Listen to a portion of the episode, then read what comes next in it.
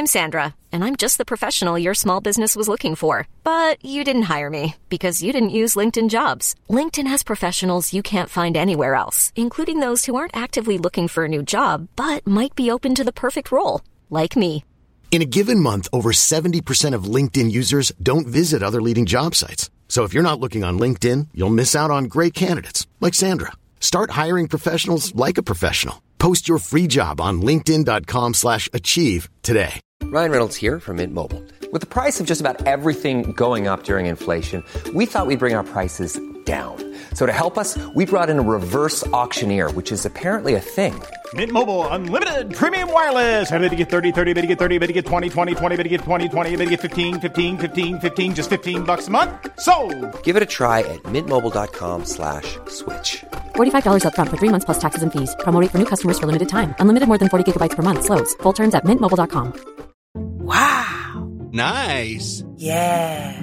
What you're hearing are the sounds of people everywhere putting on Bombas socks, underwear, and t-shirts made from absurdly soft materials that feel like plush clouds.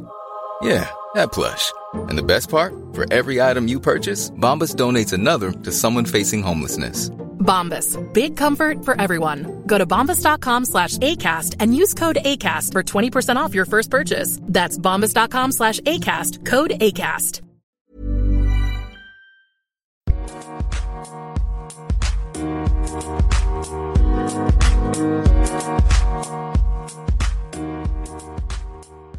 Salut, c'est Régis, j'espère que tu vas bien. Aujourd'hui, je te propose un deuxième épisode hors série avec deux humoristes que j'adore, à savoir Lisa Delmoitier et Lucas Cosco. Ce sont deux grands fans d'humour anglo-saxon, donc on en cite quelques-uns. Si ça t'intéresse d'aller les découvrir également. Comme tu as lancé cet épisode, tu as droit à une petite exclue. Le prochain invité du podcast, c'est un humoriste que j'essaie d'avoir depuis un bon moment déjà, puisqu'il s'agit de Haroun. Et oui, c'est stylé. Abonne-toi pour ne pas manquer les prochains épisodes. Alors certains d'entre vous me demandent comment me voir sur scène parce qu'ils sont un peu curieux de savoir ce que je fais. Alors je serai le 10 mars au Sauce Park, une scène du What the Fun animée par Simon Lepers à Bruxelles. Je serai également en première partie de Denis Richir au Kings of Comedy Club le 19 mars et le 2 avril au Rock Comedy Club à Mons à domicile. Donc voilà, si ça te tente de venir me voir et que tu es en Belgique, profites-en. Alors je me suis également inscrit pour la masterclass de Yacine Bellous à Paris du 2 au 4 mars et donc je vais essayer d'en profiter pour monter sur scène à Paris. Donc si tu es dans les environs, n'hésite pas. En vrai, c'est ma copine qui me l'a offert, donc merci Adeline. Aussi merci à tous les auditeurs pour vos retours, ça fait plaisir. Pour soutenir le podcast, bah, tu peux mettre 5 étoiles sur ta plateforme d'écoute, t'abonner, commenter si tu es sur YouTube ou mettre un avis sur iTunes. Tu peux aussi soutenir financièrement le podcast, le lien est en description de l'épisode et tu peux donner ce que tu veux. 1 euro, 2 euros, 1000 euros, 1 million d'euros. Fais-toi plaisir, toute contribution fera plaisir et permettra que je continue le podcast pendant encore très longtemps parce que j'ai vraiment envie de le faire. Allez, je te laisse tranquillement écouter cet épisode qui a été un plaisir à enregistrer. Bonne écoute.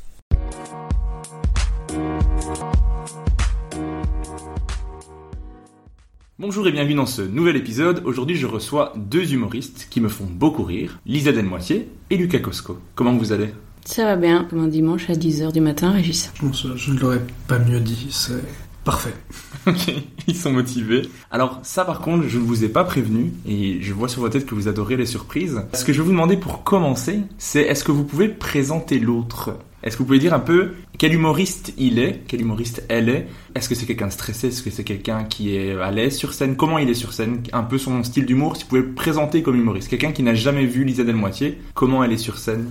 Lucas, dis-moi. Si vous avez déjà vu Blanche Gardin, c'est exactement. non mais Euh, Lisa, c'est quelqu'un. bah, après, c'est intéressant de sur scène. Elle a quand même beaucoup évolué. C'est au départ, on pourrait dire que c'est quelqu'un qui, je pense, est quand même assez anxieux et stressé, et stressé mais qui s'est trouvé, euh, qui s'est trouvé de plus en plus à l'aise sur scène et qui maintenant a une espèce de de flemme sympathique, euh, je dirais, et un humour euh, assez multiple, on va dire. Euh, Il y a une partie noire, il y a des trucs qui sont un petit peu plus graveleux, il y a des trucs qui sont aussi beaucoup plus réfléchis, avec euh, des angles à chaque fois pertinents. Donc, euh, somme toute, c'est un humoriste que j'aime bien. Une humoriste que j'aime bien. Vu que c'est une humoriste femme euh, dans un milieu. ok, cool, ben, c'est agréable. Et comment est Lucas? Je connais pas bien, hein, mais euh, Lucas est un humoriste de type drôle. Il est très posé sur scène, et plus qu'avant, parce que d'ailleurs, il, maintenant, il s'assied, ce qui est pas rien en stand-up, c'est vraiment un choix. C'est un style euh, bah, assez personnel, euh, c'est quand même assez auto-centré, son délire. Enfin, je veux dire, tu vois, c'est- pas vraiment... euh, les gars, vous avez remarqué euh, les trottinettes, c'est plutôt euh, moi, moi, moi. Je dis pas ça péjorativement, hein, je trouve ça plus intéressant. Il y a euh, parfois un peu d'absurde, Ouais, parfois un peu d'absurde. Grosso modo, euh, fort rigolo. Pas mal ça. Moi, je me suis dit, je vais faire une rime pour sauver ce truc. Fun fact, le premier sketch que j'ai fait n'a été vu par absolument personne, mais c'était sur les trottinettes électriques. Mais voilà. Et après, t'as Voilà. compris. Je l'enterrerai avec moi. Après, t'avais peut-être un bon angle. hein. Non. Dès le début du podcast, on a une exclue, c'est parfait. Et pendant toute la, la durée de la présentation de l'autre, ils se sont regardés pour voir si ça allait, ce qu'ils disaient l'un sur l'autre. Alors qu'ils s'aiment bien. J'ai pris justement des personnes qui s'entendent bien pour éviter des « Oh, je déteste ce qu'il fait Mm. Mais justement, c'est d'autant plus. euh, C'est pas tous les jours qu'on se décrit entre amis, enfin, tu vois. ». Il y a un truc un peu. Euh, mais je sais pas si tu l'as bien pris parce que t'as une veine qui est devenue énorme sur ton front. Ah bon Ouais. C'est parce que je suis un mec intense. Ouais, Non, vrai, juste les stéroïdes. en fait. Non, ça me exactement. ça me semblait être euh, tout à fait élogieux et, comme tu l'as dit, fort agréable. Ok. Parfait. Niveau stress, comment vous êtes l'un l'autre avant les scènes, pendant les scènes, après les scènes? On- parle toujours de l'autre ou on vous parle pouvez, vous pouvez parler de l'autre, ouais, j'aime bien. Moi, je te sens pas comme quelqu'un de particulièrement stressé. J'ai l'impression que tu as un stress assez rationnel, quoi. Genre, si, si tu fais un truc euh, que tu sais qui va être bien, t'es pas si stressé que ça. Quand tu testes, t'es stressé. C'est sûr, c'est pas possible de pas être stressé en montant sur scène. Enfin, moi, je peux pas le croire. Je refuse de le croire. Mais euh, ça m'a l'air d'être un, un stress euh, qui reste rationnel. Je t'ai jamais vu paniquer ou t'es là, mais enfin, euh, qu'est-ce qui se passe? Mais peut-être tu l'exprimes pas. Peut-être tu l'extériorises moins. Je pense que je suis assez, assez terrifié, mais effectivement, je, je l'exprime moins. Mais à l'intérieur, oui, c'est une, une douce envie de crever, ouais. Ah, ouais, ouais, Une douce envie de crever. euh, après, je suis quelqu'un de, de stressé euh, un peu constamment. Euh, parce que simplement, euh, des- les raisons de stresser s'enchaînent et se remplacent les unes des autres. C'est-à-dire que dès que je vais euh, descendre de scène, je vais être là, genre, ah ben enfin, ça s'est bien passé, c'était super, mais en attendant, on va quand même tous mourir. et donc, il y a vraiment ce truc où c'est un état de stress permanent. Et quant à Lisa, je pense qu'elle est extrêmement stressée, plus qu'il n'en faut, parce que souvent, c'est... Elle y va quand même avec ses meilleures armes et devant un public qui est positif, où ça va bien se passer, mais je pense que c'est aussi une, une grosse, grosse dose de, de stress, que ce soit avec du nouveau ou avec du rodé. Mm.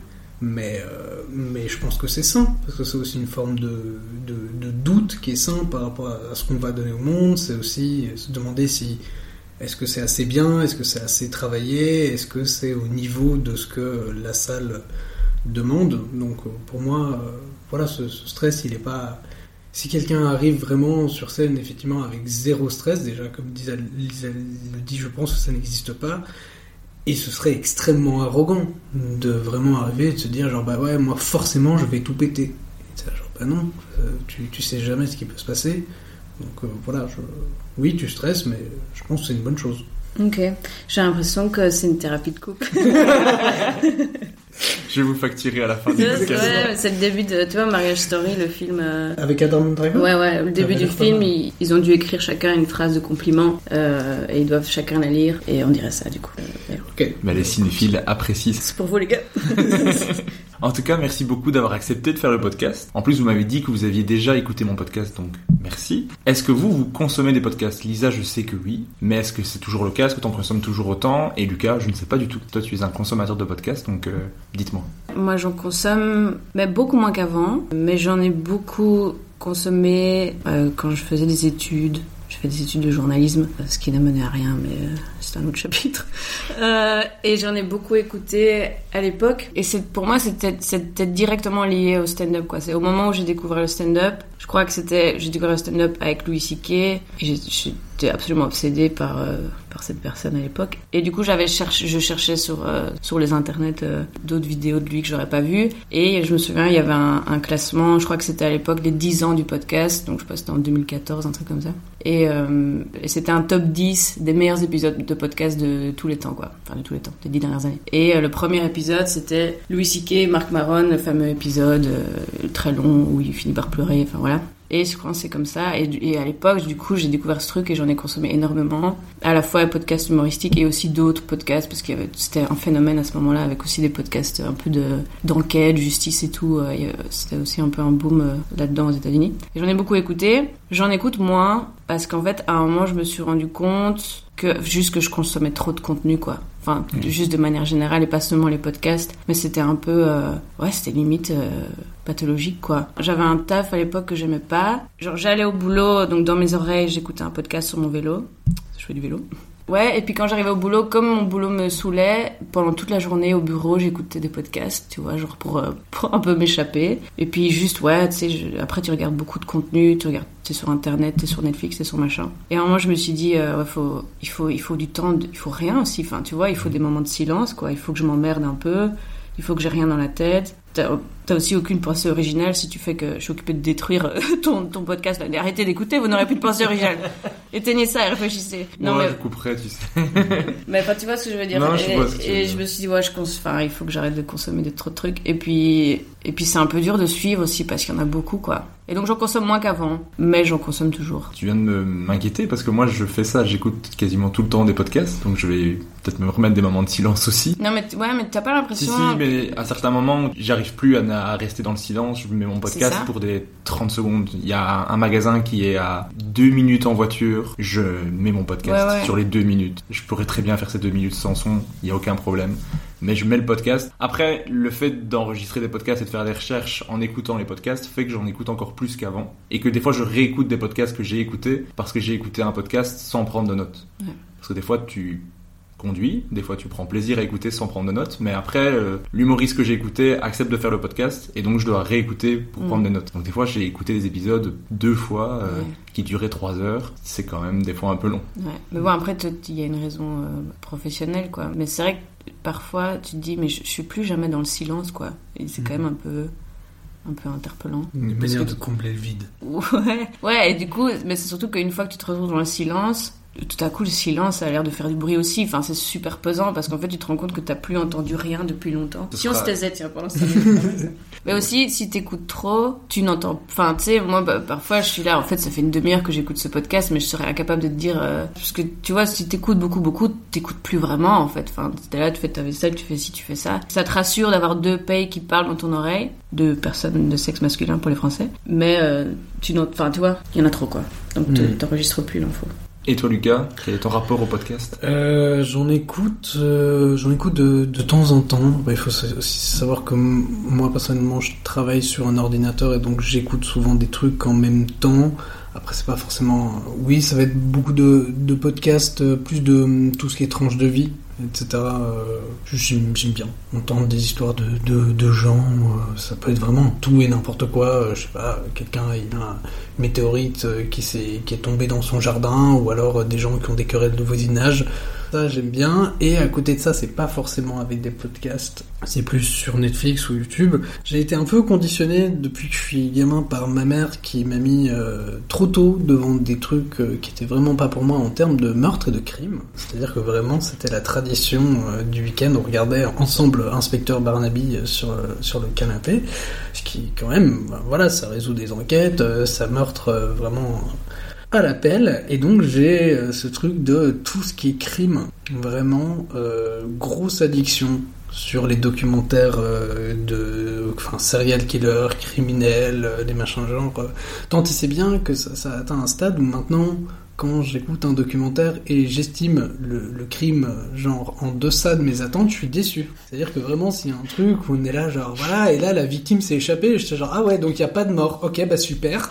J'ai vraiment perdu une heure et demie de ma vie. Mais donc ouais, ça ça pas mal. Après je suis assez d'accord avec euh, Lisa dans le sens où je pense en écouter peut-être un peu trop. J'ai ma routine quand je me lève le matin, je vais faire ma vaisselle, j'écoute un truc ou alors je regarde euh, comment dire ou j'écoute un podcast ou je regarde une vidéo YouTube. Quand je travaille, j'ai effectivement des trucs dans, dans les oreilles. Aussi pas mal de stand-up, mais ou alors je vais vraiment, comment dire, ou j'écoute des albums d'humoristes. euh, mais le plus souvent, c'est plus ça sert de jumpstart pour écrire moi-même. C'est-à-dire que je vais écouter un peu et donc mon cerveau se met en route et alors je peux arrêter le podcast parce que je suis dans un truc où je fais ok, euh, j'ai des idées de blagues, etc. Ça peut me permettre de, les écrire ensuite. Et donc, euh, ouais, principalement alors meurtre, tranche de vie. C'est les deux pendant. voilà. Ok. Et si je devais vous demander quel est votre podcast préféré? C'est le moment où tu fais de la lèche, c'est ça? Si c'est le mien, si vous pouvez, mais je pense pas. Franchement, je serais étonné que ce soit le mien. Que quelqu'un ait le mien comme podcast, franchement, ça m'étonnerait. Je serais ravi. Ton podcast est, est dans les bons. Merci. Bon, allez, moi j'aime quand même beaucoup les gens qui doutent, quoi. Bon, après on connaît Fanny, mais je pense qu'au début que j'ai commencé à l'écouter, je la connaissais pas vraiment. Bon, je pense qu'il y avait aussi un petit côté euh, cocorico, euh, des podcasts que t'aimes bien. Allez, moi je pense peut-être mon préféré, ça reste euh, WTF with euh, Mark Maron, parce que c'est un peu le celui de base qui, qui, ouais, qui mélangeait le côté très agréable du podcast, de la conversation qui est, pas, qui est moins filtrée, qui est beaucoup plus, est beaucoup plus personnelle, avec l'humour. Et je pense que c'est un peu un peu la rêve pour beaucoup. Mais c'est vrai que ce qui avec Fanny, c'était, ce qui était cool, c'est que ça ramenait un truc beaucoup plus proche de nous et qui a un, ton qui est. euh, ouais, je sais pas, j'aime bien, j'aime bien le ton en général. Puis c'est des profils différents, donc ouais. Les gens qui doutent. Après, si je veux vraiment me marrer, ça peut pas être nécessairement celui-là, mais euh, j'aime bien. Il y a Tuesdays with Stories, qui est un, podcast euh, avec deux humoristes américains, Mark Norman et, et Joe List. Et c'est juste deux gars qui. euh, il n'y a pas d'invité, quoi. C'est juste eux deux toutes les semaines. C'est un espèce de, de talk show entre deux. Juste, ils racontent n'importe quoi et ils me font rire. Et donc, si je veux vraiment me marrer, je vais plutôt écouter, écouter ça. Ouais, en gros. Donc, je vais plutôt pas donner une réponse, mais. euh, C'est très bien. Moi, c'est plus. La question, je la pose un peu pour les fans de podcasts qui écoutent, pour qu'ils aient des recommandations. euh. Ah, j'ai une autre recommandation alors. Si vous êtes au croisement de aimer l'humour et aimer le cinéma, il y a. C'est Joe and Ranan Talk Movies. Et c'est aussi deux humoristes. Il y et donc Ranan Hirschberg. Hirschberg. Et c'est deux humoristes, deux stand-uppers qui parlent de films en gros quoi. Juste donc. euh, ils font, ils font un épisode sur ok euh, un épisode sur Paul Thomas Anderson ils vont ils vont parler de trois films de lui et du coup c'est intéressant parce qu'ils aiment- tu sens que c'est des, mecs qui aiment bien le cinéma mais en même temps c'est deux humoristes du coup ils se clashent et, euh, et ils ils disent n'importe quoi donc celui-là il est pas mal euh, Et toi, Lucas? Du meurtre et du meurtre. mais en, en- en termes de meurtre, il n'y en a pas. Y en a pas forcément vraiment, mais sinon, euh, je sais que euh, transfert euh, sur slate.fr est, est, je pense, un de mes go-to aussi en, en termes qualitatifs où voilà, il y a des épisodes qui sont moins bien, mais tous sont vraiment. À chaque fois, je trouve ça voilà euh, fascinant. euh, C'est plein d'histoires de plein de gens euh, différents et de différents milieux avec des, parcours super intéressants. Le podcast de Fanny, effectivement, les gens qui doutent, est assez assez haut dans ma liste aussi dans le genre tranche de vie. Les pieds sur terre, qui est aussi voilà des, des petites histoires comme ça. Et le problème, c'est que c'est tous des exemples que je pense que les fans de podcast connaissent déjà. Je suis très basique, euh, je, je connais pas de petites perles cachées. Je sais que de temps en temps, quand il y a des invités qui m'intéressent, euh, ça m'arrive aussi d'écouter le podcast de Kian Kojandi euh, ou alors le Floodcast, qui sont tous les deux très très drôles. Mais après, c'est plus, comment dire, ça va être très dépendant de l'invité. Je, sais que je vais plus être attiré vers ce genre de truc quand l'invité m'intéresse. Je vais peut-être avoir moins de... Sinon, avec le, podcast de, Fanny, je vais peut-être être prêt à découvrir quelqu'un parce que connaissant Fanny, je sais qu'il y a un truc où je fais dire ok, si, si elle parle avec cette personne, c'est qu'il y a vraiment euh, quelque chose d'intéressant. Mais encore une fois, no- notre temps ayant de la valeur, ça ça me fait chier parfois d'écouter une heure et demie d'une personne et faire genre ah oui, bah oui, en fait c'était pas si je, je ne vais pas suivre son parcours à l'avenir. Mais c'est bien de recommander aussi parfois des podcasts que les fans de podcasts connaissent et qui sont connus tout le monde, parce qu'il y a des gens qui découvrent le podcast Star et qui peut-être n'écoutent que le mien parce qu'ils me connaissent ou parce qu'ils ont Tu été crois que ça recommandés. existe, ça Ça existe bah, Qui écoutent que le mien, je sais pas, mais qui en écoutent, qui en découvrent à un moment donné. Par exemple, moi j'ai découvert le podcast super tard. Moi j'ai Mm. découvert ça fin 2019 avec Fanny qui me parle de podcast et je fais pardon, il y a des trucs d'humour que je ne connais pas, Mm. dis-moi en plus. Mm. Et après, j'ai j'ai tout consommé euh, au maximum. Mais j'ai découvert ça super tard, parce que 2019, euh, c'est très Ouais. tard pour découvrir le Mais podcast. du coup, tu as découvert le podcast et combien de temps après tu as lancé le. J'ai j'ai parlé avec Fanny euh, de podcast quand on s'est vu en novembre 2019 Mhm. et en février j'avais mon podcast. Putain, mais ça, c'est incroyable. Ouais. Je trouve ça génial. Cette euh, capacité à De passer à l'action ouais. euh, si rapidement.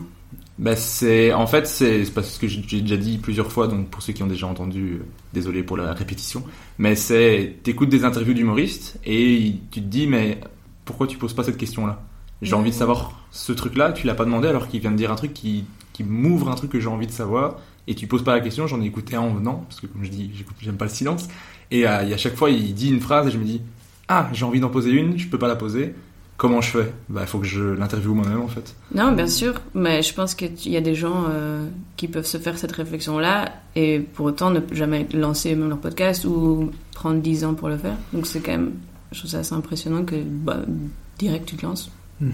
Pas- Et tes parents écoutent ton podcast?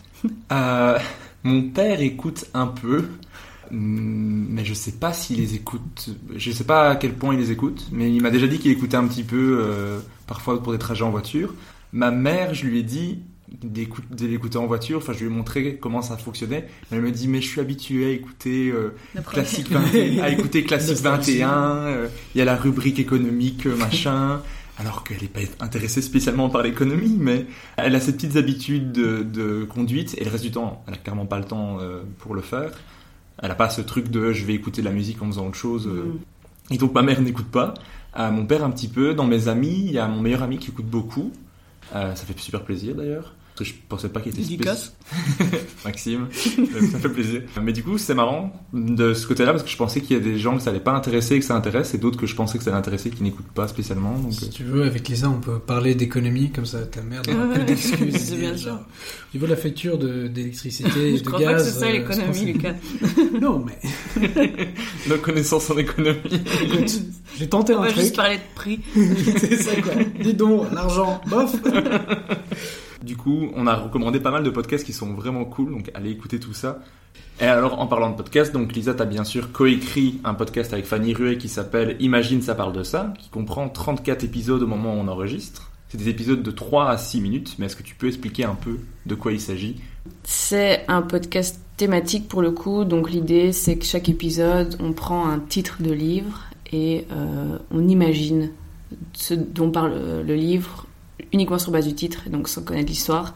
Et donc après, ouais, c'est 3-4 minutes de blague sur blague sur blague en partant du titre. euh, donc par exemple, euh, Petit pays, on a imaginé que c'était un guide du retard du Liechtenstein. Voilà, donc ça vole très haut. Euh, mais c'est assez rigolo. Et bah, pour le coup, c'est assez rapide, quoi. C'est 3-4 minutes. Donc, Mais il y en a des vraiment cool. Euh, moi, j'ai adoré. ben, c'est l'épisode avec euh, Dorian Gray, qui est le fils de Christian Grey dans euh, Fifty euh, Shades Fifty of Grey. Ça m'a fait beaucoup rire cette idée. Mais il y a aussi le passage, mais je sais plus c'est sur quel livre avec euh, Pierre, avec Pierre papier ciseaux, Ouais, ouais. qui m'a fait beaucoup rire. Euh, attends, c'était quoi encore le titre? J'ai tué Pierre qui a tué. Enfin, un truc comme ça. Ouais, j'ai tué Pierre. ou je sais plus. oublié. On, on- je le mettrai dans la description de l'épisode pour avoir des infos un peu plus précises que ce qu'on vient de dire là. Mais ce que j'ai bien aimé aussi, c'est les épisodes où vous avez fait des vidéos où vous montrez les épisodes qui auraient pu Mm. exister. Ça m'a fait beaucoup rire parce que ça part dans des délires de on comprend pourquoi vous les avez pas fait. Et des fois on se dit mais c'est super drôle, ça pourquoi elle est pas dedans? Ouais. Donc allez Ouais, regarder un petit peu ça. Parfois, t'as des idées, mais c'est juste une punchline. Mais après, c'est impossible de tirer en 3 minutes, tu vois. Euh, mais après, c'est vrai qu'on on avait quand même des idées, on est assez con de rien en faire parce que c'est quand même rigolo. Et du coup, ouais, on a fait ces petits bonus euh, sympas, ma foi. Et toi Lucas, tu, tu as dit juste avant qu'on enregistre, d'ailleurs je me suis dit merde, pourquoi mon micro n'est pas allumé, que tu avais essayé de faire un épisode de podcast. Et donc ça m'intéresse. Qu'est-ce que tu voulais faire comme podcast? Quelle était ton envie euh? Le, le, le souci n'est pas tellement avec euh, un souci d'amour du podcast ou, ou quoi que ce soit par rapport à ça. Le souci est plus que je suis extrêmement influençable. À la fin de plus ou moins 90% des films, je m'imagine dans le rôle de l'acteur principal. À chaque fois que je finis Magic Mike, je me dis ah mais en fait moi aussi je pourrais être stripteaseur. Tu pourrais, à ceux qui n'ont jamais vu Lucas. euh, Ceux qui n'ont jamais vu le corps de Lucas, clairement ils pourraient. C'est un autre Une espèce de Magic Mike très compact. Euh, Venez me de voir poche. tous les vendredis. à- Alors Bon. je mettrai l'Instagram de Lucas en description parce que clairement euh, je, je ne suis pas gay euh, mais j'apprécie euh, la vision. Je suis jaloux parce que je fais aussi du sport mais ça ne se voit pas comme lui. Et là il est un peu gêné donc j'ai envie de Continue, continuer. continue. Non, mais tout ça. Il a un cul, quoi. Le pire c'est que j'ai reconnu fier. son cul quand je suis arrivé. Ah ouais. Il s'est garé, il s'est penché pour euh, fermer son cadenas et j'ai fait je connais ce cul. Écoutez, euh, venez voir ce cul en rue euh, quand je vais acheter mon pain. Et donc euh, voilà, le, le souci c'est juste que je suis effectivement euh, beaucoup trop influençable et c'était un moment où voilà le podcast, surtout au niveau de la francophonie ici en Belgique, on en avait à gauche à droite. Le podcast de Fanny prenait pas mal d'élan et rassemblait euh, pas mal de gens et je me suis dit que euh, moi aussi, pourquoi pas, dans une espèce de style qui était, euh, voilà, c'était une espèce de de de comment dire, de, de burger quiz où je posais des questions, il y avait aussi des trucs un peu improbables, etc. Potentiellement, oui, ça aurait pu être fun, mais il était clairement pas unique. Beaucoup de gens euh, le faisaient et beaucoup de gens le faisaient mieux que moi. Et surtout, je me suis rendu compte que euh, il faut choisir ses combats et que j'ai déjà trop de trucs dans ma vie pour m'investir dans quelque chose qui existe déjà. Donc, euh, je n'apporte rien de nouveau et ça me bouffe mon temps. Donc, moi, à mon, à mon échelle, c'était pas, c'était pas intéressant de, de continuer, de continuer cette expérience. Voilà. J'ai acheté tout le matériel qui maintenant prend la poussière chez moi. Avec tous tes rêves. Donc, Voilà exactement, avec euh, mes skis, mes rollers, avec... mais voilà. Ok, mais peut-être qu'un jour tu auras une idée particulière. Après, moi, j'ai l'impression qu'il y a des styles qui se ressemblent, mais juste la personnalité de l'intervieweur ou euh, comment il fait. Le style d'humour, si tu disais que tu avais des trucs un peu à la Burger Quiz, je suppose qu'il y avait, c'était teinté d'humour. Oui, c'était vraiment ça. Il y avait des, des, des questions qui étaient plus personnelles par rapport à l'intervenant et il y avait des questions qui étaient euh, tout à fait im- improbables où euh, voilà, je, je lui posais une, une question par rapport à ce qu'il faisait dans la vie et juste après, je lui demandais genre ok, euh, pour toi, ce serait quoi le meilleur sandwich Et donc, je demandais à la personne de composer son sandwich, euh, son sandwich parfait. Donc euh, voilà, il y aurait eu peut-être un, un potentiel, mais après, il faut aussi ne pas se voiler la face et encore une fois se dire est-ce que j'aurais été capable de tenir ce truc un certain temps? Et la réponse est que quand on a déjà un job à plein temps et énormément de choses dans sa vie, non. Donc euh, mieux vaut avorter le projet très très vite plutôt que se rendre compte euh, à la moitié du chemin que ce truc ne va nulle part. Donc voilà. Mhm. Très bon parallèle avec l'avortement. Euh, Boum Voilà. Qui est le bruit que fait l'enfant quand il tombe. non, je crois que c'est très... Vous avez assisté à beaucoup d'avortements tous les deux. Ah, C'est- une passion. Ah, mon Dieu. Mais, euh, mais clairement, oui, pour faire un podcast, ça prend beaucoup de temps. Je peux euh, en, en être témoin clairement parce que quand je fais déjà une heure de route pour venir, après le temps d'enregistrement, les recherches, bon, les épisodes ici sont le but de me permettre d'avoir des épisodes où je ne passe pas une semaine à faire des recherches dessus. Mais donc, clairement, je comprends que ça prenne du temps. D'ailleurs, je fais ma petite pub au passage. À partir de maintenant, vous pouvez soutenir le podcast si vous voulez pour m'aider et pouvoir y consacrer plus de temps. Quoi, t'as un Patreon C'est pas un Patreon, c'est juste c'est un truc, tu sais faire un don de ce que tu veux. Ouais. Donc ça permet. Le but c'est, je me suis dit, moi il y a plein de podcasts que j'adore, mais payer tous les mois, je trouve ça compliqué parce que t'as déjà plein d'abonnements que tu paies tous les mois. Ouais. Et donc là je me suis dit, par contre, si tu me dis, tu peux me donner 5 euros pour me montrer que tu soutiens le podcast, bah c'est cool. Ok. Mais je sais pas si je enverrai 1 euro tous les mois, mais 5 euros une fois, peut-être plus facilement. Du coup, je me suis dit, on va essayer ça. Et il y a trois personnes qui ont donné pour le moment. Merci Lorenzo, merci Marie, merci Maxime. C'est bien quand on n'a pas beaucoup, tu peux les remercier directement. Mais peut-être qu'il y en aura les gars, à vos portefeuilles. Ouais, donner de l'argent. Soutenez à ce pauvre garçon, vraiment. Voilà, vraiment. Il, il a l'air triste, euh, ce serait comme... euh, c'est la charité, quoi. Pas du tout, en plus, j'ai vraiment pas l'air de- Non, mais il faut taper dans les cordes sensibles Ouais. des gens. Il y Mais a, pas, a un violon qui... C'est euh, c'est tout à ton honneur de de pas faire un truc de truc par mois là, mais c'est pas très malin. Économiquement, c'est pas très Parce que malin. en effet, tu peux tout à fait jouer sur le fait que une fois que les gens ont pris l'abonnement parce qu'ils ont bien aimé un épisode, Enfin, ça s'appelle pas un abonnement, mais on comprend ce que je veux dire. Après, ils oublient. Et donc, c'est comme quand tu t'abonnes à la salle de sport. C'est un exemple, c'est un ami, hein, c'est pas moi. Et t'oublies que t'as, enfin, tu vois, t'oublies que t'es abonné. Et, et c'est comme ça que, que ces trucs euh, Ouais, à exister. mais- C'est parce que t'as plein d'abonnements qui ont oublié qu'ils avaient un compte, euh, tu vois. Donc, Mais je crois que c'est un truc de confiance en moi, de je pense pas que des gens allaient donner tous les mois pour moi, alors que donner une fois, je pense que il y a Mhm. moyen. mais si j'étais toi, j'offrirais l'option. Et voilà, je suis perdu parce que je n'avais pas prévu de parlais faire de sous. Je parlais de sous. Donnez-moi des sous. Mhm. Voilà, maintenant je suis gêné de demander des sous. Non, Mais non, mais non, tout travail euh, mérite salaire. Non, Non non. Eh ben merde alors. Lucas, tu as aussi autre chose que tu fais, parce que tu, tu ne fais du coup pas le podcast, mais tu as un compte Insta qui s'appelle BD Stand-Up, euh, dans lequel tu fais des blagues, mais dans lequel tu donnes aussi des conseils sur le stand-up avec des illustrations que tu fais parce que tu es aussi un très bon dessinateur, tu n'as pas que un corps de rêve. Euh, D'où est venue cette envie d'avoir ce compte Instagram et de faire des dessins et de parler de stand-up euh, à travers ton art? Alors, avant toute chose, t'as as parlé du dessin, et donc euh, j'aimerais aussi préciser que j'ai une énorme bite.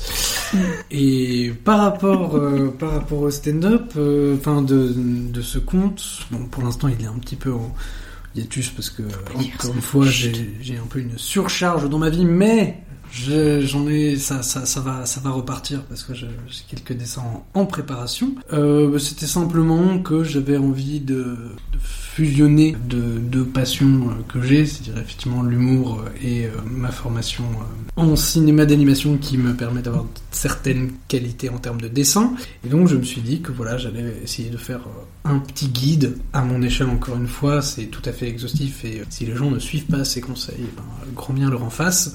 Mais donc euh, voilà, je, je fais ces quelques petites BD qui, qui m'ont bien, bien amusé, euh, bien occupé et qui vont reprendre de plus belle bientôt. C'est fort rigolo. Et les dessins de Lucas sont rigolos et, euh, et mignons. Oui. Il y a un trait mignon. Parfois, ça étonne euh, les gens. Effectivement, le, le- le plus souvent, je fais beaucoup de petits personnages mignons et un peu ronds et un peu, et un peu choupis. Et puis, juste après, effectivement, je, je vais à la salle de sport et euh, j'abats des poids en hurlant. Donc, euh, il y a vraiment un, un schisme entre ces deux parties de, de ma psyché. Donc, c'est intéressant. En plus, les... est un homme complexe. Oui, oui, exactement. Avec des figures. je, vais mettre également le numéro de lui en lien pour tous les On auditeurs. va lui, ouais, on va lui aussi de l'argent pour d'autres raisons, mais euh, Mais en plus, les conseils sont bons. C'est des vrais conseils de stand-up que je pourrais donner à quelqu'un. Donc, euh, si vous demandez des conseils de stand-up, bah, allez directement sur Mhm. BD Stand-up. C'est des vrais conseils qu'on entend parfois euh, ailleurs. C'est pas juste Lucas qui a cette vision. C'est des trucs qui sont que les gens sont qui travaillent dans le métier et qui ont l'expérience pourraient vous donner. Et les dessins sont cool. Et j'ai beaucoup aimé la première série de BD sur le voleur de blagues. J'ai trouvé vraiment cool, vraiment sympa. C'est mon petit préféré. J'ai re- j'ai re-regardé ça. J'ai quand même fait des recherches, je peux pas m'en empêcher Ouais, de faire des petites recherches. plus sur Lucas que sur moi, je vois. Oh, mais ton tour viendra, j'en Ouais. suis sûr. Bon. Le 2. Hein. Après, les 34 épisodes, tu crois que je les ai pas comptés? Ah, c'est vrai, c'est vrai. Putain, je suis vraiment. Mais t'inquiète pas. J'ai fait un petit peu de recherche sur tous les deux quand même. Un égocentrisme Ah, mal avisé. C'est vraiment problématique.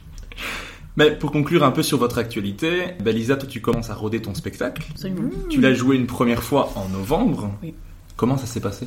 Ça s'est passé, déjà, ça s'est passé bien. En fait, c'est un peu étrange parce que aller jouer une heure, cette espèce de. C'est le sommet de la montagne quand tu commences le stand-up.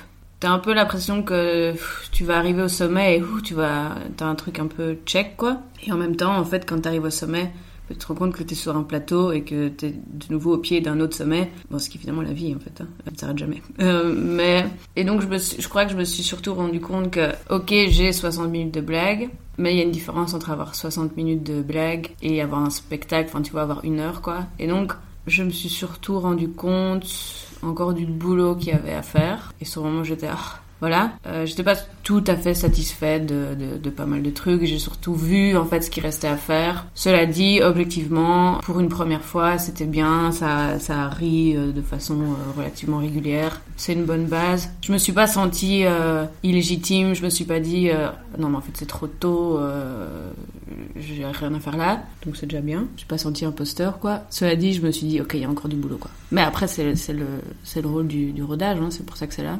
Mais donc ça s'est bien passé, mais je suis pas sortie de scène en me disant ok euh, c'est parti, euh, on lance la tournée et on va, refaire- on va remplir des stades quoi. Ok. Mais Lucas, tu avais fait sa première partie. Est-ce que elle, arri- elle arrive à avoir un avis objectif sur son spectacle ou tu penses qu'elle sous-évalue ou surévalue peut-être? Ça m'é- ça m'étonnerait quand même.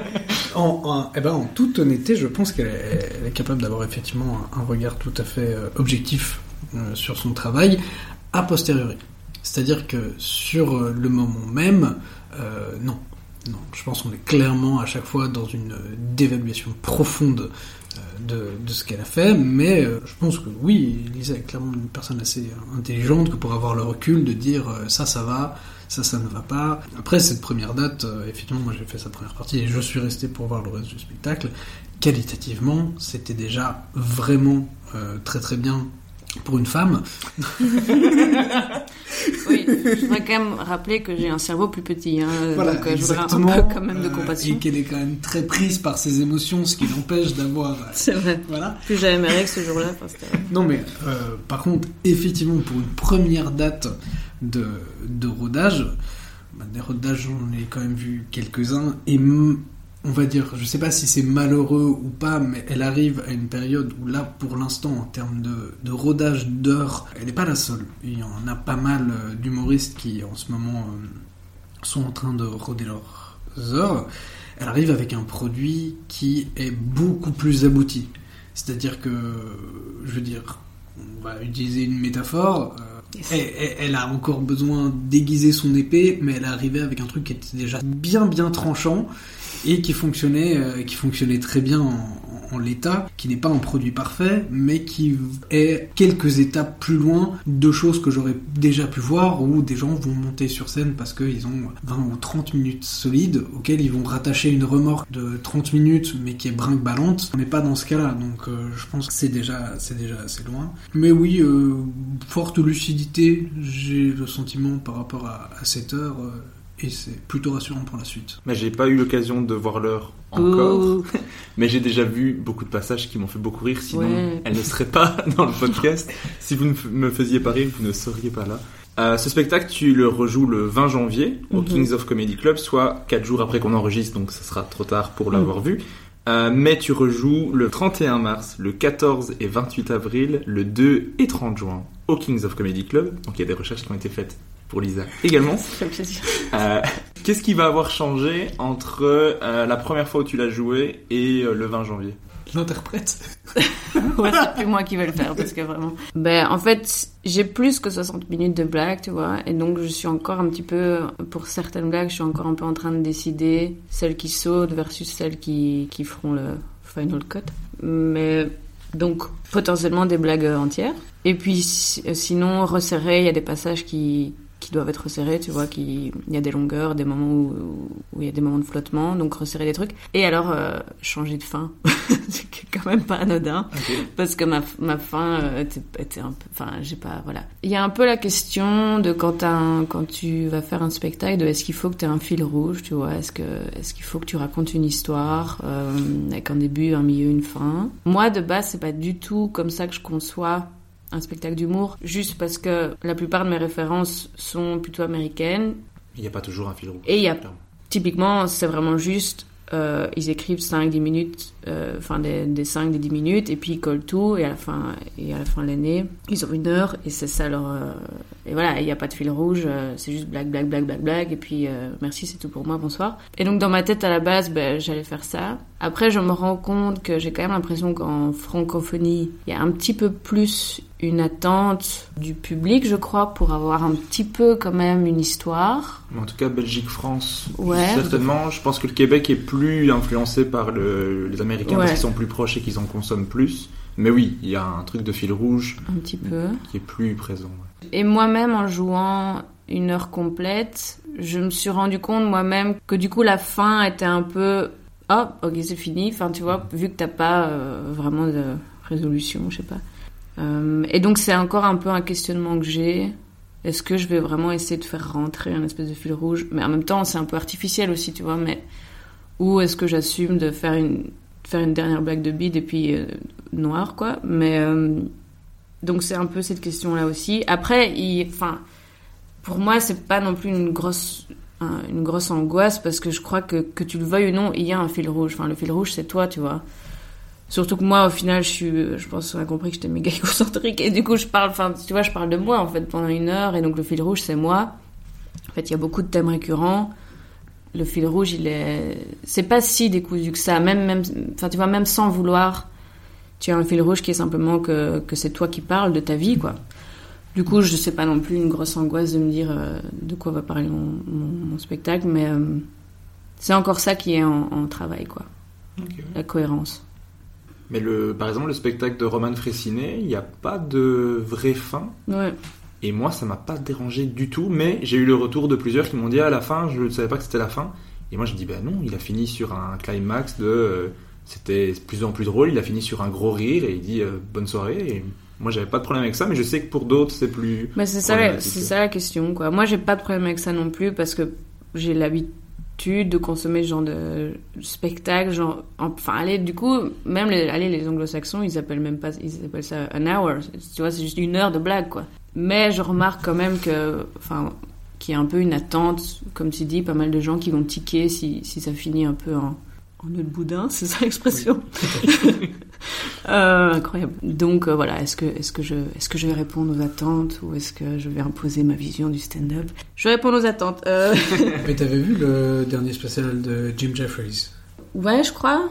Où au final, il a en fait toute cette histoire de d'intolérance Ouais, au ouais, lactose, lactose. qui lui sert de fil rouge entre différents sketchs, etc. Donc ça reste un exemple, par exemple, d'un truc anglo-saxon avec quand même une espèce de, de route générale. Ouais.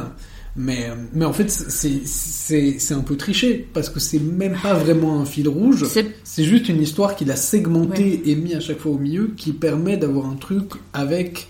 En fait, il a un milieu, un début et une fin, à une partie qui doit durer, je pense, entre 10 et 15 minutes, qui est cette histoire effectivement d'in- Ouais. d'intolérance au lactose. Et puis à côté de ça, il a tous ces blocs de blagues qui sont Ouais. disséminés. Il y a la frontière entre t'as un fil rouge versus t'as juste des, des rappels, des callbacks, quoi. Juste, Mhm. et, et tu peux donner une illusion d'avoir un fil rouge juste simplement en, en faisant des rappels de, de punchline. Parce que je pense qu'il y a un special de Dave Chappelle où il, où il dit qu'il va faire trois blagues avec comme punchline, euh, je crois qu'il y en a Kicked her in the pussy ou un truc comme ça. Oui. Et, et du coup, t'attends ce truc qui va revenir et ça revient trois fois. Et notamment, je pense, la dernière blague du, du spectacle est ça. Et donc, c'est pas un fil rouge, mais ça. C'est ça- un lion. C'est un, c'est un lion et en fait, c'est juste plus des, plus des rappels de, de punchline. Mais, donc, il y a moyen un petit peu chipoter sans vraiment dire que c'est un spectacle avec une histoire. Donc, c'est un peu la, la question de la structure et de la cohérence. euh. Je te souhaite que le spectacle soit cohérent. Ouais. si tu cherches plus de cohérence. Mais en tout cas, j'ai j'ai hâte de le voir. En plus, je pense que c'était jeudi. Donc je pourrais potentiellement venir le voir. Sauf si je me trompe complètement sur le jour. Non, non, c'est jeudi. Magnifique. Absolument. Et Lucas, est-ce que toi, jouer un plus long format, ça, c'est quelque chose qui commence à te titiller qui- ou qui t'angoisse complètement Ou tu te dis c'est pour plus tard? Comment tu te positionnes un peu sur le sur l'heure? Mais donc sur l'heure, euh, fondamentalement, moi j'aimerais bien. Euh, le souci qui vient avec ça, c'est que je pense que un truc que je partage avec Lisa. Je, ne veux pas arriver avec quelque chose dont je ne suis pas fier, un minimum, dont, où je, où je n'ai pas une espèce de forme de garantie que les gens vont passer un bon moment, même si c'est un produit qui va encore être retravaillé après. Et fondamentalement, je ne joue pas assez que pour pouvoir rôder efficacement assez de segments qui me donneraient une heure. Donc voilà, c'est surtout ça le, souci. Il y a des gens qui en sont, capables. Au final, je, consomme quand même euh, pas mal de, podcasts d'humoristes, de, gens qui disent, ben voilà, moi ce qui se passe, c'est que j'ai écrit une heure et j'ai directement rodé cette heure. C'est quelque chose qui pour moi est plus euh, traditionnel dans, par rapport au théâtre. C'est-à-dire le théâtre, c'est vraiment ce, ce fonctionnement. Le stand-up, j'ai plus un fonctionnement qui va être proche, euh, encore une fois, des anglo-saxons, où tu as 5-10 minutes, et voilà, tu les ponces, puis après tu viens avec encore 5-10 minutes, tu les ponces, etc., tac, tac, tac, pour avoir une heure. Sauf que bah, pour ça, il faut que chaque partie soit assez rodée pour vraiment en être fier. Et fondamentalement, voilà, je les joue pas assez que pour qu'elles soient rodées. Donc l'heure peut-être quand c'est la question. euh, Mais oui, moi ça, ça m'amuserait bien d'avoir une heure. Après, euh, bon, c'est se voir roi, mais je vois les gens qui, jouent des Olympiades, des trucs énormes, etc. Euh, ça, ça ça me donne pas envie. Je veux dire, moi, ça me fait rire d'être dans une salle de 50, maximum 100 personnes euh, qui sont euh, tous ronds comme des queues de pelle et qui passent un super moment. Un espèce de truc où, euh, je sais pas, quand tu te prends un mur de rire dans le visage, ça, ça a l'air très très différent et voilà, c'est pas, je suis pas comme certaines personnes qui, genre, ils font de la musique et ils rêvent de faire effectivement euh, des salles, des incroyables où les gens hurlent, etc. Moi, je, ça ne m'a jamais attiré. C'est déjà, je trouve que faire passer un très très bon moment à 50-100 personnes, c'est extraordinaire. Donc, euh, voilà, je, on va dire que je, je- il y a des gens qui disent dream big. Moi, je, je, je rêve moyen. c'est pe- petit petit moyen, on va dire. Tu dis que tu rôdes pas assez parce que t'as pas le temps de rôder assez ou parce que t'as pas l'envie de- d'être tous les soirs sur une scène et dans les comédie clubs et tout ça? Bah déjà, malheureusement, là, il n'y a, il y a pas énormément de, de possibilités en francophonie de, de jouer énormément. Belgique. Même même en France, en fait. Parce qu'en France, il y a plus de possibilités, mais il y a aussi beaucoup plus d'humoristes. mais je crois que je- l'impression que j'ai, c'est que si t'es un jeune qui débute à Paris, potentiellement, les plateaux, tu peux les enchaîner. c'est l'impression que j'ai pour avoir parlé avec Louis Chappet, mais qui est déjà un petit peu plus établi. Mhm. Il joue quatre fois par soir, certains soirs, et il joue toutes les soirs de la semaine. Bon après, il a été établi, donc clairement, je pense qu'au départ, il faut en faire quelques-uns pour montrer que tu es capable. Mais après, je pense qu'une fois que tu l'as montré, je pense, après je ne suis pas sur Paris, qu'il y a moyen de jouer tous les soirs. Ah, En Belgique, c'est plus compliqué parce que il n'y a pas autant de scènes, mais c'est quand même plus facile de jouer plusieurs fois sur la semaine, quoi. Alors, déjà, il y a... Effectivement, je pense que oui, à Paris, il y a, il y a moyen, mais tout est quand même un petit peu clos. C'est-à-dire que même s'il y a des possibilités par rapport à des jeunes, etc., tu vas voir euh, chaque grande école a son line-up un peu favori, euh, que c'est euh, au Barbès, au Paname, etc. Ils ont ceux qu'ils aiment bien, que tu vois très très fort tourner, et donc, enfin, il faut vraiment, effectivement, y aller bec et ongle pour avoir une place, et puis après, euh, s'établir un petit peu, ça. Mais c'est un peu la même chose en Belgique. On a différents endroits où c'est, comment dire, il y a des valeurs sûres, ce qui est compréhensible. Quand tu, quand tu fais une scène d'humour, tu veux que les gens qui viennent la voir passent un bon moment, et donc tu vas forcément vouloir plus viser des garanties que des petits jeunes qui sont peut-être un peu moins connus, où ils vont peut-être balancer une blague qui va tellement pas passer que ça va plomber le truc pour les autres. Mais donc, voilà, pour le dire, c'est juste que je ne joue pas énormément parce que fondamentalement j'ai aussi d'autres trucs effectivement dans, dans ma vie. Donc euh, être 4 à 5 fois euh, semaine en train de jouer comme un malade pour euh, déjà je pense qu'il n'y a pas y a pas les places en tout cas en Belgique. Et de mon côté il n'y a pas j'ai pas le courage j'ai pas la foi. Je préfère jouer une ou deux fois des 20 minutes dans lequel je vais essayer de mettre des trucs que je suis en train de roder plutôt qu'effectivement jouer tous les soirs et que pas avoir de vie vu que j'ai un temps plein à côté quoi donc euh, voilà c'est et je pense fondamentalement que je ne suis pas euh, euh, la poule aux œufs d'or on va dire en termes d'humour donc je ne je suis pas rappelé tout le temps pour des gays à gauche à droite et je suis en paix avec ça. Je suis pas en train de faire ouais, personne m'appelle, je peux pas jouer, etc. Non, non, c'est c'est compréhensible de, de tourner avec des gens qui fonctionnent plus que moi. Et, Tu veux dire, tu es euh, en voilà. paix avec ta médiocrité euh, Euh, pas forcément médiocrité. Oui, médiocrité, mais pas par rapport à ce domaine-là. Mais je suis plus en paix avec le fait d'être peut-être moins bankable. Mhm. Parce que de temps en temps, je vais ah, je vais faire cette blague, ça va être super. Et résultat, je joue, ouh, non, ne fais pas ça, c'est une très mauvaise idée. Euh, Il y a peut-être un peu ça. C'est vrai que quand il y a moins de plateaux, t'as plus peur de te foirer, quoi. Mm. Parce que s'il y a des plateaux de tous les côtés, si bon, au pire, euh, je, je foire là au point que la personne responsable du plateau veut plus me voir, euh, il y en a 50 000 derrière. C'est vrai qu'en en, en Belgique, à Bruxelles, évidemment, c'est du stand-up, tu dois tester, tu dois prendre des risques et des machins, mais tu dois parfois un peu plus calculer de, ouais, mais bon, je peux pas me, je peux pas me casser la figure euh, sur le plateau de Jean-Jacques euh, trois semaines d'affilée parce que après Jean-Jacques il va plus m'appeler et à côté de ça il y a juste le plateau de Marc. Ouais. Euh, qui sont des prénoms d'emprunt pour respecter le, Ouais, t'es, mais, euh, obligé de, si tu testes quelque chose, de le mettre dans un truc que tu sais qui peut fonctionner, parce que si ce que tu testes marche pas, tu peux revenir sur tes pas, parce que tu sais que si tu te plantes complètement, mhm.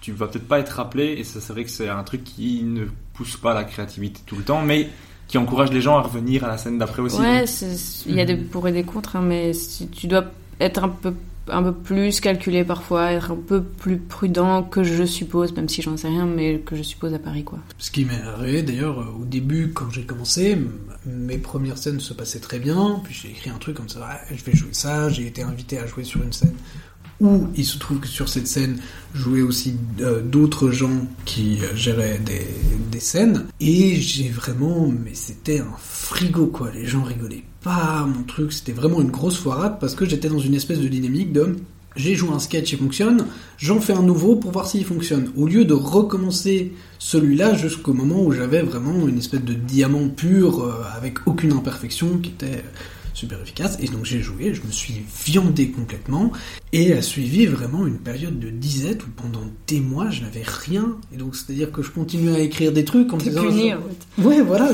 mais il y a vraiment ce truc un petit peu de.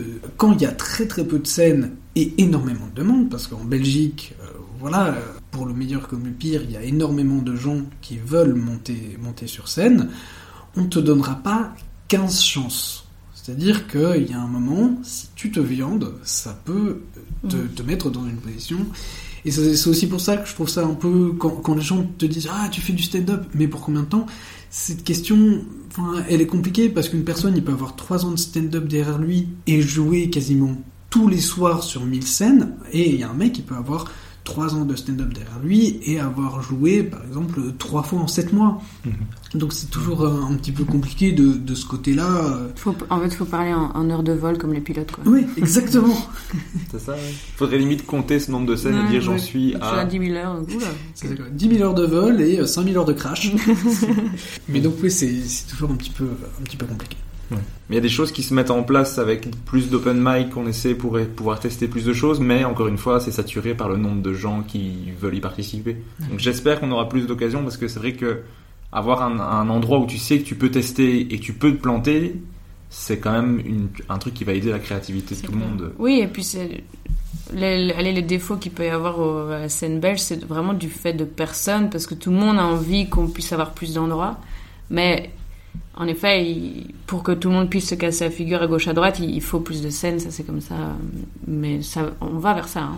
on va dans le bon sens. Mais voilà. Oui, tout à fait. Est-ce que il y a des choses que j'ai oublié de mentionner par rapport à vos actualités respectives? Une scène euh, bientôt, un, pro- un projet, un truc que vous écrivez dans votre coin euh, Vous avez peut-être un, un best-seller, un film, euh, je ne sais pas. Je pose la question au cas où pour. euh, je peux couper ce- cette partie. Non, non, non, non, mais euh, non, non. On est...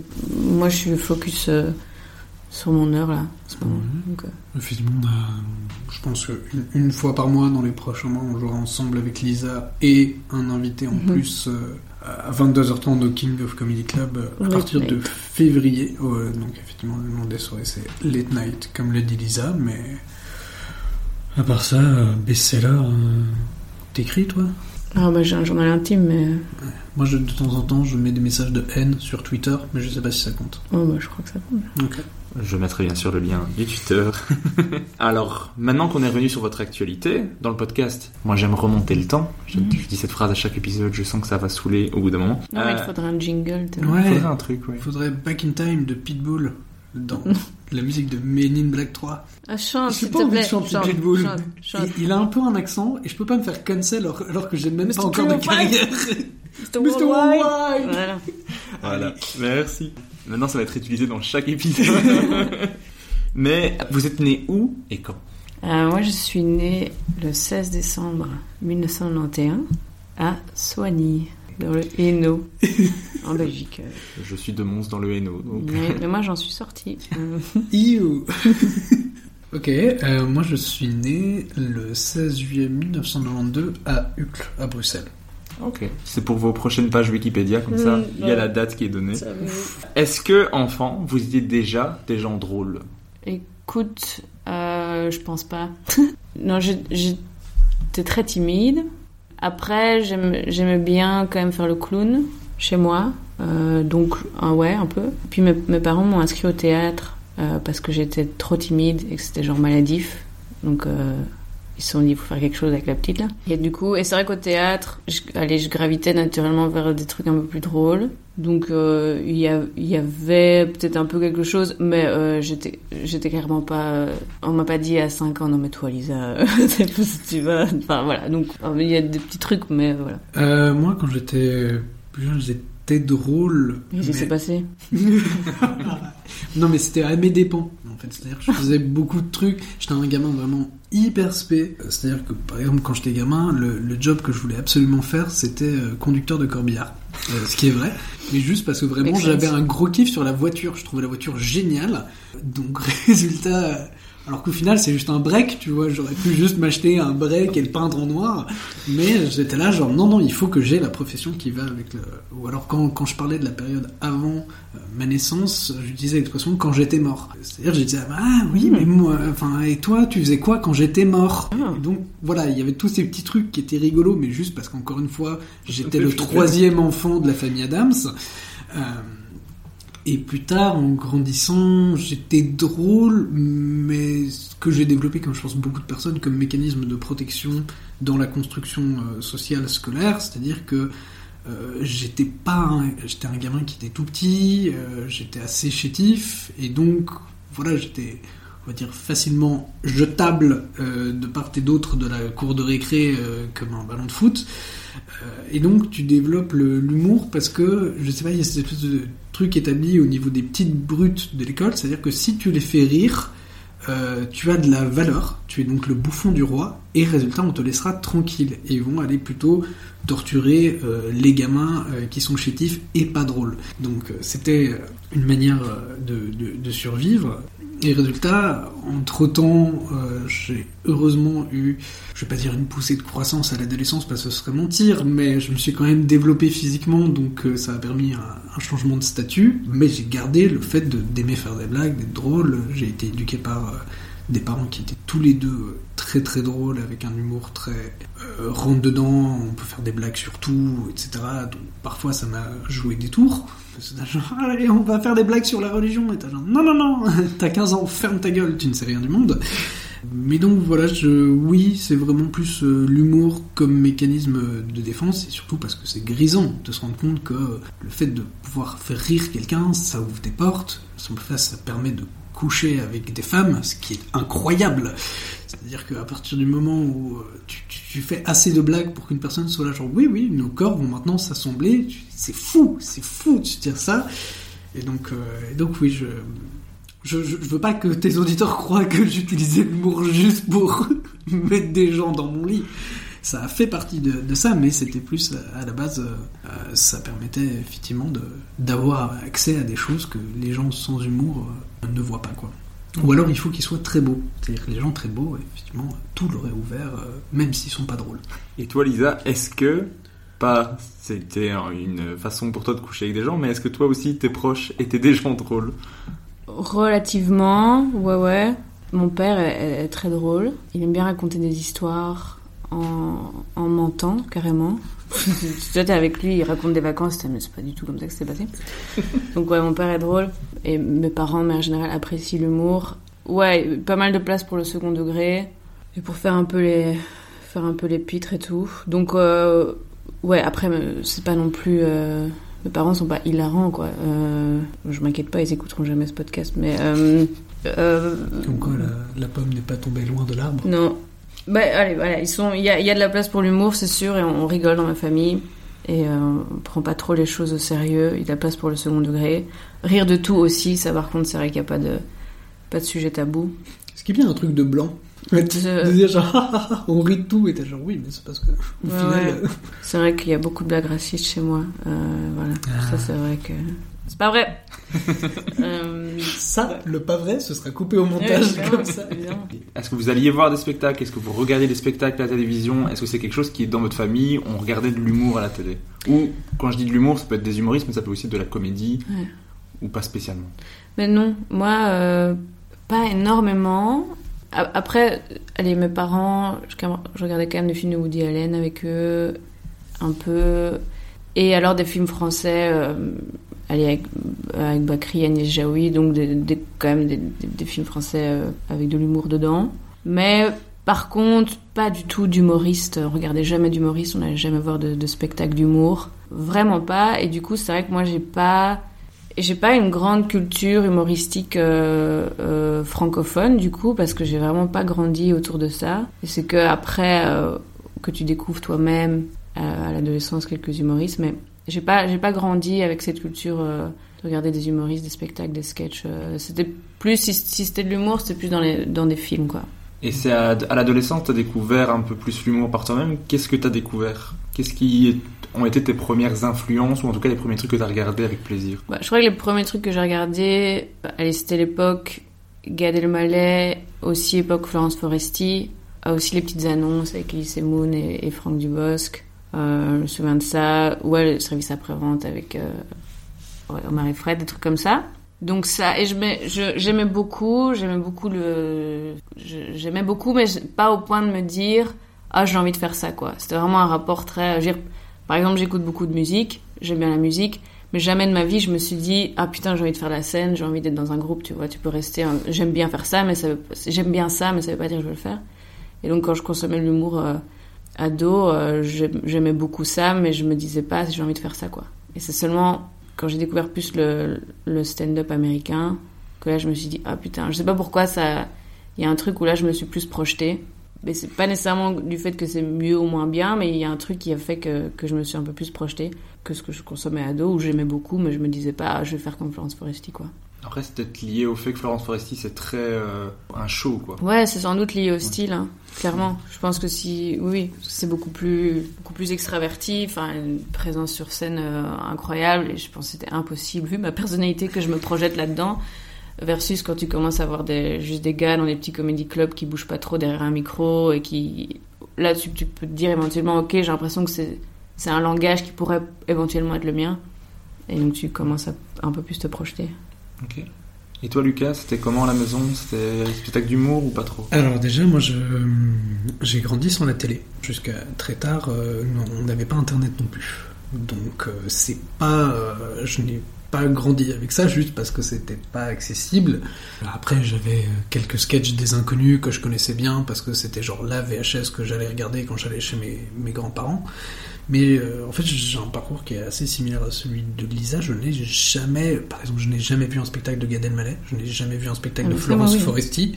Mais enfin, c'est pour dire, j'ai pas du tout grandi avec euh, avec cet humour euh, francophone, alors que je, ma mère fait euh, a fait pas mal de, de spectacles. Elle a fait même des spectacles d'humour qui étaient des spectacles un peu à sketch comme ça, avec à chaque fois différents différents thèmes. Donc euh, j'aurais pu, mais c'était non, c'était pas du tout quelque chose que je connaissais.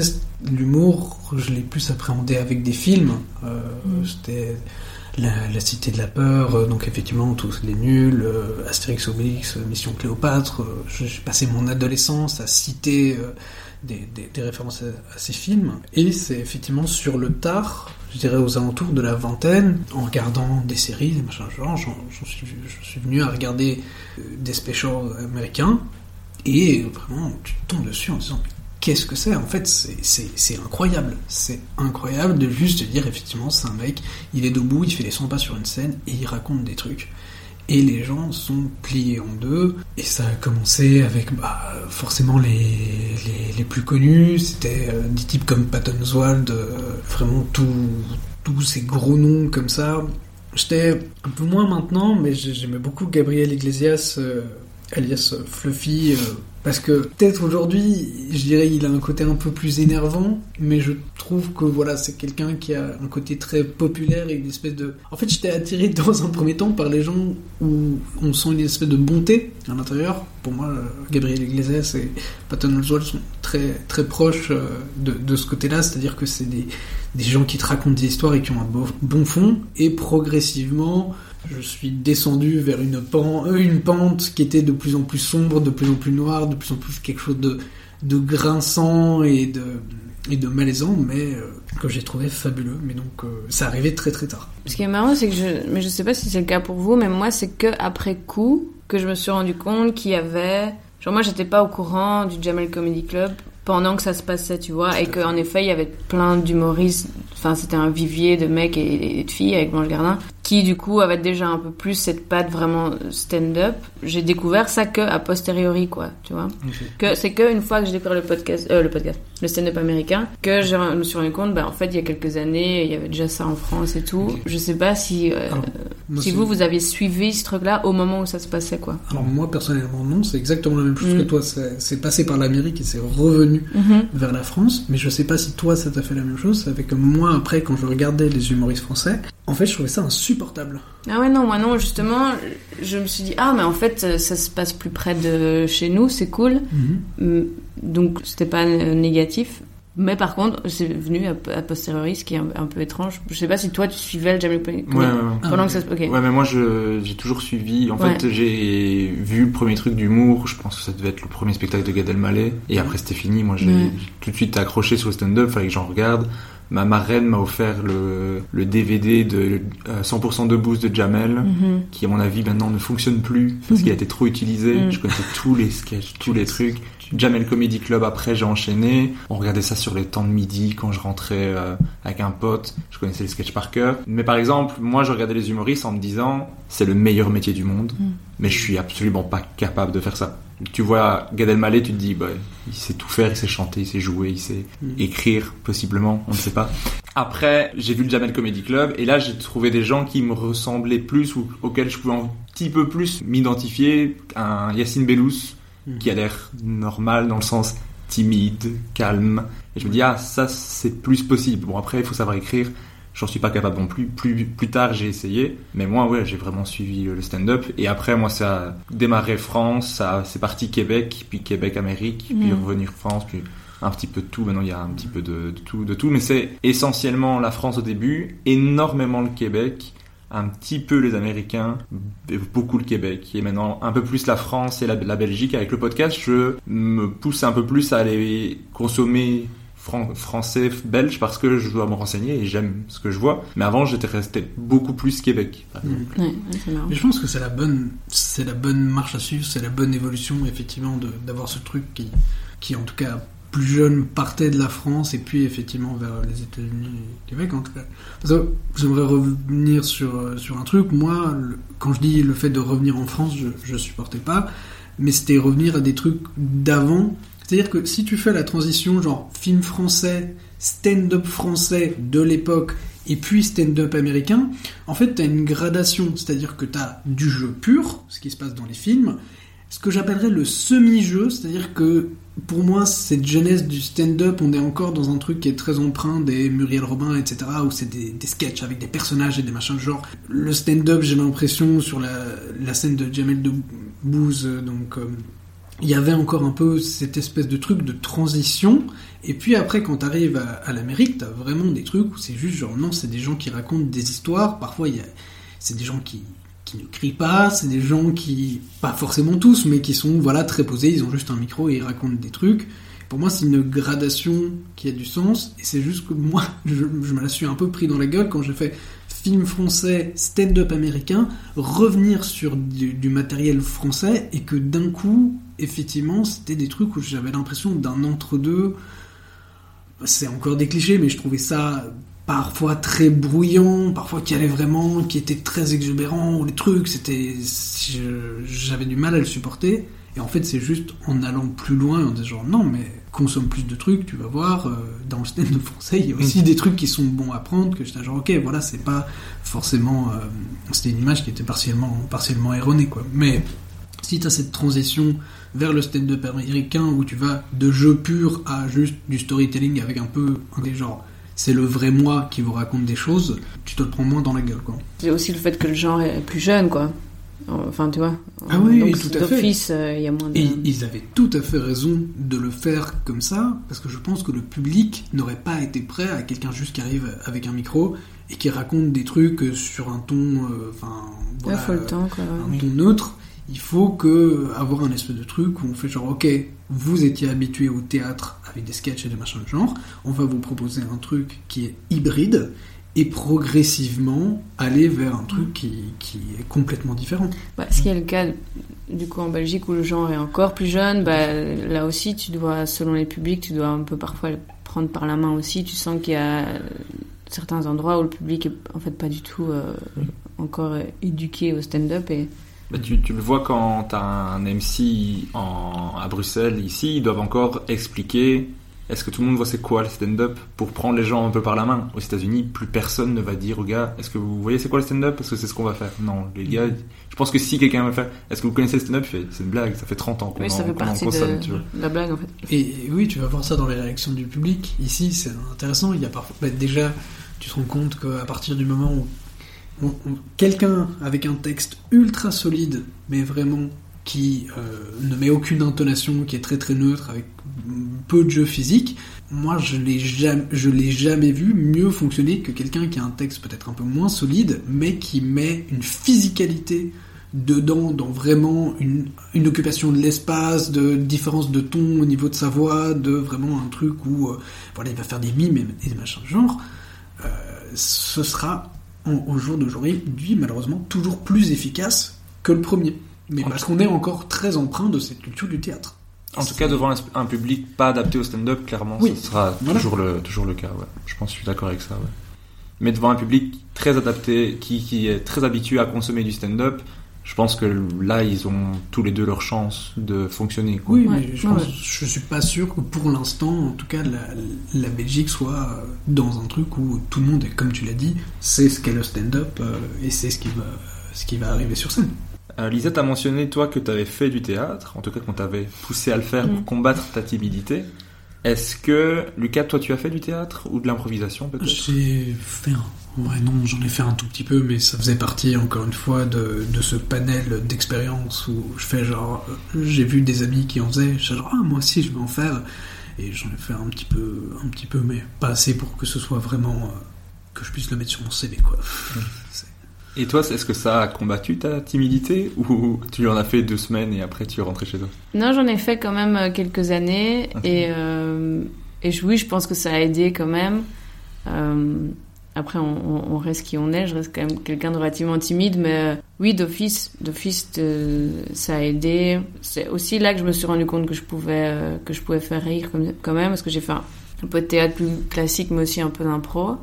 En vrai, ça se voit pas tant que ça parce que j'ai encore beaucoup de boulot à faire pour avoir euh, une présence scénique, mais euh, c'est quand même à ce moment-là que je me suis plus rendu compte que je pouvais avoir des idées qui faisaient rire parce que naturellement, même si l'impro est pas nécessairement orienté euh, humour, dans les choses que moi je proposais, bah, c'était plus des trucs rigolos.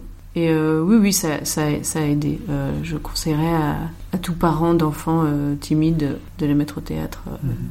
Ouais, moi je conseillerais aussi, mais après euh, j'ai fait du théâtre et j'ai fait de l'impro, donc euh, je pense que tous ceux qui en ont fait vont le conseiller, comme je conseillerais à tout enfant de faire des arts martiaux parce que j'en ai fait. Ouais. Mais je crois que quelqu'un qui n'a jamais fait d'arts martiaux ne comprend pas pourquoi je donne ce conseil, par exemple. Moi, si, finalement, j'ai fait ni l'un ni l'autre, et dans les deux cas, je comprends. Je trouve que le théâtre et l'improvisation, ne serait-ce que parce que le plus souvent, si tout le monde a la même logique de faire genre, mon enfant est très très timide, je vais le mettre au théâtre ou à l'improvisation, tu finis juste par avoir un groupe de petits enfants timides qui, au final, sont sur la même longueur d'onde et qui s'accordent parce que le plus souvent, s'ils ont cette forte timidité, c'est aussi parce que le plus souvent, leurs passions ne sont pas des passions euh, communes ou, ou- imaginons les gamins populaires qui genre aiment le foot et ils aiment des trucs comme ça, ils vont aimer des choses un peu plus différentes mais se retrouver donc dans le milieu où ben là ils peuvent en parler les uns avec les autres et créer des liens. Et donc je pense que c'est positif de mettre tous ces petits enfants timides ensemble euh, parce que c'est comme ça qu'ils vont créer des dynamiques de groupe euh, et puis après créer des startups et prendre le contrôle du monde. Ouais, puis tu développes, allez, tu développes ton, ta créativité, ton imagination, ta répartie aussi, quoi. Tu dois penser vite. euh, donc, Puis le principe de base de l'impro de écoute ce que l'autre a à dire Ouais. et, dit, et accepte les autres, c'est quand même un principe que même si tu fais pas l'impro, tu peux inculquer qui est quand même assez sympa. Ouais. Écoute ce que l'autre a à dire, c'est peut-être pas que de la merde. Dans- en tout cas, de premier abord, il y a des gens qui disent de la merde. Clairement. Et puis après, si ça fonctionne pas, effectivement, il y a les arts martiaux où tu dis genre et maintenant tu le cognes bon, jusqu'à ce qu'il bon accepte ce que tu dises. Et voilà. Voilà, c'est exactement ce qu'on nous inculque aux arts Tu n'es plus l'enfant timide, maintenant tu es la petite brute. tu montes les échelons. Et qu'est-ce que vous avez fait comme études tous les deux? Toi, tu as fait le journalisme. Ouais, moi j'ai fait la. à ce, que, ce qui s'appelle Infocom, euh, je sais pas si c'est toujours ça, à Bruxelles, et puis master en journalisme. C'était où À l'ULB, donc à, Bruxelles. Mais dans l'idée de je vais être journaliste ou dans l'idée de je sais pas ce que je fais et du coup je prends un truc qui me plaît un peu. euh, Bah, j'étais toujours un peu paumée.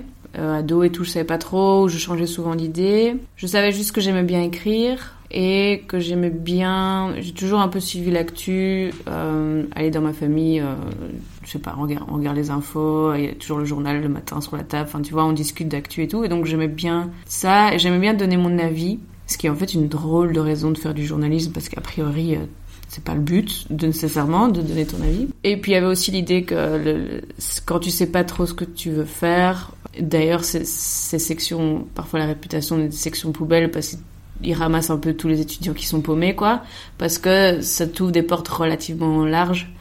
Tu peux aller un peu, euh, un peu faire de la com, euh, relations publiques, enfin un peu chipoter. Et du coup, je me suis dit, bon, ça ratisse assez large. Et voilà, je sais que j'aimais bien écrire, que j'aimais bien suivre l'actu. J'étais pas convaincue non plus, mais euh, ça me semblait être l'option la moins pire. Bachelier, j'aimais bien parce que c'est vraiment un bachelier super large. C'est un, t'as un peu des cours dans tous les sens, quoi. Histoire, histoire de l'art, euh, philo, sociaux. Et donc ça, j'aimais bien app- apprendre dans l'absolu. Après le master, ça c'est un peu corsé parce qu'évidemment ça se, ça se précise, ça spécifie, faire des stages et, tout ça. Et là, je, je sentais qu'il y avait un truc qui, qui bloquait un petit peu, que j'étais quand même pas convaincue que c'était ça que je voulais faire. J'avais hésité à faire un master en, en écriture de scénario, mais finalement je me suis dit, c'est quoi ce diplôme Un peu, enfin bref. Et donc, après, je j'ai pas de regrets, c'était des, c'était des études intéressantes, mais euh, je, je sentais qu'il y avait un truc qui faisait que moi, je crois pas que ça va aller. Mais, euh, mais voilà. Mais ça t'a apporté dans le sens où tu as tu t'es intéressé à pas mal de choses. Ouais. Enfin, je veux dire, au niveau de ton stand-up, ça t'a fait intéresser à, tu disais la philo, t'en, t'en parles un peu dans ton stand-up. Je pense que c'est quelque chose, c'est des choses qui t'ont en tout cas euh, influencé. quoi. Oui, oui, bah, je pense, enfin, de manière générale, euh, c'est vrai que même si tu. Enfin, moi, j'aime bien euh, apprendre, quoi. Et euh, j'étais quelqu'un, j'ai toujours été assez studieuse, euh, juste parce que j'aime bien euh, étudier, bizarrement. Enfin, ouais. Oh, bah, j'étais très studieux. donc ouais, je- ouais. Donc, et du coup, j'ai pas besoin d'avoir une finalité très précise. Je sais qu'il y a des gens qui ont besoin de, de trucs beaucoup plus pratico-pratiques. mais moi, apprendre dans l'absolu, même sans, sans pouvoir convertir ça en, en quelque chose de très concret, ça me, ça m'a pas dérangé. Et du coup, le fait que ce soit des études un peu, un peu brouillon pour certains, ben moi, ça m'a plu parce qu'en effet, t'apprends, ouais, tu fais un peu de socio, un peu d'anthropo et, et au-delà du fait que tu peux faire un métier euh, avec ça, ben, je pense que ça, juste, ça, c'est bien pour ton, pour ton cerveau, quoi. Et en tant que, que petit citoyen, euh, c'est pas trop mal. Mais voilà, après, dans la pratique, euh, ouais, puis j'avais, j'avais toujours des vieux trucs dans ma tête que, que je traîne, que je voulais faire du stand-up, mais j'en, j'en ai, il a fallu des années pour que je me lance. Mais tu vois, j'avais un peu ça en tête et je voulais, je voulais écrire, ah, je veux faire des films, des machins, mais pas au point d'en faire quoi que ce soit de concret, mais je pense que quand t'as un peu des rêves dans ta tête, mais dont tu ne fais rien, ça pourrit un peu tout le reste, tu vois, parce que c'est un, espèce de boulet qui te tire et qui fait que tu n'arrives pas à être à 100% dans ce que tu fais concrètement, parce que dans ta tête, t'as toujours, ouais, mais et si, et si je faisais ça? Et du coup, j'ai jamais su non plus être vraiment dedans à 100%, à me dire, ok, ben maintenant c'est ça que je veux faire, parce que j'avais d'autres trucs qui traînaient dans ma tête. Voilà. Mais pas de regrets, j'ai appris des cool trucs. Puis, enfin, ouais, je sais pas, faire des stages dans les médias, c'est intéressant. J'ai rencontré des cool gens, euh, faire aussi des exercices de radio sur le campus et tout. Enfin, tu vois, c'est, c'est, c'est, c'est des assez cool études. Tu avais fait ton baptême? Ouais, j'ai fait mon baptême, Oh. ouais. En, mé- toi en médecine. J'ai, fait un an de médecine. c'est Et non, quand je te dis que je t'ai perdu, je t'ai perdu. Hein. C'est un tout autre sujet. Et toi, Lucas, les études? Ben moi, un peu comme Lisa, j'ai d'abord commencé dans un truc, euh, euh, et puis j'ai changé, j'ai fait un an de, de dessin, qui s'est très très mal passé parce qu'on n'avait pas du tout... euh, le contact ne passait pas du tout avec mon prof général, il avait une, une estime extrêmement haute du dessin, et moi je pense que j'étais pas encore assez mature, donc au final le dessin j'étais surtout très empreint d'une culture euh, BD. Et euh, lui voyait vraiment ça comme le pire truc possible, alors qu'au final, euh, on l'a bien vu dans l'histoire de l'art, euh, c'est des trucs qui peuvent tout à fait, euh, tout à fait converger et créer des trucs euh, très, très intéressants. c'est fou quand même pour un Belge. Oui, mais voilà. euh, la BD. Lui était. un, un prof d'art qui méprise l'art, en tout cas une, une forme d'art euh, très présente dans ouais, son ouais. pays, c'est particulier. Mais je me rappelle qu'à mon examen d'entrée, euh, voilà, il fallait citer des artistes belges qu'on aime bien, et il avait vraiment euh, bien précisé, genre, euh, mais pas des auteurs de BD. hein. Comme si tu faisais l'hôtellerie en Belgique. Pas de frites, hein. donc il y a- il y a- effectivement, il y avait un peu ça, et donc euh, j'étais là genre ouf, mais alors euh, citer un dessinateur qui soit pas un auteur de BD, donc j'ai été un peu pris de court, mais après c'était aussi encore une fois un souci de maturité de, de ma part où euh, bah, j'ai toujours bien aimé dessiner pendant euh, mes secondaires, euh, je me disais juste genre bah, j'aime bien dessiner, je vais faire des études de dessin. Donc en fait il y avait, un manque de vision par rapport à la finalité du truc, c'est-à-dire que moi là je visualisais des études, mais je visualisais même pas ce qui se passait juste après, j'étais juste là genre crayon. Donc voilà, ça s'est très très mal passé et en fait en cours de route, on avait des cours qui étaient communs avec les autres options tout à fait positif parce que comme ça on pouvait créer des liens, etc. Et j'ai rencontré les gens qui travaillaient en cinéma d'animation, donc euh, pour créer des dessins animés. Et euh, bah, j'ai trouvé ça euh, super parce que j'étais genre, mais enfin, euh, de, de, de l'autre côté, mon prof de dessin, euh, voilà, euh, il dénigre tout ce qui est BD, et là, euh, c'est des gens qui font des Mickey. Et donc je genre mais moi aussi je veux faire des Mickey. Et donc euh, j'ai switché d'options et j'ai fait 5 ans euh, de cinéma d'animation euh, qui se sont très bien passés.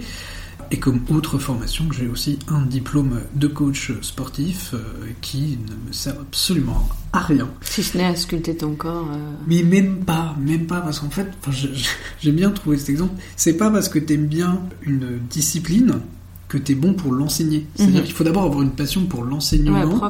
Et, euh, et puis après, effectivement, si si t'enseignes un truc, il faut d'abord que t'aimes l'enseignement et puis que t'aimes la matière que t'enseignes. C'est-à-dire, Moi, personnellement, je, je suis convaincu que euh, voilà, un, un historien fait pas un bon prof d'histoire. Il faut d'abord aimer euh, la transmission de savoir. Et là, avec le, le coaching, c'est un peu la même chose. J'aime beaucoup le sport, j'ai une passion pour le sport. Personnellement, euh, l'enseigner à des gens, c'est un truc que j'ai trouvé mais chiant comme la pluie, quoi. C'est vraiment, t'es debout à côté d'un mec et tu lui dis fais ça, fais ça, fais ça, fais ça. C'est. hum, Voilà, moi ça m'a. J'ai trouvé que c'était un peu une. Il y, a, il y a des gens qui adorent ça et euh, félicitations à eux, on a besoin Oui, qu'est-ce que tu vas dire Voilà, moi personnellement, j'ai trouvé que c'était un état de mort intellectuelle complet. Aussi parce que tu peux pas parler à quelqu'un qui fait du sport. C'est-à-dire que si t'es en train de coacher quelqu'un et tu peux lui faire genre ah et comment s'est passé ta journée? Il est en train de faire des pompes, tu veux le tuer ou quoi? Comme un Il faut qu'il respire. Donc euh, ouais voilà. Ouais.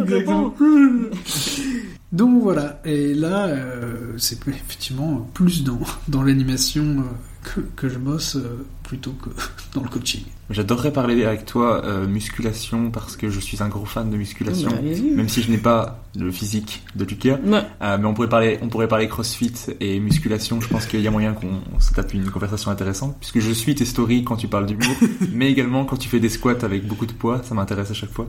Il faut quand même savoir que euh, Lisa a fait du powerlifting, donc elle peut tout à fait nous suivre sur Oh. une discussion sport. Euh, Alors- elle était extrêmement performante, euh, en tout cas dans mon souvenir. Mais je pense qu'on va quand même Oui. laisser ça pour après le podcast parce que là ça devient très très niché quand même. Vrai. Mais franchement, oui, j'aimerais bien en parler. J'ai envie d'arrêter pour parler de ça. Mais deux passions qui, qui se mettent ensemble. Créer un second podcast, Voilà. c'est pas grave. Euh, Powerlifting et CrossFit euh, with fun. Ça existe, non? T'avais pas fait un épisode, toi, un podcast euh, Si. de- ouais. Si, c'est vrai. Oh, ben. Il y a un podcast sur le, le Il y a un podcast de moi où je parle de, de powerlifting euh, avec un mec qui faisait du kettlebell sport. Donc euh, c'est assez, assez fou. Euh, Je te donne un lien là comme ça, je, je, je, D'accord. je le sais, je le sais pas par cœur. Ça marche. Mais donc toi, tu as tra- tu travailles maintenant dans l'animation, Ouais. vraiment avec tes études. Et toi, Euh, moi, je travaille dans le social. Je bosse pour une, une association à Bruxelles qui, en gros, lutte contre le décrochage scolaire. Implantée dans différentes parties de Bruxelles, différentes communes où il y a plus de décrochage scolaire et aussi, vu que c'est lié, des conditions socio-économiques plus diffi- difficiles. Et euh, en fait, c'est organiser des ateliers avec des enfants le samedi pour leur présenter des métiers et espérer que faire des petits ateliers ludiques autour de métiers euh, les raccroche un peu à la scolarité. Et de manière générale aussi, juste, tu construis un peu des ponts dans la société parce que, voilà, par exemple, je vais organiser un mois d'atelier bah, de journalisme. Bah, ça veut dire que je dois trouver des bénévoles qui bossent dans le journalisme. Et on a même une collaboration avec, euh, avec la RTBF, du coup. Bah, les gens viennent à l'école et du coup, ces gens-là rencontrent des enfants euh, de différents quartiers de Bruxelles et on fait des petits ateliers de journalisme euh, ensemble. Et comme ça, les enfants ils découvrent un métier, ils découvrent que ça peut être chouette Et le bénévolat rencontre aussi des enfants de Bruxelles. Enfin, tu vois, donc il y a une valeur un peu, enfin, tu vois, sociétale de juste un peu renforcer un peu la communauté euh, locale, quoi. Et est-ce que tu le vois comme un job alimentaire qui te permet de faire du stand-up? Euh, bah, je supposais qu'ils écoutent pas le podcast. hein. Euh, c'est euh, c'est alimentaire. C'est sûr que ma, allez, ma priorité est plus le, le stand-up. Cela dit, le stand-up ne paye pas les factures. Et je suis pas encore sûre que ce soit très raisonnable de, de parier là-dessus concrètement. Et du coup, c'est un job alimentaire. Mais moi, je sais pas, j'arrive pas. Et c'est vraiment pas pour me vanter. Je pense que c'est pas du tout une qualité. Mais j'ai du mal à faire un, boulot vraiment purement alimentaire ou, juste c'est une, tâche que tu dois faire et il n'y a pas de sens et, et, voilà. Du coup, c'est vrai que... euh, En fait, moi, j'ai bifurqué. Quand j'ai fini mes études, je me suis retrouvée plus à faire de la com. Et j'avais un premier boulot qui était assez horrible. Et puis, j'ai commencé à faire du bénévolat et je me suis dit, mais en fait, j'ai l'impression d'avoir de m'épanouir plus et d'avoir plus de sens quand je fais mon bénévolat en soirée que à mon job de, journée, de bureau. Et du coup, j'ai bifurqué dans, plutôt dans les trucs plus sociaux. Un autre boulot euh, à l'époque qui était lié au football et aux sans-abri, parce qu'il y a un lien. Et c'est vrai que j'aime bien continuer à faire des jobs où, où j'ai l'impression de servir à quelque chose et qui a un peu un sens à mon, à mon truc. Aussi, j'ai du mal, moi, de manière générale, avec le fait de me lever et d'aller au travail. Et j'ai eu des boulots avant où tu sais, t'as le sentiment, t'es un peu là de façon, si enfin, qu'est-ce qui va se passer si j'y vais pas, euh, c'est pas très important. Comme j'ai bossé dans la com, t'as parfois des jobs où, enfin, ouais, des bullshit jobs, quoi, des trucs où tu te dis, mais qu'est-ce que je fous, euh, je, voilà. Mais quand tu travailles pour des associations, des trucs un peu plus locaux, il y a des bénévoles et des machins, t'as un peu plus une raison de, t'es là, bon, je vais peut-être, allez, je vais y aller, quoi. C'est plus facile pour moi de me lever le matin s'il y a un minimum de sens. Donc c'est un job alimentaire, mais pas que. Mais toi, Lucas, je pense que tu considères pas ton travail comme un job alimentaire. Tu fais quelque chose que tu aimes? Non, c'est- en, en- en vrai, ça peut paraître étonnant, mais euh, moi, c'est la même chose. C'est-à-dire que, comment dire, le milieu a beau être un milieu qui, pour certaines personnes, peut faire rêver, genre, ah, tu fais des films d'animation, ça... Sauf que quand tu travailles sur une série ou un film, c'est tellement une énorme machine qu'au final, moi, dessus, je suis un roi, je suis un technicien. C'est-à-dire que j'ai euh, les trucs que je dois faire euh, dans la journée, euh, je les fais. C'est aussi pour ça que je peux par exemple me permettre d'écouter des podcasts ou, de regarder des, des- séries en même temps. C'est parce qu'il y a un peu un truc, de, de machine. Après, je dis pas euh, quand il y a un film qui sort et qu'il y a mon nom au générique, oui, il y a un truc un petit peu de, de fierté. Mais en même temps, il y a la conscience que, euh, par exemple, c'est pas moi qui ai créé les personnages ou écrit l'histoire. euh, J'ai voilà, j'ai- fait vraiment un travail de technicien. Donc, moi, je le vois aussi comme, comme un job alimentaire. Et le problème, c'est qu'il y a un peu ce double truc où, euh, dans l'animation, ou alors tu fais un truc à beaucoup plus petite échelle, où tu vas avoir beaucoup plus d'incidence euh, sur, imaginons, le graphisme, etc. Mais là, énorme galère pour le financer. Ou alors, euh, t'es plus un maillon, mais tu fais partie d'un projet qui est tellement gargantuesque que, que t'as beaucoup plus comment dire, de, de garantie financière euh, par rapport à ton salaire et, ta situation stable sur, le rafio. Donc, euh, donc oui, pour moi, c'est aussi de l'alimentaire. Je trouve de manière générale, quand, allez, tu commences à travailler, euh, et ça peut même être sur des, ouais, des projets artistiques, du coup, au début, tu, vises un peu des trucs qui ont de la gueule, euh, le nom claque un peu, mais en fait, tu peux te retrouver, alors du coup, ouais, une, goutte d'eau dans l'océan du truc, versus quand tu travailles pour... euh, je sais pas, moi, euh, je pense que mon premier boulot, c'était pour un truc européen, c'était en anglais et tout, un peu fancy. Et en fait, euh, c'était le boulot où tu sais, mais à quoi je sers, quoi, dans ce truc? Versus euh, maintenant, le, job que j'ai là, c'est beaucoup plus, beaucoup plus local, c'est beaucoup plus ancré. Et ça, ça a moins de la gueule sur le papier, mais en, fait, tu es avec des vrais gens et à la fin de la journée, tu sais à quoi t'as servi. Et c'est quand même très, très agréable, ça. Tu sers à quelque chose dans, dans ta ville, dans ton quartier. Moi, j'ai très envie de. J'espère un jour pouvoir vivre de, de l'humour et tout. Mais après, il y a, y a quand même parfois des, questionnements que je peux me poser de à quoi je vais servir. Enfin, tu vois, après, l'humour a énormément d'importance dans ma vie, mais je me rends compte quand même à l'échelle de la société, l'impact sociétal euh, de, mes blagues de masturbation est relativement limité. La question se pose pas encore maintenant, mais je suppose que si tu vis que de ça, tu peux parfois te, enfin, tu vois, poser ce genre de questions-là. Euh, c'est pas au point de me dire que j'ai pas envie de faire ça. je, je garde l'envie de faire ça, mais c'est des questions que tu peux te poser aussi. Mais euh, si, si vraiment je donne tout mon temps à ça, euh, est-ce que c'est pas un peu juste pour moi que je le fais? Mais il y a rien de faire, y a rien de mal à faire des trucs pour soi, mais Oui, mais c'est intéressant ce que tu dis. Ça me rappelle une blague euh, de l'humoriste euh, euh, Dan euh, Soder, Mhm. qui, euh, qui a tout un passage où au final il parle de collègues, lui, qui sont aussi humoristes, et qui disent genre oui, mais. et qui, qui, qui parlent d'eux en, en disant on est des artistes, on est des artistes, et lui il dit genre mais. euh, on n'est pas en compétition avec l'art, on est des on, on est des clowns de centres commerciaux. C'est-à-dire qu'il y a un peu cette espèce de truc où après, voilà, c'est se sentir euh, lé- légitime ou pas, mais euh, oui, c'est une question que je me pose aussi beaucoup. Le stand-up, est-ce que c'est de l'art? Moi, je pense pas. Je pense que c'est une soupape pour permettre aux gens de souffler parce que la vie est horrible, est une espèce d'énorme charge. Moi, personnellement, je le vois pas comme ça. Je sais pas si le stand-up est vraiment de l'art. Je sais que c'est important. Mais voilà, il y, a- un peu cette espèce de truc où. euh, en fait, c'est même pas, c'est même pas la question. Est-ce qu'on est des ou pas et puis, et puis si une, euh, si une partie de toi se demande si ton job est vraiment important, etc. bah, il y a une solution, c'est d'essayer de le rendre en portant des, des, des choses pour aller plus loin. Mais Oui, cela dit, moi je peux parfois être un peu critique de, de gens qui veulent absolument faire rentrer du sens et de l'utilité sociale dans le stand-up. Mhm. Euh, parce que je- parfois ça peut être bien fait, mais je trouve que parfois c'est un peu performatif. euh. je pourrais regarder, je fais des blagues, mais je, je dis aussi que, que la, la glace fond, quoi. Enfin, du coup, je me dis, mais pourquoi pas servir à quelque chose ailleurs dans, dans tes autres heures, je sais pas, par avec du bénévolat, des machins.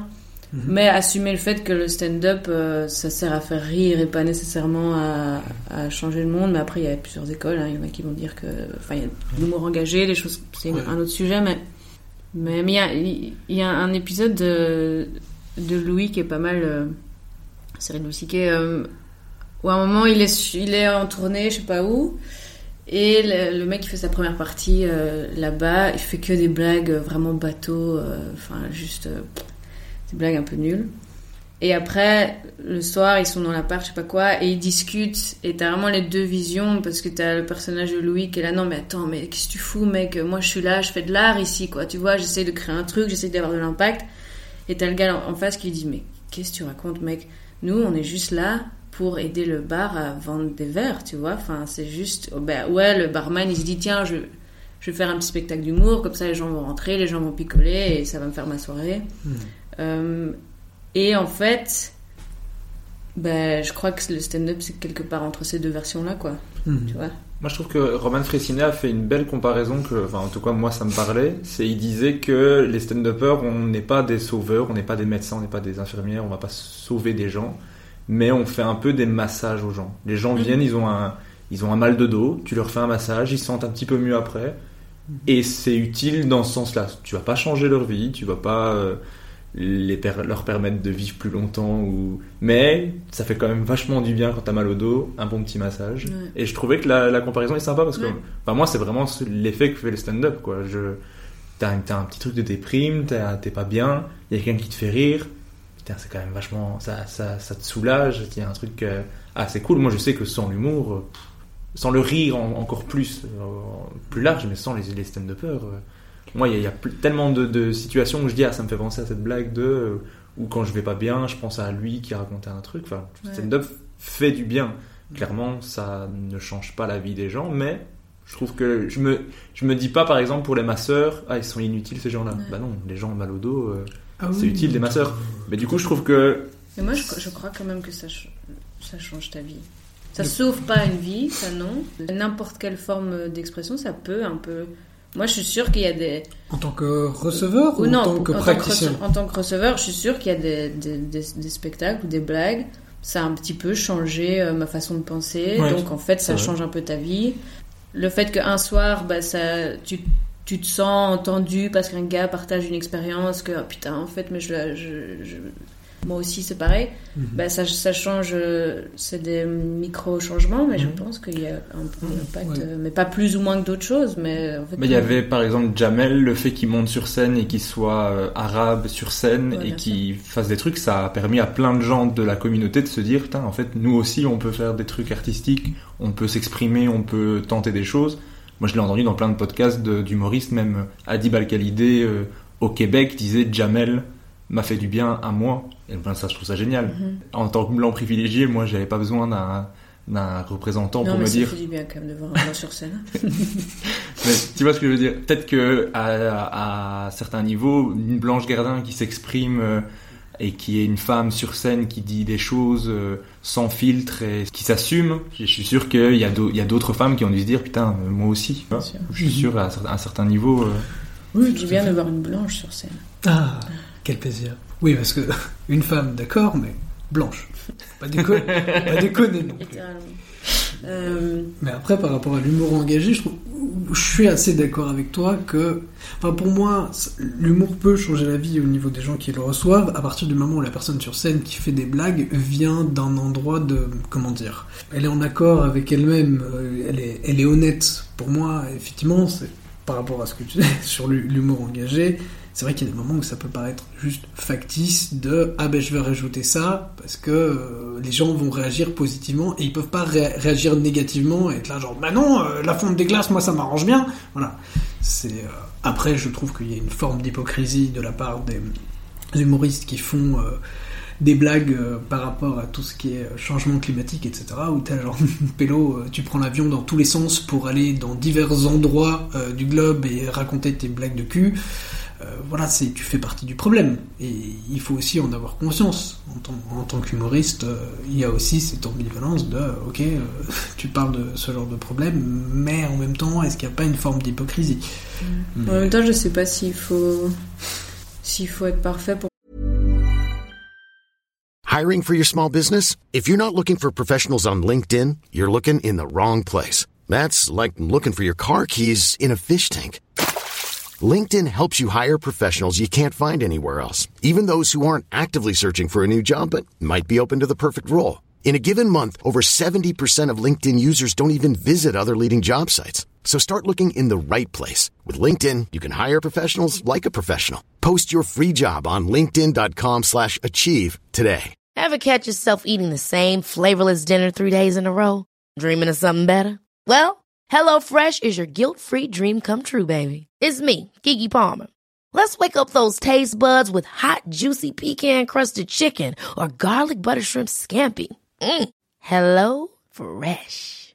Stop dreaming of all the delicious possibilities and dig in at HelloFresh.com. Let's get this dinner party started.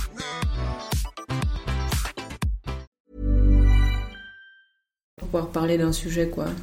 J'ai pas nécessairement cette exigence là. Sauf si sur scène tu te fais passer pour Oui. quelqu'un de parfait. Moi, Mais il y trouve- en a qui le font ça par rapport à. Bon, il y en a, il y en a Ouais, qui peuvent en tout cas donner cette impression de se dire euh, moi je suis top. Moi souvent j'aime bien les gens qui parlent d'un sujet en disant euh, moi je suis pas. euh, Oui, tu recommences en, en- tu commences en admettant que toi-même Voilà. t'es pas. Mais je veux dire, je pense pas qu'il faut être parfait pour critiquer. euh, Tout dépend de la forme.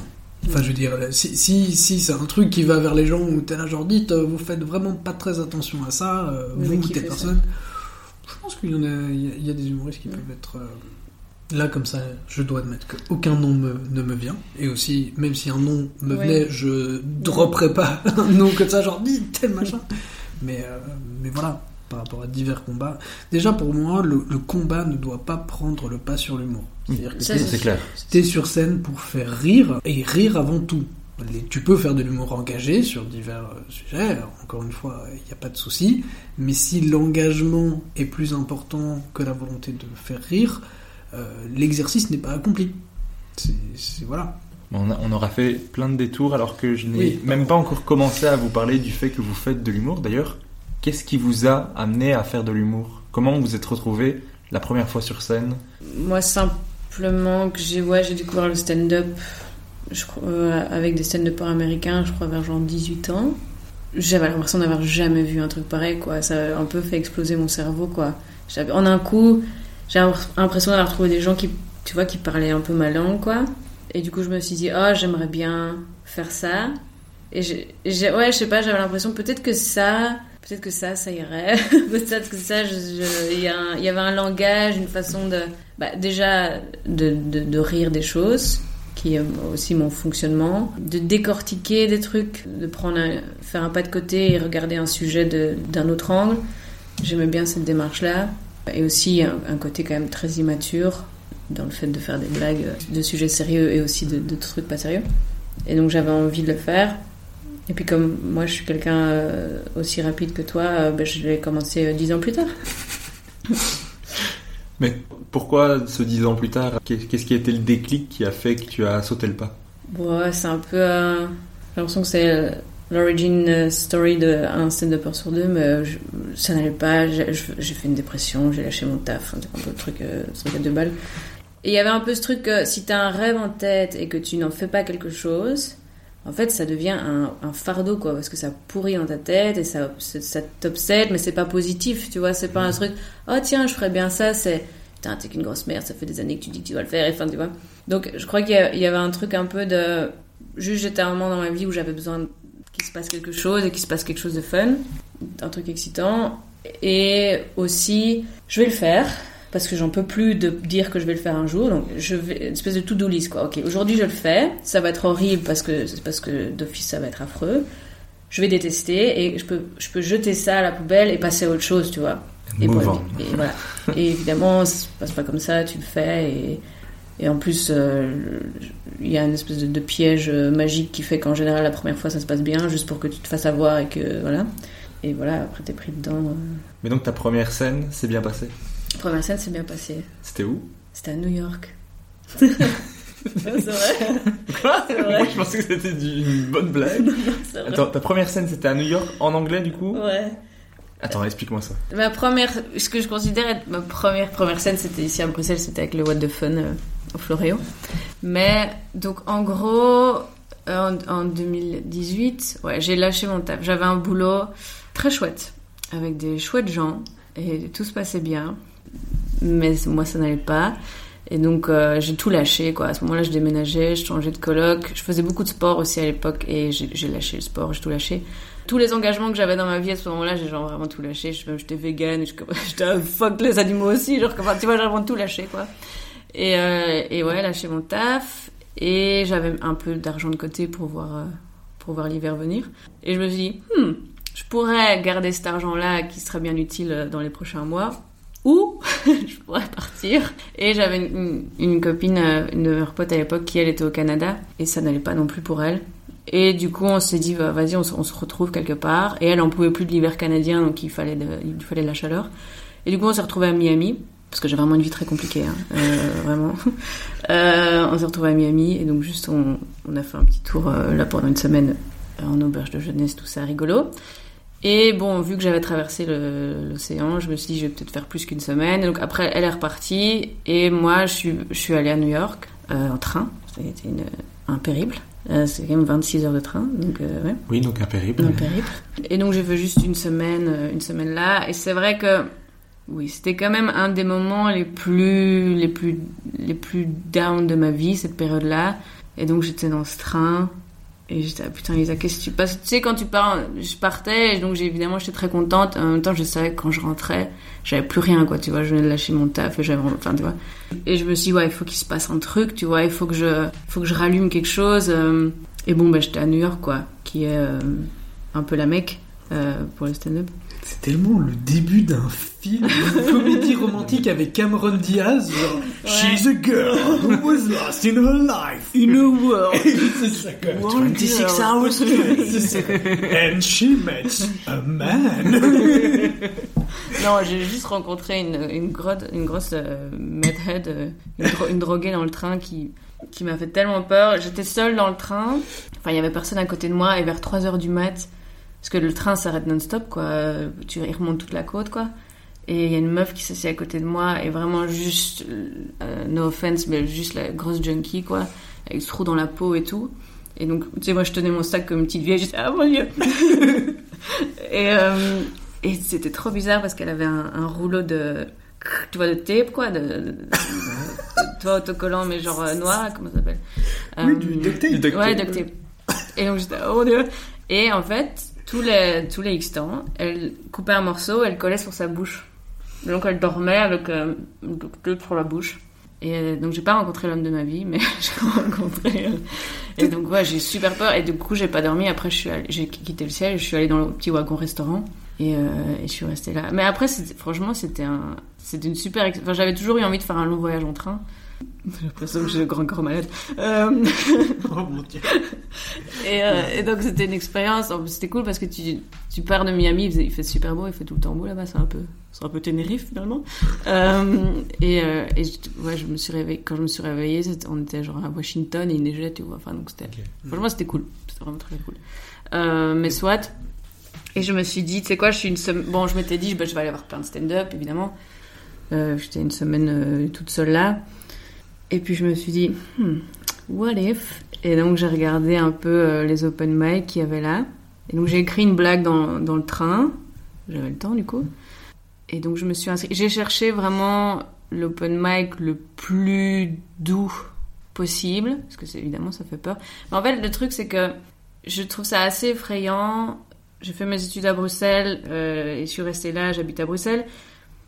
Et j'avais l'impression, quand tu, commences à faire du stand-up, c'est- c'est tellement une autre partie de moi. C'est un moment, c'est un truc que tu te réinventes un peu, quoi. Enfin, surtout si t'es quelqu'un de timide, c'est pas rien, tu vois, de lancer là-dedans. Et il y avait un truc qui faisait que ça me semblait très compliqué de me réinventer dans le même environnement. Tu vois ce que je veux dire? Tout le monde est là, m- ma famille est pas loin, mes amis sont là. Euh, le bar où potentiellement il y a un open mic, ben, je suis déjà passé cinq fois devant. Et je sais pas, je sais pas vraiment expliquer la psychologie de ce truc-là, mais ça me semblait compliqué de me réinventer si tout autour de moi était la même chose. Et donc le fait d'aller faire ça à, à l'étranger où personne me connaît, il n'y a aucun impact si ça se passe mal, personne ne le saura jamais, juste moi avec moi-même. Ça me semblait beaucoup plus, euh, ouais, beaucoup plus accessible bizarrement. Et donc voilà, donc j'ai trouvé, j'ai cherché un open mic euh, doux et j'ai trouvé un truc qui était dans un, théâtre d'impro. C'était un open mic le jeudi à 16h et c'était que des filles. Je me suis dit, bah, ça, ça va être tout doux quoi.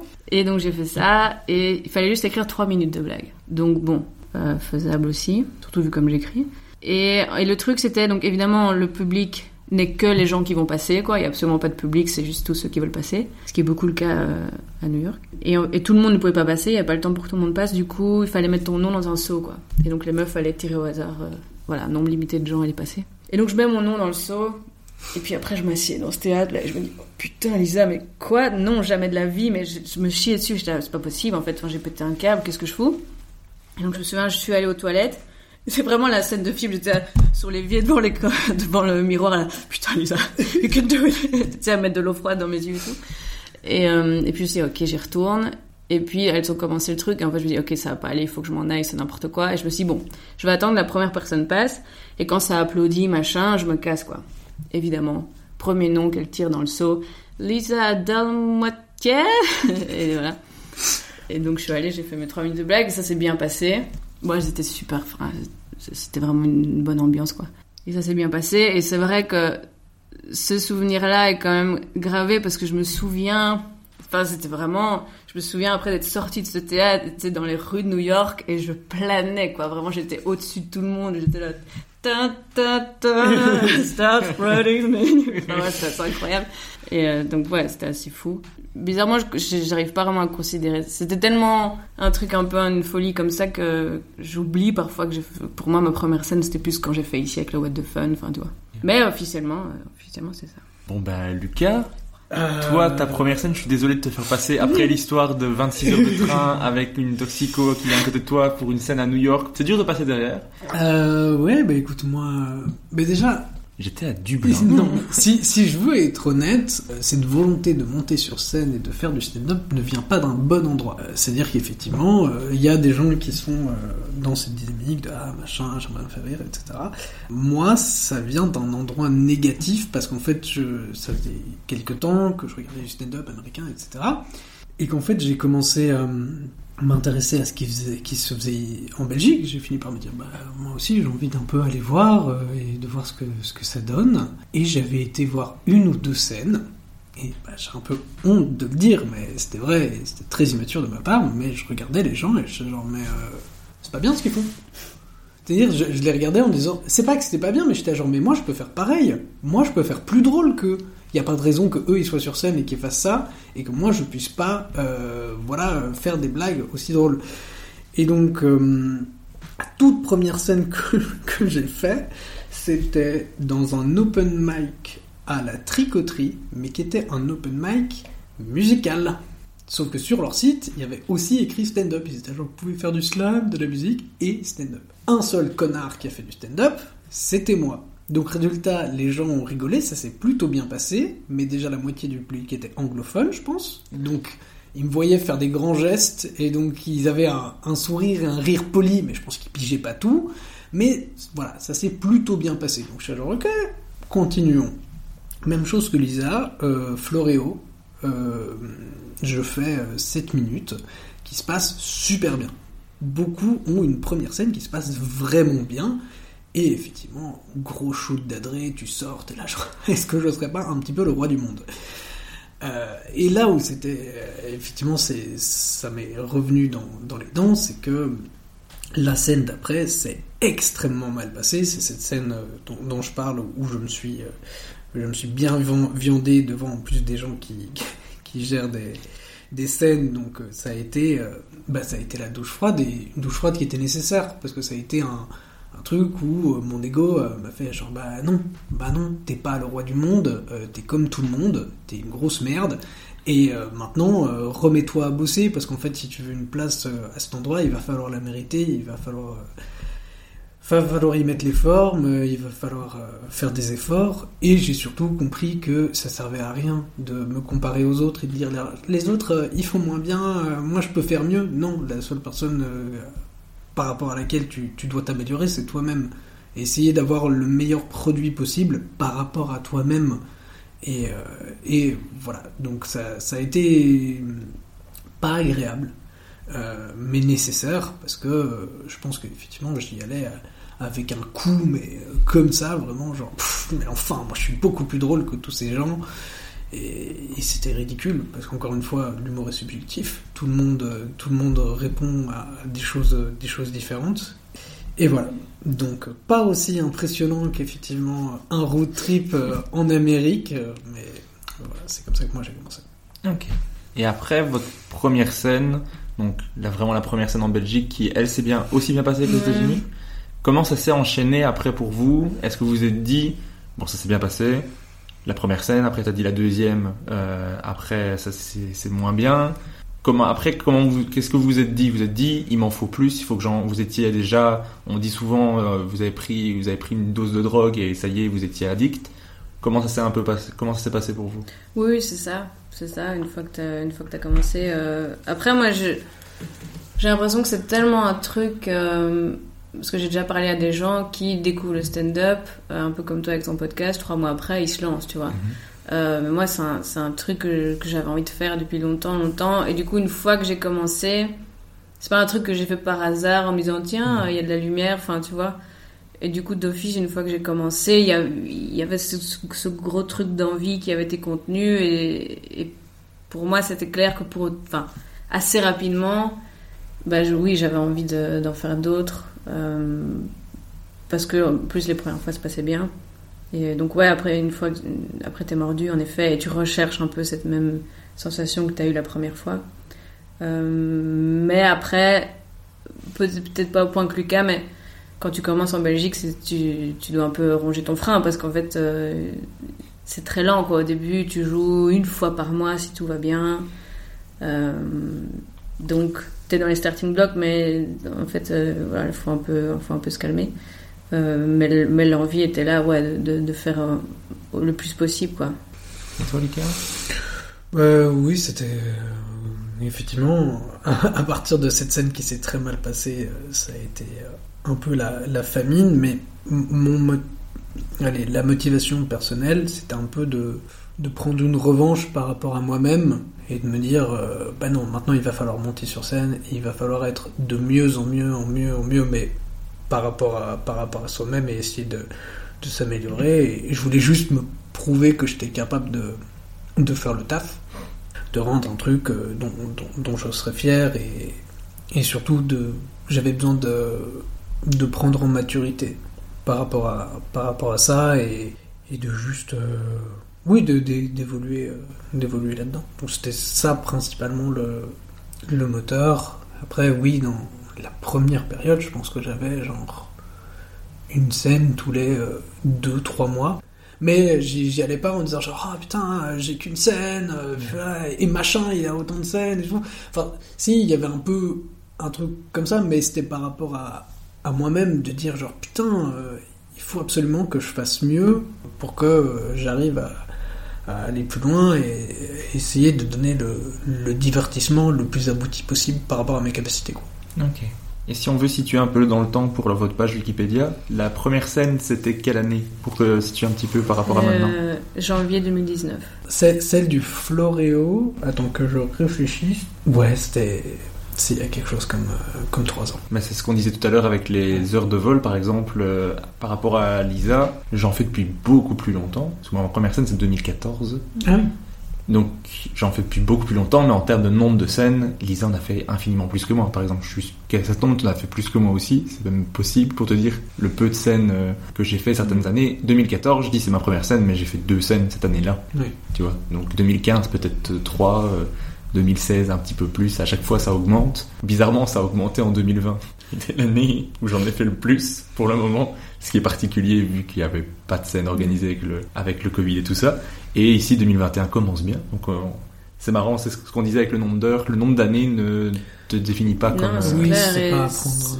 Comme on a dit, d'une ville à l'autre, euh, t'as pas les mêmes opportunités. Et en plus, d'autant plus maintenant, tu peux dire, euh, ça fait trois ans, mais si t'enlèves les mois de Covid, enfin, il y a ça aussi, quoi. Oui. Donc, euh, Voilà. Et est-ce que vous, vous avez tenté tout ce qui est euh, festival d'humour, euh, ce genre de choses ou pas trop? Parce que moi, quand j'ai commencé, si tu faisais pas les festivals d'humour, tu faisais pas d'humour en fait. Mais non, et moi je suis carrément pas au taquet là-dessus. Il faudrait, Ok. faudrait que je. me- si Tu vois, c'est pas une volonté, euh, je suis pas au courant en fait. Je, je devrais me renseigner en soi, Ouais. mais. euh, Moi, j'ai j'ai fait qu'un seul truc, c'était euh, les, les vous rire. euh, là, en, en 2021, ils demandaient d'envoyer un sketch. J'ai envoyé un de mes sketchs et en même temps, en l'envoyant, j'étais genre, mais espèce de troufion, tu vois. Genre, c'est les frères. Enfin, c'était un truc organisé par les frères Taloche, etc. Et j'étais genre, mais tu, tu, tu n'as pas de sens par rapport à ce, que, ce qui va être sur scène. Et en fait, je, je m'en suis rendu compte en voyant les gens sélectionnés, c'était que ce que moi j'offrais, euh, c'est pas que c'était pas bien, c'était juste que c'était pas, euh, voilà, eux ils allaient faire un buffet salé et moi j'étais là genre voilà j'ai des fruits. Enfin, c'était pas, ça n'allait pas fonctionner. C'est pas ta meilleure métaphore, si je peux me Non, permettre. non, effectivement. On peut les classer, hein. On peut les classer. j'ai eu- Mm. Elle est arrivée très vite euh, et c'était pas forcément une bonne chose. Mais donc, résultat, euh, j'ai fait une fois sur l'humour et puis j'ai fini par me dire, je pense pas que ce soit si, euh, si intéressant par rapport à ce que je fais. euh, je suis bien dans mes créneaux et. Et il y a des gens qui sont très très efficaces pour ce genre de trucs et qui peuvent vraiment proposer des trucs super. Je pense pas être parmi eux. Mais donc vous êtes tous les deux des humoristes de plateau, on va dire. Vous avez essayé des plus longues durées à, à certains moments. Donc toi, tu as fait le rodage maintenant pour ton spectacle. Mais est-ce que l'ambiance plateau, c'est quelque chose qui vous plaît ou c'est quelque chose qui est compliqué pour vous? Moi j'aime bien dans l'ensemble. euh, tu veux dire comparé à quoi en fait? Bah, est-ce que c'est quelque chose Parce qu'il y, a des- il y a des gens qui aimeraient, genre, qui, je sais qu'ils sont détachés un peu des plateaux et qui jouent leur spectacle Ah, oui, oui. solo ou alors qui vont organiser un peu comme vous le faites avec les weirdos où vous allez faire 3 fois 20 minutes mais vous n'allez pas être dans une scène avec euh, des gens avec qui vous n'avez pas choisi d'être. Oui, dire. ok. Euh, bah, il y a deux choses. Déjà, moi, je, je pense que les choses sont différentes à partir du moment où tu es établi et que, je sais pas, c'est ton troisième spectacle. Bon, pff, là, euh, tu peux un peu rôder ton bazar comme tu veux. Mais quand, quand tu commences, ok, certes, tu finis finalement par assembler ce qui pourra potentiellement être une heure, euh, mais surtout, t'apprends à être drôle. C'est ton école, quoi. Et je pense que pour apprendre à être drôle, bah, le- l'exercice du plateau est quand même, euh, me semble être un, très bon format parce que tu dois, tu dois suivre et, et précéder des gens très différents de toi, des gens meilleurs que toi, des gens moins bons que toi. T'es dans des, dans des endroits où, parfois éclatés, où, euh, où les gens sont en train de bouffer. Enfin, tu vois, il y a plein de conditions qui, qui font que si t'arrives à malgré tout tenir la baraque là-dedans, bah, ça veut dire que, que t'apprends et que tu t'améliores. Et puis, bon, stand-up, c'est quand même un truc assez solitaire. Mais en Belgique et à Bruxelles, euh, l'ambiance des plateaux, je sais pas comment ça se passe ailleurs, mais est assez cool dans l'ensemble, tu vois. Les, gens sont assez chouettes, il y a une relativement bonne ambiance. euh, Donc, au-delà du fait que c'est une bonne école, les plateaux, moi je passe des bonnes soirées, tu vois. Enfin, j'aime bien voir ce que les autres font. Je pense que c'est important pour, euh, pour apprendre. Et en plus de ça, c'est la plupart du temps des assez bons moments, quoi. Tu rencontres des gens et, euh, et ouais, franchement, il y a des cool, cool personnes hein, qui, qui font du stand-up. euh, bah, c'est même comme ça qu'on s'est rencontrés aussi, enfin, tu vois. Donc, Lucas, toi, tu... Tout à fait d'accord avec, euh, avec ce que je, ce que, ce que je suis très d'accord. Je suis tout à fait d'accord avec C'est à mon début. Hein. Euh, je suis tout à fait d'accord avec ce que dit Lisa, et d'autant plus euh, l'avantage qu'ont les, les plateaux, c'est que, en tout cas, quand tu joues avec des gens euh, que tu connais un petit peu, tu une forme de, retour qui est intéressant par rapport à ce que tu as, joué, c'est-à-dire que à partir du moment où c'est des gens avec lesquels tu as un petit peu de voilà d'honnêteté, c'est des gens qui vont être capables de dire genre, voilà là ce nouveau truc que tu as fait bah, c'est pété, ça fonctionne pas, laisse tomber, ou même qui peuvent servir de garde-fou et te dire genre là les blagues que tu fais c'est hyper hyper limite, ça ça fonctionne pas. En tout cas dans la construction que tu les as fait, ça va plus te revenir au visage qu'autre chose. Là où par exemple, bah oui, quand t'es avec une heure euh, et que t'as juste le retour des, des gens dans la salle, bah oui, ça peut être très intéressant, mais c'est aussi bien d'avoir des retours de la part d'humoristes qui ont peut-être un petit peu plus de bouteilles et qui peuvent t'aiguiller et te dire genre peut-être que là, si tu rajoutes ça, ça peut être assez fou. euh, donc, euh, donc oui, le, fait de jouer en plateau avec d'autres, avec d'autres gens, ça permet aussi d'avoir un petit peu ce truc de, de- de communauté qui, qui va s'entraider si possible. Et vous avez le spectacle, donc on, l'a mentionné une fois ou deux, les, les Weirdos que vous faites avec euh, Fanny Ruet. où Vous jouez tous les trois 20 minutes. Est-ce que ça, ça s'est fait naturellement de vouloir jouer à trois? Parce que Fanny est un peu plus expérimentée, elle a une carrière plus établie pour le moment. Est-ce que ça s'est fait. Elle a une carrière. est-ce que euh, ça s'est fait naturellement Et est-ce que d'autres noms ont été proposés à la place des Weirdos ou ça a été directement une évidence? Parce que moi j'aime beaucoup le titre. Mais je sais que, euh, pour avoir entendu parfois dans le public, il y a des gens qui ne savent pas ce que veut dire les weird. Ouais. Euh, je me souviens plus de- d'exactement la conversation. mais on s'ent- on s'entend bien à trois. Euh, on, aime, on aime bien nos humours respectifs. Et d'où, je ne sais plus d'où c'est venu, honnêtement. Je, ça m'étonnerait pas que ce soit dans une période de- d'été, qui Mhm. sont toujours les périodes où il y a moins de spectacles, euh, voilà, de gens à l'international qui viennent jouer ici, il y a moins de gros noms, etc. Et il fallait remplir, on a fini par se faire, ah, ben pourquoi on ferait pas un plateau à trois Ouais, euh, mais je sais plus si c'est Fanny qui a initié ce truc. Je- franchement, je sais plus. J'aurais tendance à dire euh, oui, vu Ouais. qu'elle est peut-être un petit peu plus proactive euh, que nous par rapport à ce genre de construction. Et par rapport au nom, on avait un peu brainstormé, on avait proposé euh, plusieurs, euh, plusieurs trucs. euh, et c'était euh, voilà ce qui fonctionnait bien. C'est vrai que la, la question, il me semble, de l'anglais, c'était un peu posée, de genre ah oui, est-ce que faire un truc en anglais? Et puis on, s'est dit genre bah nous ça nous va. Après, ça vous va bien, Et- clairement. Vous aimez voilà. tous les trois placer des mots en anglais, ce qui me dérange pas parce que j'adore l'anglais. Mais je, trouve que quand j'ai vu le titre la première fois que je suis allé vous voir, parce que je, suis allé, je crois que je suis allé voir deux ou trois fois les Weirdos, euh, je me suis dit, oui, ça marche. Tu vois, ils aiment bien les mots en anglais. Weirdo, ça marche avec euh, le, le style d'humour parce que vous n'avez pas un truc euh, très mainstream, je vais dire. Et du coup, il y a un peu d'absurde, il y a des trucs un peu plus noirs, des trucs plus fous. Du coup, je trouve que ça marche bien. Mais je sais avoir entendu dans le public, euh, ouais, ça s'appelle comment encore Les les war- les Wardos. Les- ouais, ouais. Ah ok, les War. Ça veut dire C'est- quoi? oui, c'est peut-être pas le, le- le titre le plus stratégique euh, marketing bon parlant. Mais moi, je l'aime bien. Euh, Je- bah, part cela dit, je pense qu'on a la meilleure affiche. Euh, Oui. Ça, je crois qu'on peut le dire. Mais- Donc, une- des illustrations de Lucas. euh. Mais en même temps, je, je vois pas trop par quel euh, terme francophone, tu vois, parce que si on avait dit genre les bizarres, Les bizarroïdes. voilà, ça aurait, ça aurait été. euh, Moi, Los Bizarros, j'aurais bien aimé aussi. ok, Los mais- Bizarros, effectivement, ce sera pour peut-être une prochaine scène. Et jusqu'à maintenant, quelle a été votre meilleure scène? Ah, waouh. Hmm, Un truc qui vous a marqué en particulier, quoi. C'est horrible à dire, mais j'ai- de toute façon, j'ai jamais eu une apothéose, un truc incroyable où les gens étaient comme des fous et, ça, ça me va très bien. Il y a une scène que j'ai beaucoup aimé parce que j'ai fait du, travail avec le public, de parler avec eux, etc. Et je suis tombé sur un mec qui était euh, ostriculteur, qui, élevait des huîtres. Et j'ai trouvé ça incroyable de se dire que voilà, parlais de son métier et tout. Je suis mais tu fais quoi comme étude pour faire ça? C'est tellement dingue, etc. Donc celle-là est gravée dans ma mémoire parce qu'il y a, cette image de, petite capsule, de trucs un petit peu improbables euh, qui, qui, n'arrivera plus. Euh, sinon, euh, oui, il y a un des premiers, premiers Weirdos qui s'était très très bien passé, où j'avais pas mal de neufs qui avaient vraiment bien fonctionné, où le public était super, super à l'écoute, super à fond. Euh, mais sinon, euh, non, je, je, je pense que j'ai pas vraiment de, de podium où vraiment, euh, c'est là, j'étais genre, bah oui, je suis pas arrivé à dormir de la nuit tellement j'étais chargé en adrénaline parce que ça s'était incroyablement bien passé. Moi, je, je sais pas si on a une en particulier, mais je sais que l'été où on a eu le premier déconfinement, donc je pense que c'est été 2020 peut-être, ouais, Mhm. d'office, bah oui, c'est ça. Je sais pas, il y avait un peu une ambiance cet été-là de euh, après-guerre, je sais pas, tout le monde.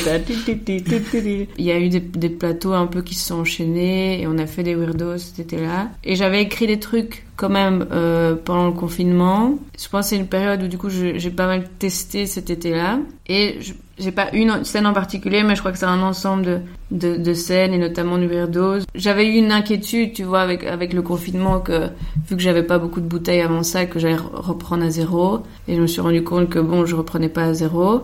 Et je pense que j'avais écrit à ce moment-là des, des blagues euh, bah, qui ont assez bien marché vite. Et du coup, c'est une impression. Et de manière générale, bon, parfois, évidemment, quand je teste, il y a des trucs horribles, mais C'était pas la première fois que tu testais le miroir? Je pense que c'était ça. Ouais.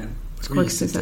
Je crois Il que, faudra aller voir le spectacle de Lisa pour comprendre cette référence. je crois que ma blague qui marche le mieux, même si maintenant, moi, je, sais plus trop quoi penser de cette blague. euh, C'est compliqué de savoir quoi penser d'une blague quand ça fait un petit temps que tu l'as fait. Mais soit, mais ça reste celle qui, qui marche le mieux. Ouais, je crois que je l'avais écrit pendant, le confinement et, je l'ai joué là pour la première fois en juillet, quoi. Et ça a super bien pris. Et, du coup, quand, quand tu testes et que ça prend bien, je pense que de manière générale, mes meilleures scènes, souvent, c'est quand c'est du, la meilleure sensation, c'est du test qui se passe bien, quoi.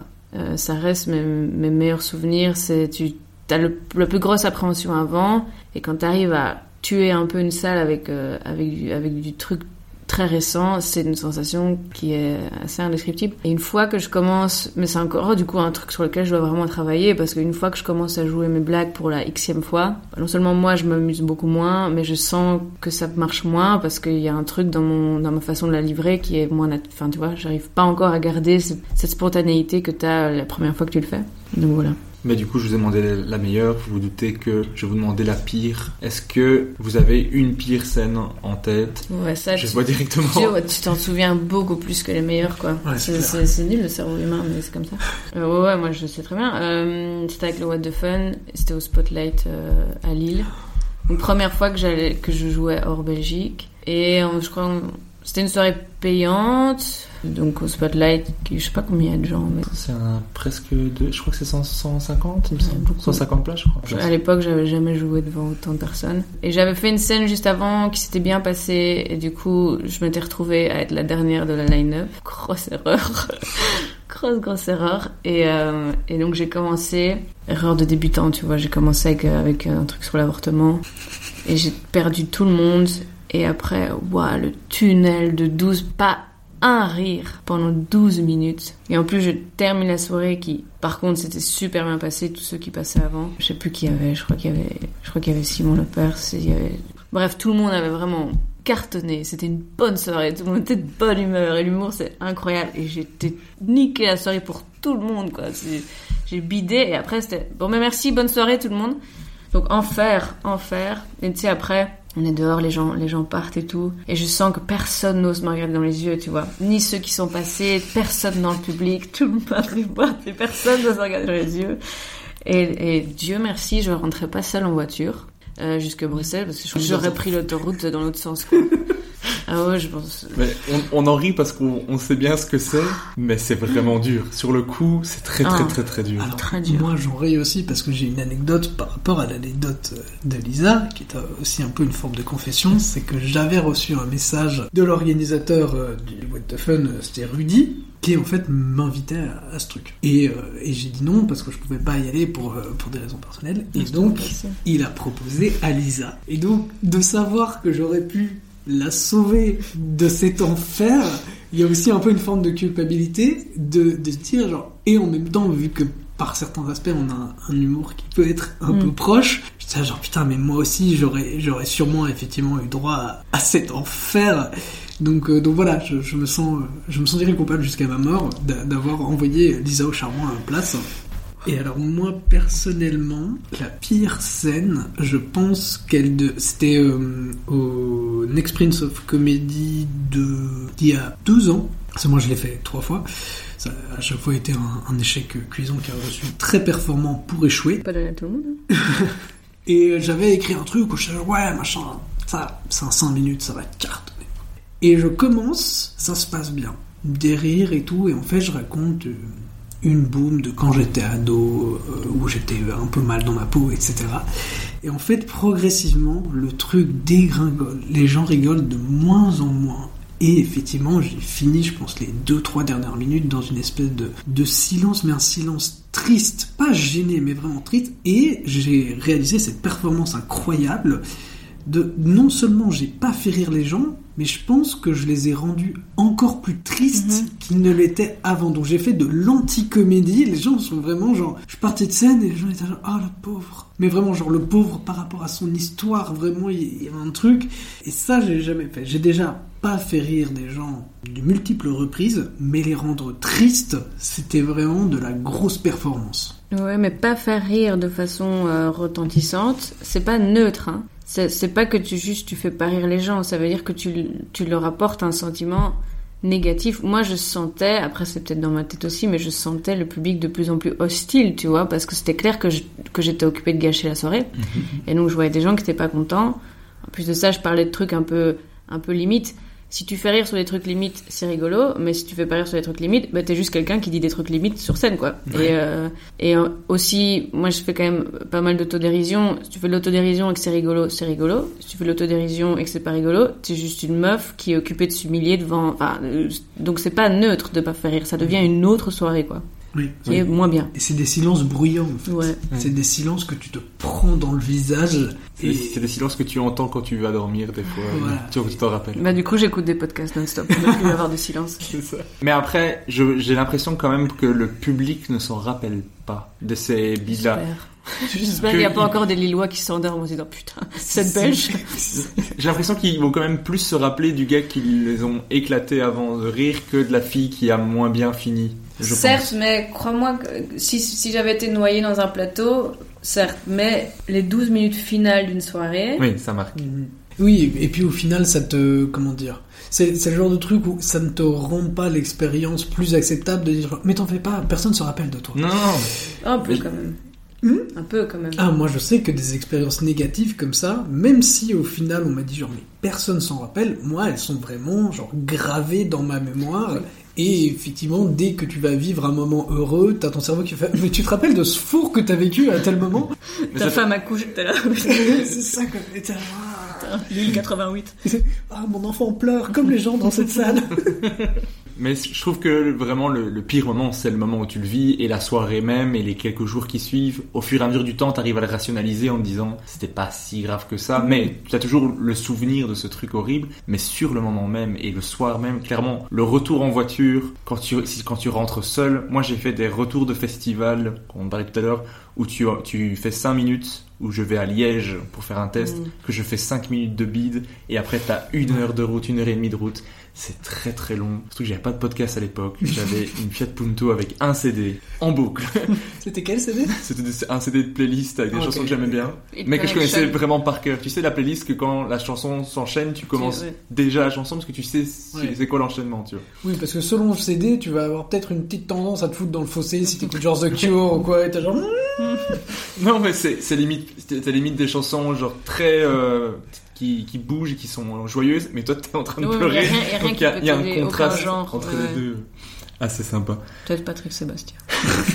Et alors, on s'est tous les trois croisés, c'est au Countdown Comedy Club qui se joue au Time Out Pub à Bruxelles, donc qui est une Mhm. scène anglophone à Bruxelles.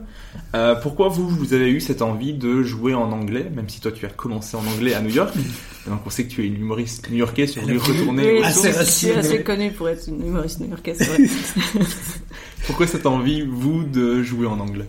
Je, je, en fait, je sais pas vraiment. euh, le- la plupart des humoristes que j'aime bien sont en anglais. Du, du coup, dans, je sais pas, dans ma tête, c'est un peu associé que c'est un genre euh, anglophone. Après, je sais pas. J'ai aussi un truc avec l'anglais que j'aime bien parler anglais et que j'ai, genre, je sais pas, très jeune, j'avais envie de parler cette langue, quoi. Et donc, je me suis un peu appliquée pour, euh, pour y arriver. Et il y a aussi le fait que, ben, comme on dit, comme c'est un, un peu galère d'avoir suffisamment de scènes, ben, c'est des scènes en plus. Donc, toute scène en plus est bonne à prendre. Et comme il y a moins d'humoristes qui jouent en anglais, il y a plus de Il y a chances des de spots jouer. aussi, ouais. Et donc c'est juste scène en plus. Petit kiff de jouer en anglais. Comme ça, je pratique encore mon anglais. Et je, je trouve qu'il y a... L'anglais est une langue plus faite pour le stand-up parce qu'il faut moins de mots pour dire une chose. Et quand même, un peu le... Un des fondements du stand-up, c'est aller le plus vite possible à la punchline. Tu vas naturellement plus vite à la punchline en anglais qu'en français. Et je trouve que c'est parfois un, bon exercice de- d'essayer de, traduire euh, tes blagues en anglais parce que tu te rends compte de ah en fait il y a moyen de le dire euh, plus vite euh, une fois que tu le mets en anglais donc c'est c'est pas essentiel mais c'est un exercice intéressant par rapport à tes propres blagues aussi et puis c'est un autre c'est un autre délire hein, c'est un autre monde. Le stand-up en anglais à Bruxelles parce que c'est une, petite communauté d'expats. C'est un peu plus humour alternatif aussi. T'as euh, parfois enfin moi j'ai déjà vu des trucs euh, éclatés t'as du mime enfin tu vois. Et donc c'est des soirées aussi un peu ouais c'est un autre délire et c'est pas mal non plus Moi, je, je suis assez, assez d'accord. Avec Donc- toi. Avec- tout à fait. Donc, de un, effectivement, il y a la dalle. Ça, ça veut dire que c'est plus de, plus de scènes. La langue anglaise est effectivement plus, plus intéressante, je trouve, euh, dans son, aussi dans ses sonorités, dans son, j'allais dire delivery en plus. Donc, voilà, euh, parfait. Et effectivement, c'est vrai que, comme Lisa, euh, quelques fois que j'ai joué en anglais, j'ai vu des trucs, mais des trucs vraiment où, où tu te demandes mais qu'est-ce qui se passe où c'est vraiment un laboratoire c'est proche de la performance. Et euh, et déjà des gens qui ont fait des trucs complètement pétés qui se prennent au final des énormes bides parce que le juste les gens qui regardent c'est même pas qu'ils rigolent pas c'est qu'ils sont genre, Mais qu'est-ce qui se passe je ne comprends rien.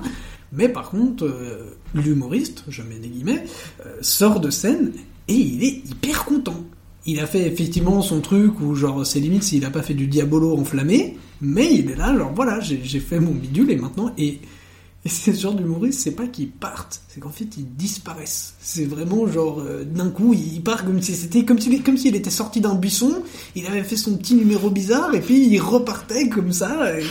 Et, et tout le monde est un peu là incongru de dire bon bah ça ça vient de se passer et voilà. Ouais, c'est beaucoup plus euh, alternatif comme, euh, comme scène. Et en même temps aussi, tu, moi j'avais des trucs aussi improbables, mais vraiment bien marché. Et il y a plus d'absurde, et, et du coup ça ouvre aussi un peu... euh, c'est un peu plus décousu. Et donc parfois j'ai vu des trucs marcher, j'ai dit, Ah, en fait il y a aussi moyen de faire des trucs un peu... Voilà, mais en effet parfois il y a des trucs éclatés. Et, mais, c'est- voilà. Moi, ça m'a mis à l'aise de me dire ah ben en fait, je peux essayer des trucs. Quand tu viens de voir un gars faire un truc complètement euh, fou, tu te dis essayer une blague qui est pas qui marche juste pas, ça va, tu vois. Et ici, ben moi j'ai adoré. Ici, j'ai joué en anglais jeudi et c'est la première fois que je fais un sketch qui marche mieux en anglais qu'en français. Et j'étais là, c'est génial. Mhm. Parce que euh, il y a trop. Je crois que c'est dans mes scènes préférées. Ça va être dans mes préférées. Parce que ce sketch en anglais, je me suis dit putain, il marche mieux qu'en français. C'est trop bien. En plus, je l'ai fait en anglais. Et j'adore l'anglais. Après, je suis prof d'anglais, donc à un moment donné, Oui. tu me parles. Moi, rien qu'aller à la scène, je parle aux autres humoristes, ils me répondent en anglais, je fais, je suis content. C'est Ouais. bon.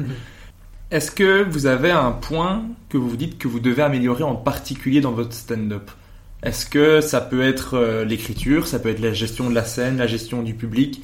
Moi, dans le dernier épisode que j'avais fait avec Sacha et Lorenzo, j'avais dit que le truc, c'est c'est le truc que je dois le plus améliorer. Je dis pas, je dois améliorer tout, mais le truc que je dois le plus améliorer pour moi, en tout cas, euh, que je ressens en scène, c'est ma gestion public. parce que j'en ai pas et que j'ai très peu d'interaction publique et que euh, j'ai beaucoup de mal quand ça se passe mal dans le public, qu'il y a des gens qui parlent ou qu'il y a des gens qui sont pas concentrés, à ne pas montrer que ça m'énerve profondément. Mais je crois que c'est un- c'est aussi un truc de j'aime trop le stand-up de mais les gars il y a un spectacle, Mm. fermez vos gueules. mais c'est ça, moi là ce que je dois ce que je dois le plus gérer pour le moment c'est ça, ce serait ma gestion publique que je trouve que l'écriture est mieux. Je dis pas que mon écriture est pas améliorée, loin de là, mais elle, est mieux que ma gestion publique. Vous, ça serait quoi?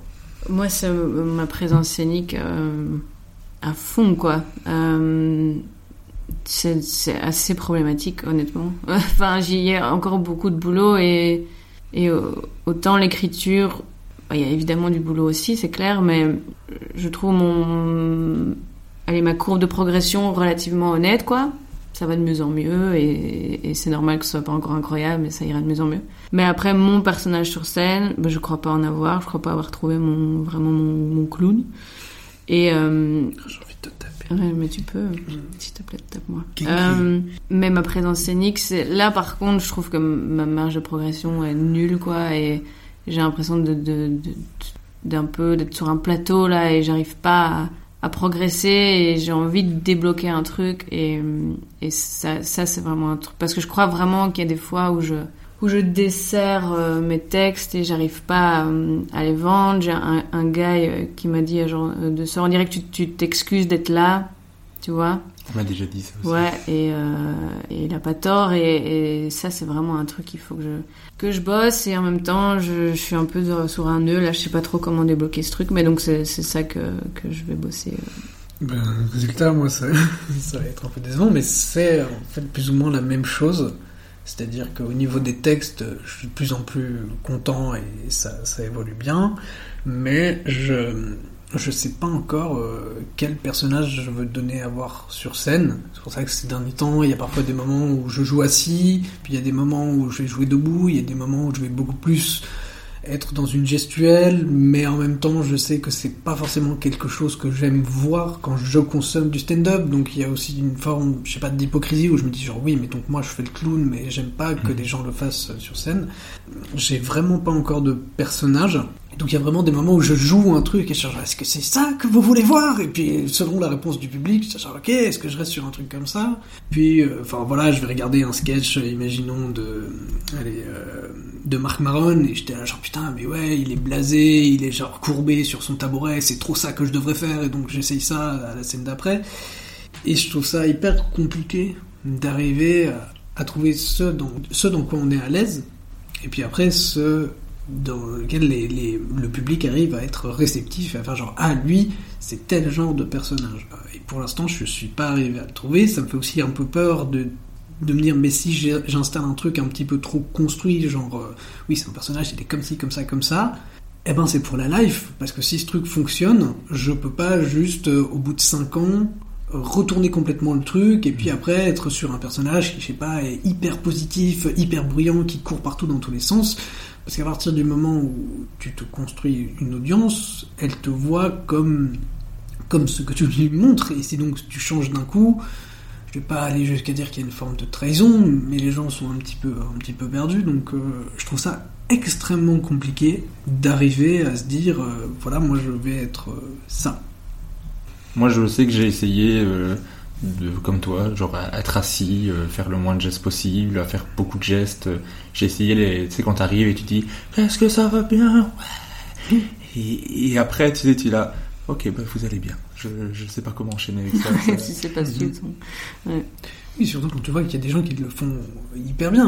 Enfin, pour citer, on va dire, ici en, en Belgique, je veux dire, euh, à chaque fois que je vois Nikos monter sur scène, les gens sont ravis de le voir. Il a déjà une physicalité qui est dingue, il fait ses petites danses, etc. Ça marche ultra bien. Avant même qu'il dise le premier mot, les gens le smile. Moi, j'ai le sentiment que, de un, si je le faisais, euh, il y aurait un truc d'hypocrisie, genre, c'est pas moi.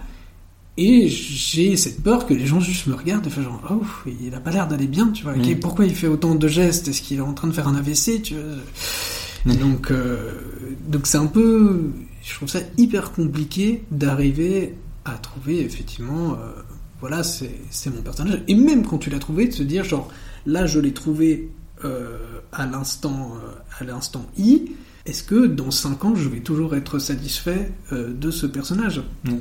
Je trouve que ça, ça devient un peu naturellement. Ou... Ouais, je pense que là, limite, tu te poses peut-être un peu trop de questions, mais ce qui est sûr, c'est que pour éviter d'avoir ce genre de problème, c'est bien d'avoir un perso qui, qui, est relativement fidèle à toi. Donc, euh, bon, à moins que tu changes de personnalité tous les 5 ans, mais voilà. Mais même si tu gardes un truc, mais c'est exactement ce que tu dis, c'est que le stand-up, d'un côté, tu veux avoir quelque chose qui est fidèle à toi-même, c'est pas intéressant de monter sur scène si, si c'est pas quelque chose de personnel. En même temps, le stand-up, par définition, c'est un truc de séduction non-stop. C'est, pas comme quelqu'un qui écrit un film et puis bam, il le présente. Vous l'aimez tant mieux, vous l'aimez pas, c'est trop tard, je veux pas retourner et le, et le, retourner littéralement. Le stand-up, ça se co-construit avec les gens. Donc t'es tout le temps dans le test de ok ça ça vous plaît, je garde, ça vous plaît pas, j'enlève. Et donc t'es tout le temps dans ce truc que tu dois, tu construis tes blagues, tu construis ton heure en fonction de ce qui plaît le plus. En même temps, tu veux pas te trahir, tu veux être fidèle à toi-même. Et donc trouver là-dedans quelque chose qui est naturel mais qui plaît sur scène, c'est pas évident. Et je pense que tu pars avec un petit handicap si naturellement ta personnalité est pas quelqu'un de sautillant et de, enfin, tu vois. Et c'est hyper destructeur. Parce que, comme tu le dis, je pense que un des meilleurs angles, c'est de rester très proche de toi-même, parce que comme ça, t'es plus honnête. Effectivement, l'honnêteté, je pense que dans cette discipline est importante, mais si t'es très proche de toi-même, que tu fais tes blagues et qu'elles marchent pas, il y a une forme de rejet de toi-même. C'est-à-dire que tu viens, tu fais genre bonjour, c'est moi, et les gens font non, et t'es là genre ok, ben je vais pleurer maintenant. Donc il y a aussi un truc qui peut être hyper violent, là où se cacher derrière un personnage fait genre ok, ils ont rejeté euh, le personnage de machin que j'ai créé, mais moi je suis intact. Si tu, si tu donnes un truc le plus proche de toi possible, eh ben plus ça va être proche de toi, plus le backlash peut être violent quand il va être refusé de la part d'une audience. Ouais, mais après, plus aussi, quand les gens vont l'accepter, tu vas dire c'est moi qu'ils ont accepté. Donc clairement, tu vas te retirer une partie du public, mais tu vas avoir un public qui adore ce que tu fais et tu es exactement toi. Mhm. Quand tu fais, un, enfin, je crois qu'on a un peu le même vision de truc de vouloir faire des trucs personnels et authentiques le, le plus possible. Quand tu fais un truc qui vraiment pour toi, euh, t'as envie de le faire parce que c'est au fond de toi et que ça marche c'est incroyablement mieux qu'une blague que tu te dis ah je vais la mettre parce qu'elle est drôle. Bien sûr, mais elle est juste là parce que ça peut fonctionner. Ah Tu vois ce que- donc ouais tu mais, mais- mais oui il y a des fois où on va te dire non. A- mais quand on va te dire oui putain c'est d'autant plus satisfaisant que c'est vraiment à toi qu'on dit oui, quoi. Oui, tout à fait. Euh, j'ai deux questions pour un peu clôturer euh, sur l'humour avant le name dropping. Qu'est-ce que vous aimez le plus et qu'est-ce que vous aimez le moins dans le fait de faire de l'humour? Que j'aime le plus, c'est quand même dans l'aspect écriture, quand je trouve. Je sais pas, j'ai vraiment l'impression que quand t'écris, c'est genre, tu, tu, tu, tu fouilles, tu vois, tu fouilles un truc, tu cherches des trucs intéressants, non, c'est pas intéressant, c'est pas intéressant. Et quand, pac, tu trouves un angle et t'as, ah, t'as ça, je crois que c'est neuf, et je crois que c'est décalé. Et j'ai l'impression que c'est intéressant. Et puis, tu vas le tester, et, et tu vois que les gens sont là, ah, c'est vrai, c'est vrai, c'est intéressant, c'est vrai, c'est pas mal. Et donc, moi, ce qui me plaît le plus, c'est quand même plus l'aspect un peu écriture et de quand, quand j'ai l'impression que j'ai- trouvé un, un- un bon angle. Et après, le, le- le fait de le partager avec des gens et de. Finalement, c'est un, un truc assez basique que, que tu peux avoir avec tes amis aussi. C'est quand tu quand es avec quelqu'un et que vous, vous tripez sur le même délire, quoi. Mm. Cette sensation que euh, on se comprend et donc le fait d'avoir ça, t'as d'abord un, un délire tout seul chez toi et puis tu le partages et les gens les gens te suivent. et toi qu'est-ce que tu préfères? Ouais, mais Lisa, elle a dit la même chose que moi. Je Arrêtez que- de commencer euh, Ouais, à je, répondre. te, je te laisserai commencer par ce que t'aimes Je, le moins je- je tiens à préciser que je ne prends pas la parole, c'est à chaque fois on me pointe. du Oui, doigt. mais, Mais c'est parce que je- mais euh, résultat, oui, je suis d'accord avec euh, Lisa. Je pense que c'est la- le premier. Quand tu arrives à trouver un angle qui fonctionne, ou juste une blague toute neuve que tu présentes vraiment comme ça dans tes petites pattes en faisant genre j'ai fait ça, et les gens ils font genre c'est cool, on aime bien, et t'as genre ah vous aimez bien, c'est trop bien, mais alors on aime tous ça, et c'est génial. Mais euh, bon, bah, vu que, tu as tout dit, j'aurais tendance à dire bon, ce que je préfère aussi, c'est laisser le, le public, en fait. C'est parce que il y a aussi ce truc incroyable de, voilà, tu, tu donnes un truc aux gens, et quand ils répondent positivement, mais quel rush, quoi. Quel rush. Déjà, je pense que humainement, c'est pas normal. On peut pas être devant un groupe. Déjà, quand t'es entre potes et qu'il y a genre 4 ou 5 personnes et tu dis un truc et les gens sont d'accord et ils rient, t'as déjà un truc où ton ego il fait oh ça c'est bien. Mais là quand on te fout devant 50 ou 100 personnes qui rient, mais c'est c'est vraiment incroyable. Genre, on, on ne devrait en même temps, c'est très chouette de vivre ça, mais en même temps, on ne devrait pas vivre ça. C'est comme ça qu'on finit par avoir des, mégalos qui sont juste là, je devrais contrôler le monde parce que je suis validé. Mais euh, oui, pour moi, le, public, ça reste euh, un des meilleurs trucs euh, de sentir tout cet amour. Et en même temps, ça me permettra de faire un, un, un segue vers la, la, truc le plus négatif, c'est aussi le pire truc. C'est-à-dire que quand ils, te mettent sur un piédestal, eh ben, t'as le roi du monde, et par contre, effectivement, quand le public va dire non, c'est horrible. C'est horrible. Parce que, encore une fois, ça non plus, on n'est pas censé vivre. Euh, T'es pas censé, effectivement, euh, être avec un groupe qui dit, genre, euh, je refuse ce que tu me donnes, ça ne me convient pas. C'est le truc le, plus destructeur. Donc, euh, pour moi, c'est ouais, cette ambivalence euh, qui est intéressante. C'est que quand le public t'aime, génial quand ils te détestent, euh, bah, je pense que ça peut t'amener dans, dans, des tréfonds assez sombres. Quoi. Parce que c'est vrai que dans la vie, ça va plus rarement t'arriver que tu vas exprimer à un groupe quelque chose que tu ne sais pas comment ils vont le prendre et qu'ils vont mal le prendre et te rejeter complètement. Ça arrive quand même moins souvent parce que tu sais à qui tu t'adresses. Tu mmh. vas pas dans la rue commencer à parler à des gens d'un truc très perso sans les connaître, sans savoir un peu ce qu'ils ce pensent et avoir un retour très négatif. Ouais t'es avec tes amis, tu sais que si tu parles d'un sujet, ils vont, même s'ils sont pas d'accord, ils vont pas te défoncer la gueule derrière. Ou alors change d'amis, oui, un petit souci de... C'est rare que tu rentres une soirée entre potes, c'était pas mon public. ah, J'étais pas chaud aujourd'hui. mais par contre, ce résultat, c'est ça qui fait que je suis pas trop d'accord avec les gens qui disent euh, mais c'est complètement absurde, le fait de monter sur scène et de faire des blagues devant plein de monde, etc. Ça n'a pas de sens comme démarche. Je suis pas du tout d'accord parce que bien sûr que ça a du sens. C'est une quête de validation et d'amour qui est juste là. En fait, tu, tu, tu, tu viens de, de, devant les gens parce que t'espères que tu vas leur dire un truc, qu'ils vont être d'accord et qu'effectivement euh, tu seras la personne la plus heureuse du monde parce qu'ils vont accepter ça. Donc voilà, bien, bien sûr que ça a du sens de faire ça, mais par contre c'est aussi extrêmement risqué. Et toi Lisa, qu'est-ce que tu aimes le moins dans le fait de faire de l'humour? Euh... Je crois que c'est plutôt quand je dézoome un peu. Si je suis dans le concret, euh, dans le jour le jour, j'écris mes blagues, je vais les tester, euh, des plateaux, puis à côté de ça, ok, j'essaye de faire avancer mon, heure euh, petit à petit. Je suis, dans le feu de l'action, oh, on, fait un truc à trois, machin, je coécris avec Fanny. Tout ça est très positif, très chouette, et même si ça se passe pas bien, ok, bah demain ça ira mieux, machin. Mais c'est parfois quand je dézoome un peu, mais j'ai pas ça que avec le stand-up, j'ai ça avec plein de choses dans la vie. Mais si, je, si tout à coup je regarde, j'ai une impression d'ensemble, je vois tous les gens qui font du stand-up, je vais sur YouTube et je vois toutes les vidéos, même si tu es sur la chaîne YouTube du, du Montreux, et je vois défiler plein de trucs avec plein de vues, et plein de gens, et il y en a, je sais même, j'arrive pas à suivre c'est qui. Et puis je regarde un peu les blagues de tout le monde, et puis je sais que moi j'ai une blague comme ça, et en fait, si je dézoome, bah, il y a quatre autres meufs qui ont plus ou moins la même blague. Et quand c'est comme ça, j'ai parfois un peu le tournis, et je me dis un peu, qu'est-ce que, enfin, qu'est-ce que je fous? Quel est le, à quoi, enfin, est-ce que c'est pas un peu ridicule tout ça? Et, et je, quand il y a, y a tant de blagues, finalement il n'y a plus aucune qui est drôle. Enfin, je sais pas, je peux parfois avoir un peu le tournis si je dézoome, mais je pense globalement que tu as ça avec tout dans la vie. En fait, il faut jamais dézoomer, il faut rien mettre en perspective, il faut toujours être. Ça va bien quand tu es dans le moment présent, quand tu es dans. Ben, je fais ça, moi je fais juste. Je pousse ma petite pierre de mon côté, chacun pousse sa pierre à côté, il n'y a pas de souci, et de toute façon, c'est comme ça jusqu'à l'infini, jusqu'au moment où tu meurs. Mais quand tu commences à. Ouais, c'est si je dézoome un peu sur euh, le stand-up de manière générale que parfois je suis un peu à. Qu'est-ce que, qu'est-ce que je fous? Qu'est-ce que je veux Moi, je vais je suis là avec ma petite blague sur le célibat, là, enfin, euh, comme il y en a 50 000, et euh, voilà. Donc, faut pas trop que je. Pas trop dézoomer.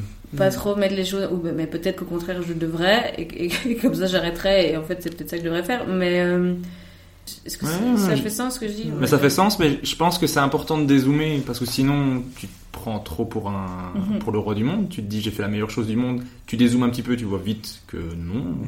Puis tu te rends bien compte que ce que tu fais, c'est juste des blagues. Je pense que c'est bon de dézoomer dans ce sens-là, parce que sinon, Oui. Oui, c'est tu ça. peux te prendre la grosse tête rapidement. Mais moi aussi, chaque fois que je vais voir un spectacle d'humour, à la fois je suis animé d'un truc de c'est génial, c'est le meilleur boulot du monde, je suis trop inspiré, et en même temps de qu'est-ce que je vais faire des blagues, je vais me voir Adib Al-Khalidé, je ferai jamais aussi bien. À quoi bon? Il y a ton spectacle à toi et le spectacle d'Adib Al-Khalidé, je me dis les gars, même moi je veux être dans le public d'Adib Al-Khalidé. Est-ce qu'on se dirait pas tous on Ouais, part ouais, et on va voir son spectacle plutôt que le mien mais en même temps, quand tu as écrit ton truc, c'est ce qu'on disait avec la sensation d'essayer un truc, essayer une blague, c'est tellement bien, donc ça vaut le coup de le faire quand même, je pense. Et de toute façon, pour arriver au niveau de ceux que tu admires, s'il y a du temps, tu les vois pas le moment où ils ont fait le pire beat de leur vie devant deux, pub- deux gars dans un public et c'était vraiment nul, limite, et ou Ouais. ce que tu veux, tu vois. Et encore une fois, c'est, je pense que le truc, bon après là, le public c'est le pire truc euh, et le meilleur truc en même temps. Je pense, en vrai, en y réfléchissant, c'est pas forcément ça. Le, le meilleur truc, ça peut clairement être le public, mais je pense que le pire truc, c'est toi. Et c'est effectivement à chaque fois la manière dont C'est tu Régis, tu veux dire Hmm C'est Régis le pire Oui, parce c'est- vrai, Oh, c'est moi. Non, mais effectivement. Merci, au revoir. Ça, ça va être, ça va être tes doutes, ça va être tes remises en perspective, ça va être le fait que tu te trouveras jamais assez bien, etc. Et c'est ça le seul, le seul truc qui peut faire que, que tu peux être freiné dans, dans ta pratique, etc. Et aussi le fait de, de se comparer aux autres. Effectivement, si tu te compares aux meilleurs, ben, alors déjà, tu as tout un temps où tu vas évoluer, et puis ça se trouve, tu seras jamais en son niveau. Et c'est pas grave. Le but, c'est d'être dans le meilleur niveau par rapport à toi. Je veux dire, si, si, si il a fait genre une sculpture magnifique et que toi, t'as fait une sculpture en pâte à sel, eh ben, elle est peut-être pas aussi bien que sa sculpture magnifique, mais si c'est la meilleure sculpture que toi t'aurais pu faire, eh ben, il faut en être fier et, et voilà. Et donc, euh, donc je pense que c'est vraiment le être, être capable d'avoir de l'indulgence envers soi-même. euh, c'est un truc pour moi qui est ultra ultra important dans, dans ce milieu euh, et de pas se flageller en disant ah mais je suis le pire, je suis pas au niveau de, je suis nanana. Ça, de pas trop dézoomer, de rester un petit peu sur soi et sur ses succès et les... accepter ses succès aussi comme on doit accepter ses, ses échecs, quoi. Ouais, en tout cas, rester dans l'action, quoi. Et qu'est-ce qu'on pourrait vous souhaiter à tous les deux pour la suite de vos carrières? Bah, moi, j'aimerais bien avoir une heure dont je suis fière, quoi. Et si j'ai ça, j'aimerais bien qu'elle soit vue, quoi. Juste que- qu'il y ait des gens qui la, qui la voient, quoi. Un peu pouvoir un peu faire tourner ce truc-là, quoi. Hum, ouais, j'avoue que l'heure, ça ferait bien plaisir. Et aussi, euh, je pense souhaiter que je déçoive jamais le public face auquel je, je suis. Bonne chance. Oui, bah écoute, on peut souhaiter des trucs qui n'arriveront pas forcément. vrai. Mais euh, moi, personnellement, si tu me dis à partir de maintenant, effectivement, euh, je ferai jamais des salles énormes, mais la contrepartie, c'est que les gens qui viennent me voir passent toujours un bon moment, ça, ça, Mhm. ça va quoi. C'est Pour moi, ça reste ça le, le plus important euh, dans cette pratique, c'est de, de rendre les gens heureux. Je suis un mec comme ça. moi. Et est-ce que, en, en plus du stand-up, euh, vous aimeriez faire d'autres choses et essayer d'autres médias? Bah, Toi, Lucas, t'as le dessin, t'aimes- c'est quelque chose que t'aimes. Lu- Lisa, toi, tu as joué dans un épisode de la série des Anonymes, diffusé sur Typique. Euh, est-ce que d'autres médias, ça t'attire Genre jouer dans un film, genre écrire un film, jouer un film Ou alors vous vous, vous dites, moi, si je réussis juste le stand-up, c'est très bien. Par exemple, moi, je sais que j'ai très peu d'envie d'autres médias. Si je pouvais faire que de la scène, tu me dis, tu peux faire... Tu, tu, tu as, une possibilité d'un souhait, c'est euh, réussir tous les autres trucs ou Mm. réussiir juste la scène. Moi, je prends la scène, par Ouais. exemple. Bah, la, scène reste euh, numéro un. Après, moi, j'ai- j'aime- j'aimerais bien écrire, ouais, écrire des scénarios. Voilà, mais je sais pas. euh. Si un jour ça se fera, mais euh, potentiellement, ouais. Ouais, vraiment dans, dans l'écriture. J'avoue, personnellement, je suis assez. J'ai pas tellement ce besoin d'être sur scène. C'est-à-dire que par exemple, si j'écris une blague et que je la donne à quelqu'un qui par exemple a une meilleure présence scénique que moi, et que cette blague, il en fait un truc incroyable parce que lui dégage quelque chose de plus, je serais hyper content. J'ai, j'ai- comment dire, j'ai pas besoin que ce soit moi qui la dise, juste à partir du moment où je vois que ça fonctionne euh, et que oui, que quelqu'un d'autre par exemple arrive à, à sublimer euh, mon travail, c'est déjà extrêmement gratifiant. Donc plus de boulot d'écriture, ça me, ça me parlerait, parce que c'est ce que je trouve le, le plus intéressant là, là-dedans. Et effectivement, le fait de non de jouer dans des dans des trucs et ça, je je pense pas vraiment être bon acteur, donc je je pense pas que j'apporterai grand chose au truc. Donc euh, ouais, plus plus plus d'écriture, de sketch, de machin de genre. ouais. Et la BD, c'est quelque chose que tu envisages ou C'est quelque chose que j'ai envisagé. J'avais même euh, j'avais eu quelques mois entre deux contrats où j'avais commencé à, écrire un truc que j'ai voulu peut-être faire éditer. J'avais commencé à monter un dossier. Et en fait, en m'informant, je me suis rendu compte que c'était pas gérable. il faut savoir, le monde de la BD est vraiment un, un monde assez infâme en termes de financement. Les éditeurs euh, prennent des marges euh, absolument catastrophiques par rapport aux auteurs de, BD, ne serait-ce qu'en plus si, imaginons, il y a un dessinateur plus un scénariste, ça, veut dire que c'est encore plus fractionné. Donc euh, vraiment non, c'est pas un monde qui est financièrement euh, viable. Et euh, au-delà de la création, moi ce que j'aime surtout c'est l'argent. Donc, voilà, c'est avant tout me faire de la grosse tunasse et puis peut-être effectivement avoir quelque chose. C'était juste, je me suis rendu compte que si, même si mon projet était accepté par, par, par une maison d'édition, ce serait un parcours du combattant que j'étais pas, pas encore prêt à vivre. Euh, donc peut-être qu'un jour je, je le ferai, mais là en l'état, non. Bah, parce que je trouve, moi, clairement, que tu as un talent pour le dessin. Moi, j'aime voir tes dessins. Mhm. C'est un, un contenu sur Instagram que j'aime voir. Je me dis, putain, il dessine quand même vachement Mhm. bien, quoi. Après, je suis aussi toujours super impressionné pour les gens qui font des trucs que je ne comprends même pas comment c'est possible. Moi, je, mes bonhommes allumettes sont mal faits, tu vois, c'est, c'est impressionnant. Donc, euh, je suis toujours impressionné dès que quelqu'un dessine bien, mais alors là, c'est, c'est super bien. En plus, avec la BD sur le stand-up, moi, c'est tout ce qui me parlait. Donc, euh, je crois que j'ai vu le passer des trucs, j'ai fait abonner plus, plus vite que j'ai jamais abonné personne. Mais voilà. Donc, moi, j'en- j'encourage en tout cas. Parce que j'aime bien faire des compliments. Je sais pas si c'est Ah clairement établi. oui, c'est très agréable. Mais voilà, vous êtes drôles toutes les deux. Yeah, toutes les deux. Toutes les deux personnes présentes. La Bon grammaire rattrapage.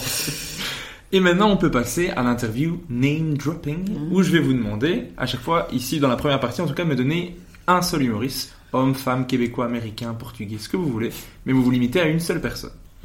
L'humoriste le plus sympa que vous avez rencontré. Tu veux que je commence pendant que Ouais, tu réfléchis euh, Ino JP. Ça c'est indéniable. Ino est très gentil. Ouais. C'est C'est- quelqu'un de très très bienveillant et qu'il est euh, très très difficile de, de détester parce qu'il a un cœur euh, gros comme ça. Ouais, et je crois que c'est celui dans le stand-up où je n'ai quasiment... Non, je n'ai jamais entendu du négatif sur Ino et tout le monde reconnaît son talent. J'ai un épisode avec lui, allez écouter, si, parce qu'on parle de Dino, il y, a tout, il y a deux épisodes sur lui, Mhm. parce qu'il est ultra gentil et intéressant et bon.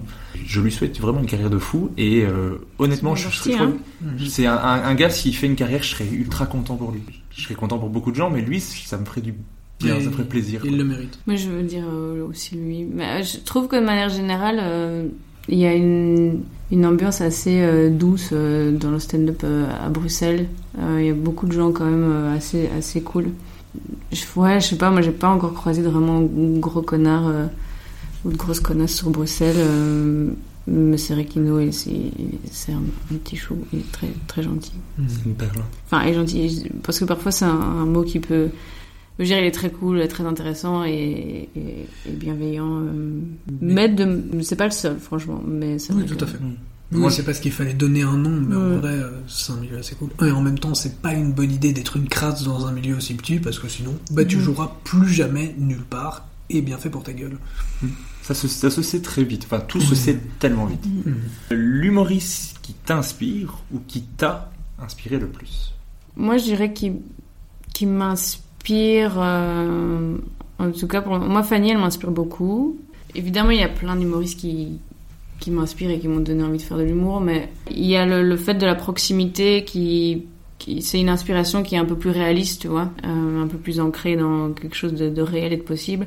Son humour, sa façon d'écrire et sa, hum, sa productivité et euh, je sais pas la façon dont elle mène sa barque euh, est assez assez inspirant donc euh, ouais je dirais c'est une inspiration parce que moi je suis quelqu'un de assez euh, assez rêveuse mais du coup je manque de capacité à passer à l'action aussi et à être euh, ouais ok mais concrètement comment on va faire ça maintenant aujourd'hui? Et donc évidemment il y a, y a plein d'humoristes qui, m'inspirent mais le fait d'avoir quel- quelque chose de plus, de plus concret, de, plus proche, et de voir concrètement une efficacité dans la façon de gérer, ouais, de gérer sa carrière, et aussi l'efficacité sur scène et tout. Euh, je la trouve assez inspirante. Ben, je dirais en, en termes de, de blagues, encore une fois, je, je, c'est, Patton Oswald euh, par rapport à effectivement la bonté, la manière d'écrire, le storytelling et juste le. j'ai- un peu moins aimé son dernier spécial, mais sinon les autres, ça, ça fait vraiment chaud à l'intérieur et c'est très agréable. Mais sinon, plus proche, évidemment, c'est Fanny, qui pour moi, je trouve que au-delà de l'écriture, etc., c'est vraiment c'est une stratège elle est redoutable. C'est vraiment, elle a une lucidité par rapport à. T'as l'impression d'avoir de voir un maître d'échecs en fait, où elle, a vraiment cette espèce de truc où t'as l'impression qu'elle avait réfléchi à tous les coups qu'elle a mis en place. Elle a super bien géré sa stratégie de A à Z. Elle se repose jamais. Après, comment dire, pour le meilleur et pour le pire, faut pas non plus qu'elle crame. Il y a vraiment une forme d'intelligence dans, dans la gestion de son avenir que j'envie énormément. Je suis, je suis d'accord. Moi, je- au niveau de la com, au niveau.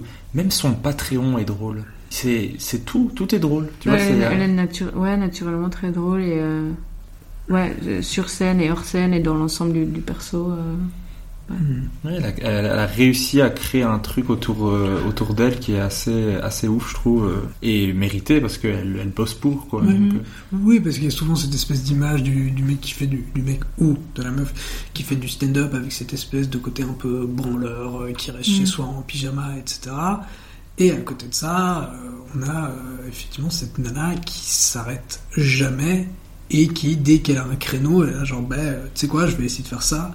Et, euh, et elle le fait. Donc euh, ça va vraiment à l'encontre de, de cette image très immobile et encroûtée euh, qu'on peut avoir, genre euh, le mec qui reste chez lui et qui fume des ouinges et qui fait rien.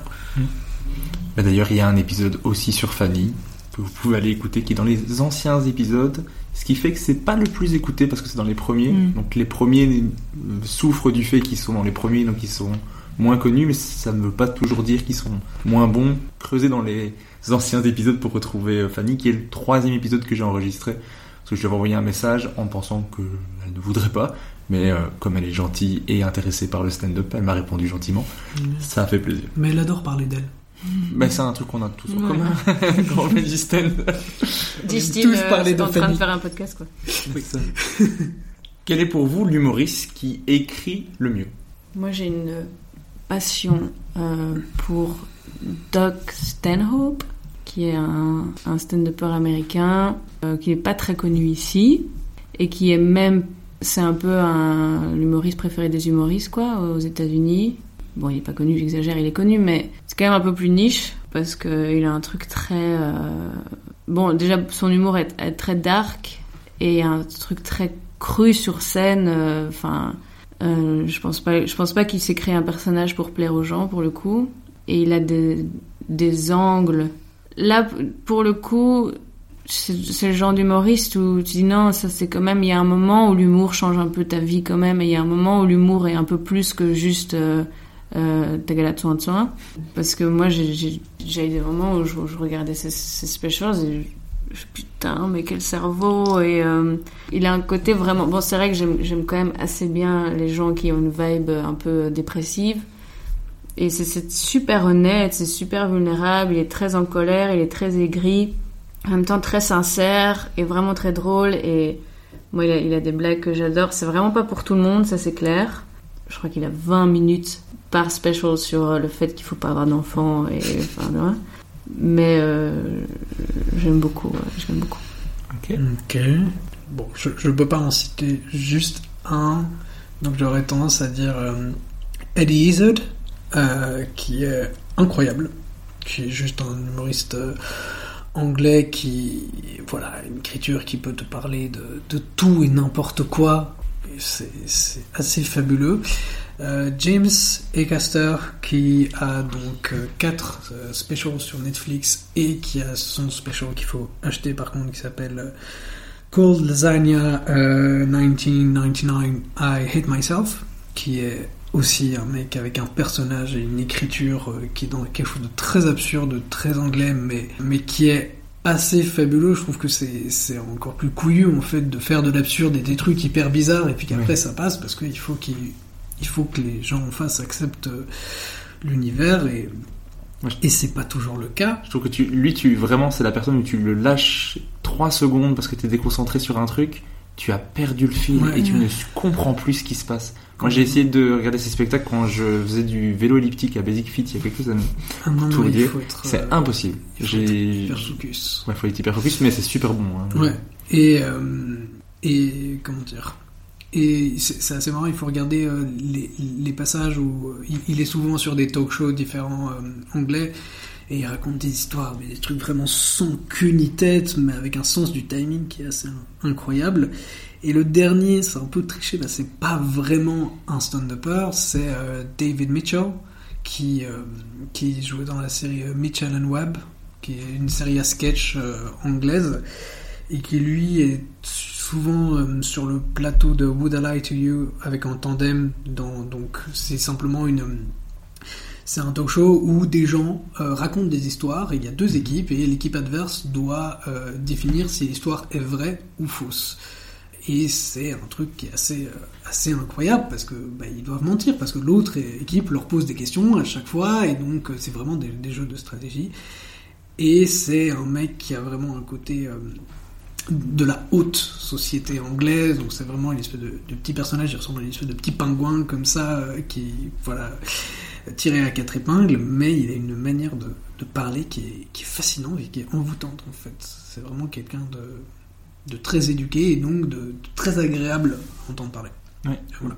Mais je je voyais pas avec le nom, mais juste avec la description, je vois bien dans, dans l'émission, parce que je regarde souvent ces extraits-là, et c'est vrai que c'est quelqu'un qui à chaque fois est drôle, mais différemment des autres. Il arrive toujours à avoir un angle, un truc de. Mais c'est un, un génie de. euh, Putain, j'aurais peur de lui parler, d'avoir. Je me sentirais un peu bête. Oui, je pense que c'est quelqu'un de très très intelligent, mais après, je, je pense pas que c'est le genre de personne qui va effectivement prendre son intelligence et te la frotter Non. au visage. euh.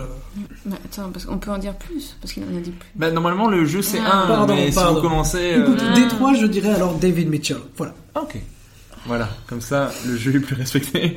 Euh, L'humoriste qui pour vous joue le mieux Ouais, pour moi, euh, ça reste.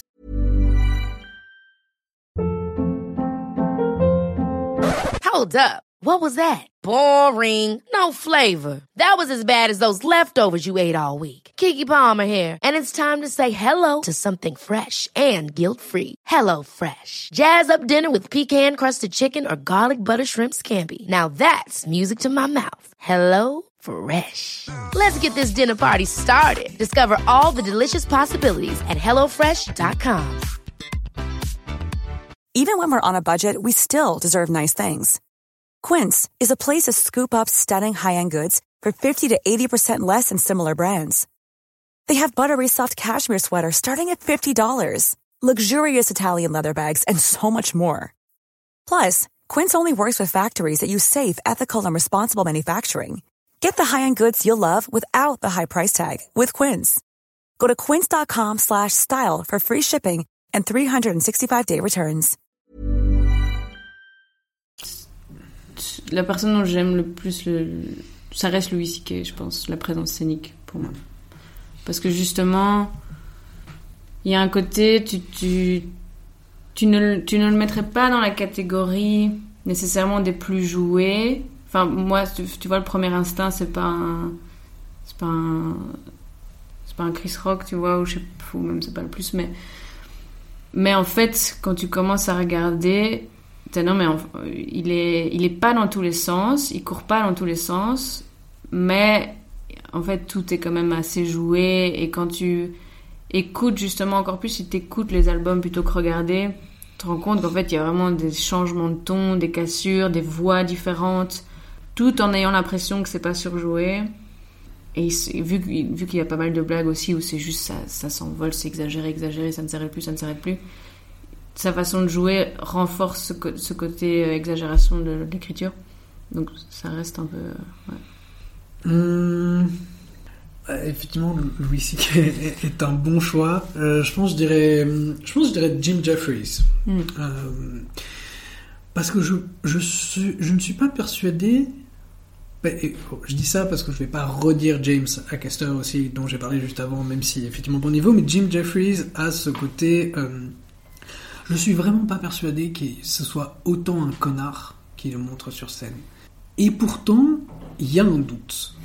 Et c'est aussi ça qui fait sa force, c'est qu'il arrive à te faire douter de est-ce que cette espèce d'immonde bouffe qui est sur scène, euh, qui dit des choses euh, complètement atroces, euh, comment dire, sur, sur les femmes, surtout vraiment cette espèce de... Il a vraiment ce, ce côté imbuvable. Et, et comme il te met le doute, pour moi, c'est cette espèce de force de dire genre, mais je suis quasiment sûr que c'est un personnage, mais en même temps, il le fait si bien. Il a vraiment cette espèce de manière de bouger sur scène, ce regard un petit peu, euh, il a un regard un peu bovin parfois, de vraiment, de, il se donne l'air bête. Et je suis vraiment pas convaincu qu'il le soit euh, tant que ça. Donc de ce côté-là, je trouve ça euh, très très impressionnant en termes de, de personnage. Je pense quand même, euh, il y a euh, Maria Bamford, je sais pas si tu vois. Oui. Parce qu'elle, c'est quand même, c'est un ovni. Elle a une écriture que je pense que n'importe qui d'autre dirait les mêmes blagues, ce serait quoi? Mais elle a quand même un- une présence scénique euh, assez unique et, euh, et justement le, le truc qu'elle s'est amenée absurde, euh, il y a que elle qui peut les amener et je pense que ça, c'est- enfin, elle fait des voix différentes et euh, Ouais, typiquement, tu lis le texte, tu te dis, c'est un malade mental qui a écrit ça, quoi. Et sur scène, c'est incroyable. ouais, ouais, ouais. C'est pas, c'est pas ce que je préfère, mais c'est impressionnant quand même. elle est unique, ouais, ouais. Comme Mark Norman. Il y a aussi ce truc où il y a que lui qui pourrait dire ce qu'il dit. Il y a que lui qui pourrait dire, mais lui, pour le coup, je trouve que sa présence scénique est pas incroyable, quoi. Après, moi, j'aime beaucoup son écriture, hein. Mais c'est Oui, c'est quand même très... Enfin, euh, comedy. Non, non, merde, j'ai dit Mark Norman, Ah. non, je voulais dire euh, qui est décédé Ah, récemment. Norman. Norman MacDonald. Ah, oui. J'ai renversé le truc. Oui. Si moi je dis ces blagues, tout le monde serait genre, mais tu sais quoi, en fait, ferme ta gueule. Bah, ça me fait pas rire du tout. Mhm. Après, souvent, c'est dur de faire des blagues de quelqu'un d'autre. Oui, C'est- ça qui est tellement... Il y en a qui arrivent, oui, c'est vrai. Là, t'as sauté dans cette flaque, mais à pieds joints, à mon avis. Ça y est, on Je vous ai aura tendu atteint une le, perche, mais... le point G. Un humoriste qui vous a surpris dernièrement, soit que vous connaissiez pas du tout et du coup ça vous a surpris, soit quelqu'un qui est revenu super fort avec un truc. euh, Euh, bah, que j'ai découvert récemment, on va dire. Il y a deux gars. Donc il y a, j'ai déjà dit son nom, mais je sais pas prononcer, c'est Ranan Hirschberg. Je mettrai le lien dans la bio si Ouais, je retrouve. ouais. euh, Et euh, j'ai découvert assez récemment qui, euh, qui est un, un New-Yorkais, quoi, enfin en tout cas qui, qui joue à New York. Et il a, pareil, il a, il a des, un, un delivery qui parfois est un peu, bon, il crie, quoi, tu vois. Euh, mais il a, il a des, aussi des angles, enfin il a une écriture, j'ai il a une, il a une blague que je trouve incroyable. sur, il dit que en fait, tu peux, tu, dois vraiment être sûr que t'as pas de racisme, euh, même, enfin, au fond de ton cœur, tu vois vraiment. Parce que si t'as du racisme vraiment au fond de toi, une fois que t'es vieux, ça va ressortir, tu vois, une fois que t'es sénile.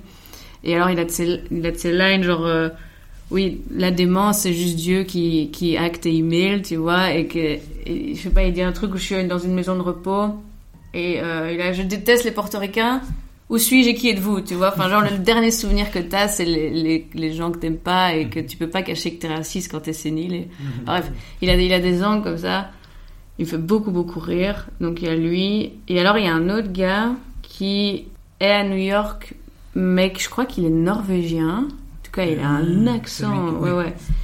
Ou de ces pays-là, en tout cas. le mépris, quoi. je sais plus bien, quoi. Les nordiques, quoi. Euh, et c'est, comment il s'appelle? Da- Daniel Simonson? Simonson, je sais pas comment on dit.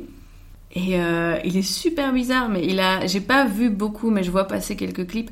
Là, il a une, il a une blague récemment euh, sur le fait qu'il fallait pas se suicider euh, pendant le pendant le Covid, parce que personne n'aurait remarqué.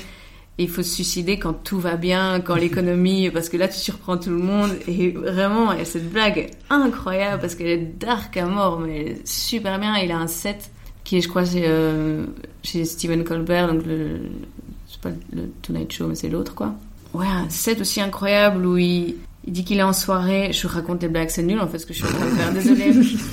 Bref. Vas-y, nique, nique tout en passage. Ouais, non, non, non, mais bref, il a un, un set euh, chez, chez Stephen Colbert euh, qui est super drôle aussi, quoi. Vraiment, il est très drôle. Euh, qui m'a étonné, je pense que je dirais Jimmy Carr. Parce que moi, à la base, je suis pas du tout adepte du one-line. Euh, tout ce qui est les spectacles d'Anthony Jeselnik et tout, ça me fait vraiment pas marrer. Euh, mais parce que, voilà, c'était moins... Quand j'ai commencé le stand-up américain, ça me parlait moins. J'étais genre, ben non, il faut des histoires, des trucs un peu longs, etc. Et récemment, il a sorti son dernier special sur euh, Netflix, donc je me suis dit, bof, voilà, je fais ma... Dark Materials Ouais. Je me suis dit, bah, je suis en train de faire la vaisselle, euh, écoutons-le quand même. Alors que je me disais, bah non, ça va être un truc tout décousu et ça. Et en fait, j'ai passé un super moment. Et après l'avoir écouté, j'ai passé genre une semaine à n'écrire que des one-lines. Vraiment à être dans un truc de. Mais en fait, c'est une construction super intéressante et hyper dure. Hyper dure de vraiment s'en tenir à. Ben non, tu, tu dois mettre en place un univers en euh, deux phrases et faire accepter le, le truc. Et donc, euh, donc ouais, ça, ça a été euh, une surprise de, de passer un aussi bon moment. Il est venu au Cirque Royal, j'avais reçu comme cadeau d'anniversaire. Mhm. Merci euh, Adeline pour ce beau cadeau.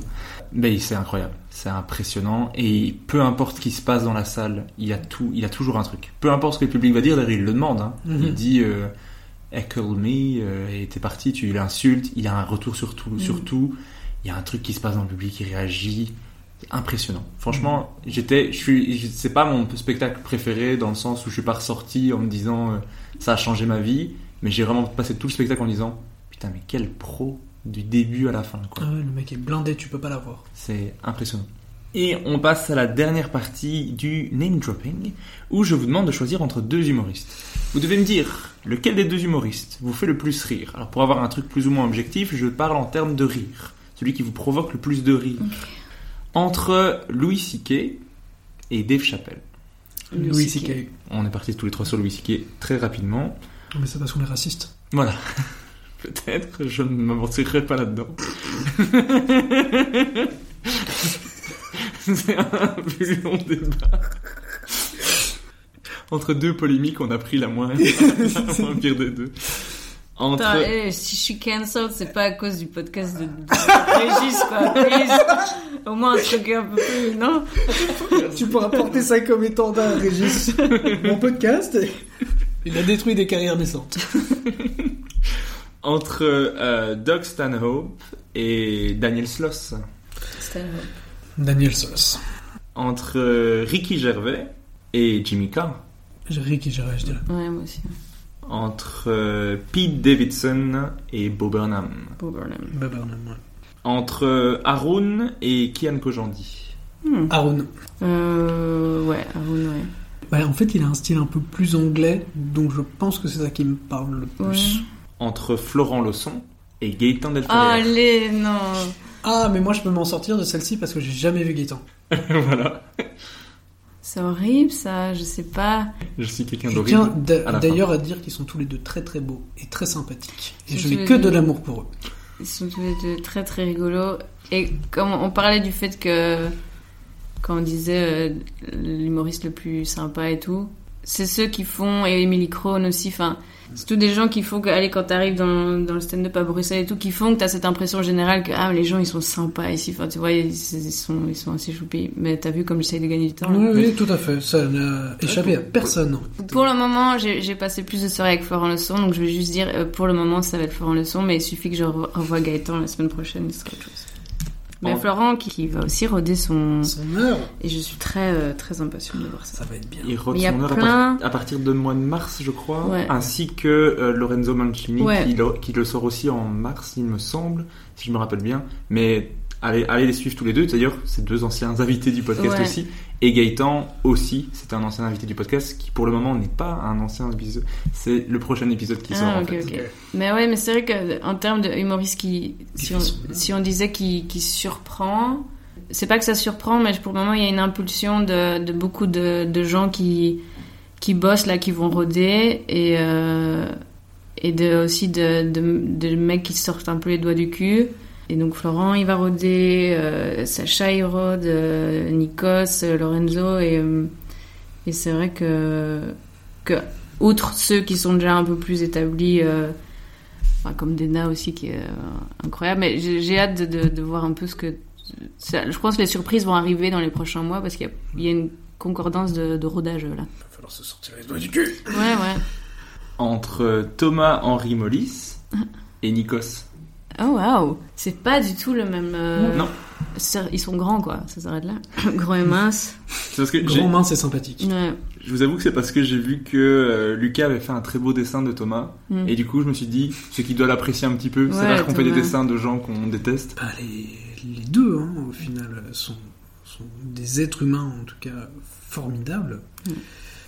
Je dirais Nikos parce que je l'ai vu beaucoup plus jouer ces derniers temps. Et il a des trucs nouveaux que j'aime beaucoup. Après, encore une fois, je, je ne demande qu'à avoir tort et de voir des nouveaux trucs euh, de Thomas. Mais là, pour l'instant, j'ai- vu beaucoup Nikos jouer. Et, et c'est vrai qu'il y, a- il y a une grosse amélioration. Quoi. Ouais, moi, Thomas, je, je le vois, il me fait rire. Enfin, je trouve qu'il a un personnage. euh, il, se met sur scène, il s'assied, je l'écoute, quoi. Il me, fait, il me fait rire très naturellement. Après, c'est vrai que Nikos, et pour le moment, et euh, ça fait aussi partie de ceux qui, j'ai l'impression qu'après le confinement, ont un peu passé la, la cinquième. Et il- à chaque fois que je le vois, il teste des nouveaux trucs, il bosse beaucoup, bah, il, il est en rodage et tout. Ouais, j'ai peut-être dire la même chose aussi, mais. euh, c'est dégueulasse tes questions, Ouais. franchement, honte sur toi. Tu vois, on dit, on dit qu'il y a une bonne, amb- une bonne ambi dans le stand-up belge et la main. Après, le but, c'est juste de dire qu'est-ce qui vous touche un tout petit peu plus, qu'est-ce qui vous fait plus rire. Mais je, je le fais volontairement avec des gens que vous aimez bien pour que vous donniez des compliments sur les deux aussi. Mais je suis un enculé quand même. Euh, entre Dena et Farah. Je n'ai vu jouer Farah qu'une fois. J'ai vu Dena jouer énormément et énormément de choses. Donc j'aurais tendance à dire Dena euh, parce que je, connais mieux. euh, Enfin, et je la connais aussi personnellement. Et je sais que c'est quelqu'un euh, d'assez exceptionnel. Donc je dirais Dena. Mais c'est tr- très difficile de. Parce qu'en fait, y a, on dit stand-up, mais il y a- enfin, elles sont très différentes. Oui, quoi. c'est Elles ont un style très à, l'opposé, mais en termes de nombre de rires. Ouais, mais Farah, elle a, de, elle a des punchlines assez incroyables et, enfin, elle, elle écrit vraiment bien et il y a des trucs aussi très dark et euh, même si pas- j'aime pas ce mot, mais un peu trash. Dena, elle pourrait lire le bottin. C'est vrai. Que- C'est son prochain spectacle. ouais, c'est pas ouais. ouais. Ouais. Bottin iranien. Bottin de Road, euh, Bottin iranien. Enfin, juste son, son personnage me fait rire. Elle a aussi, elle a un, un, un- un- faut vraiment la peine d'aller voir son spectacle. Elle a un background aussi, enfin, elle a des histoires à raconter, quoi. Quelle chance. Euh, ouais, je, je, ouais, je dirais Dena aussi, mais, euh, mais pas, pas de gaieté de cœur, mais euh, ouais. Bah, Dena et Farah sont dans le podcast. Je fais vraiment une de l'autopromotion dans tout l'épisode. Euh, et on termine avec un dernier choix entre Fanny Ruet Moi, je savais qu'elle Bah oui, on l'attendait. et Florence Mendes. Ok. Très différent aussi, hein. Oui. En- allez, c'est des choix compliqués, en- et finalement, c'est pas si compliqué que ça, vu que c'est pas le même style. Euh, Florence aussi, c'est- c'est aussi une écriture avec. Elle a, elle a aussi des, des punchlines. Enfin, elle a une, une répartie, comme tu, tu sens que c'est une meuf qui a juste de la répartie. euh, Enfin, tu vois, t'as des trucs euh, en plein dans le mille. Euh, mais je dirais le- l'ensemble euh, et le personnage sur scène et tout ça, je, je dirais plus euh, Fanny Ruet, mais ouais. Oui, c'est Fanny, Fanny Ruet. Mais parce qu'aussi euh, Fanny Cœur, quoi. Fanny, oui. Ça m'aurait très fort étonné que vous ne disiez pas Fanny. Mm. Parce que vous avez tout un historique avec Fanny qui fait que... Qu'on n'a pas le choix. On a signé un truc, clause, euh. des petits trucs rouges sur notre front, genre. C'est bon, rappelez les snipers, ils ont les Fanny. Ouais, on n'est pas hindou, hein, c'est vraiment un, un sniper. Et la question que je pose à chaque épisode pour terminer, qui est-ce que vous, vous aimeriez entendre dans le prochain épisode? Hmm. Attends, euh... on va essayer de réfléchir à choses réalistes. Euh, Oui, c'est ça, parce que sinon, on va dire. euh, T'as t'as eu Émeric Lompré, hein Oui. Euh, C'est vrai que c'est- parce qu'en parlant de gens rigolos, euh, t'as pas eu Roman Frécinet Non, Bah, pas encore. Je, serais... je dirais lui. Je- J'essaie. Mm. J'essaie très activement pour le coup. Et Haroun? Haroun, j'essaie aussi de façon très active. Baptiste Le Caplin, euh, dans son épisode, m'a dit que il lui proposerait. il faut que je me sorte les doigts du cul et que je dise à Baptiste, est-ce que tu peux me recommander? J'ai encore du mal à le faire, il faut que je le fasse parce que c'est comme ça que ça marche. Faut Mm. demander ce que tu veux avoir, mais euh, j'ai toujours peur d'avoir l'air un peu intéressé et de C'est quelqu'un. ce qui est le cas. Tu veux. Oui, mais tu vois, de, de lui envoyer un message que pour euh, avoir un Mm. intermédiaire, je trouve que Ouais, ça, c'est pas toujours facile. Alors que euh, clairement, je suis ultra fan de Baptiste. Bon, je vais voir son spectacle juste euh, cet après-midi.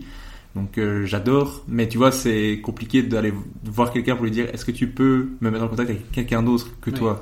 Même si j'ai déjà fait l'épisode avec lui.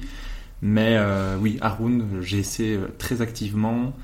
Euh, Roman Fressini, je suis en contact avec sa prod, que j'ai déjà envoyé plusieurs messages. Euh, mais avoir le contact directement avec l'humoriste, c'est pas la même chose qu'à via sa prod. Non. Parce que l'humoriste peut à se dire un jour, ah, j'ai envie de discuter d'humour avec un gars parce que j'aime bien, mais c'est du hobby. Mm. Que la prod se dit, ben, en fait, c'est un, c'est un média qui veut être en contact avec lui. Est-ce qu'il n'y a pas un autre média plus intéressant? Sur le coup, clairement, il y a des médias plus intéressants qui ont, qui ont une meilleure couverture que moi. Mm. Mais je ne perds pas espoir d'avoir Romain Fressinet et Haroun. On espère. Ouais, Roman Fressinet, c'est un bon choix. C'est que C'est très agréable de l'entendre parler. Ouais, Mm. je vous conseille l'épisode d'un bon moment qui est assez génial Mm. et qui euh, me fait chier parce que il a 27 ans et ce gars est impressionnant pour quelqu'un de plus jeune que moi qui a euh, je sais pas on dirait qu'il a qu'il qu'il a eu huit vies antérieures et qu'il a emma- emmagasiné de la sagesse euh, Mm. intérieure. J'ai j'ai une très bonne méthode pour qu'on se dise ce genre de truc, parce qu'il faut pas se dire ce genre de truc. C'est de. hum, Tu dois euh, détourner. Tu dois pas te comparer sur son fond. C'est-à-dire que oui, effectivement, si tu te compares en termes de stand-up par rapport à son âge, le mec est ultra balèze. Donc tu comment dire Donc tu vas te dévaloriser parce que lui a énormément de vecteurs- euh, valeur dans ce secteur-là. Donc il faut juste que tu changes de truc et tu trouves quelque chose dans lequel toi t'es bon et lui, tu sais qu'il est pas bon. Imaginons par exemple le sport. Tu dis genre, ok, voilà, il est incroyable en stand-up, mais par contre, euh, en termes de sport, je sais que je lui mets une douille. Donc c'est simplement pour établir le fait qu'on on est des gens multiples et que c'est pas parce qu'il est incroyable là-dedans qu'à côté de ça, il n'y a pas un truc où toi, tu vaux pas plus que lui. Et donc euh, établir qu'au final, euh, on ne vaut rien tous. Et on Ouais, va mourir. Si tu t'en fous du sport et que tu veux stand-upper, ce qui compte, c'est quand même un petit peu euh, l'aspect stand-up. Oui, mais c'est simplement pour parler de perspective. Mhm. C'est encore une fois, il est très très bon là-dedans. Et voilà, ça sert à rien de, de, de se comparer. euh, oui, c'est- comme un poisson qui, qui se compare à un sprinter et qui a genre, mais il court beaucoup plus vite que moi. Et t'as genre, oui, mais peut-être que toi, t'es très très bon dans d'autres trucs. Et il faut arrêter de juste s'entêter à, à se comparer sur des domaines euh, très très précis et ciblés. Ça ne doit pas démotiver, ça doit inspirer. Ouais. Mais c'est vrai. ouais. Mais je j'espère les recevoir. En tout cas, tous les deux, merci beaucoup d'avoir discuté avec moi. Je ne pensais pas qu'on allait faire un épisode de 3 heures et demie. Ah putain. Ouf, waouh! Euh, parce que je, je pensais que vous étiez des gens pas si bavards. Mais je pense qu'une fois qu'on parle de choses qui nous intéressent, on est lancé. Parce que tout à l'heure, quand, quand vous m'avez dit, euh, bah, tu viens à 10h, tu seras clairement rentré chez toi pour 15h30, ben en fait, je vais devoir démarrer. Merci beaucoup d'avoir participé au podcast et à très bientôt. Mais personne va écouter ça, bordel! c'est beaucoup trop long. C'est pas possible. Merci.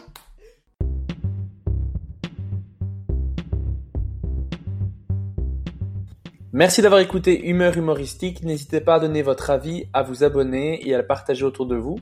Si vous avez détesté, écoutez suivant. Il sera mieux. Bisous.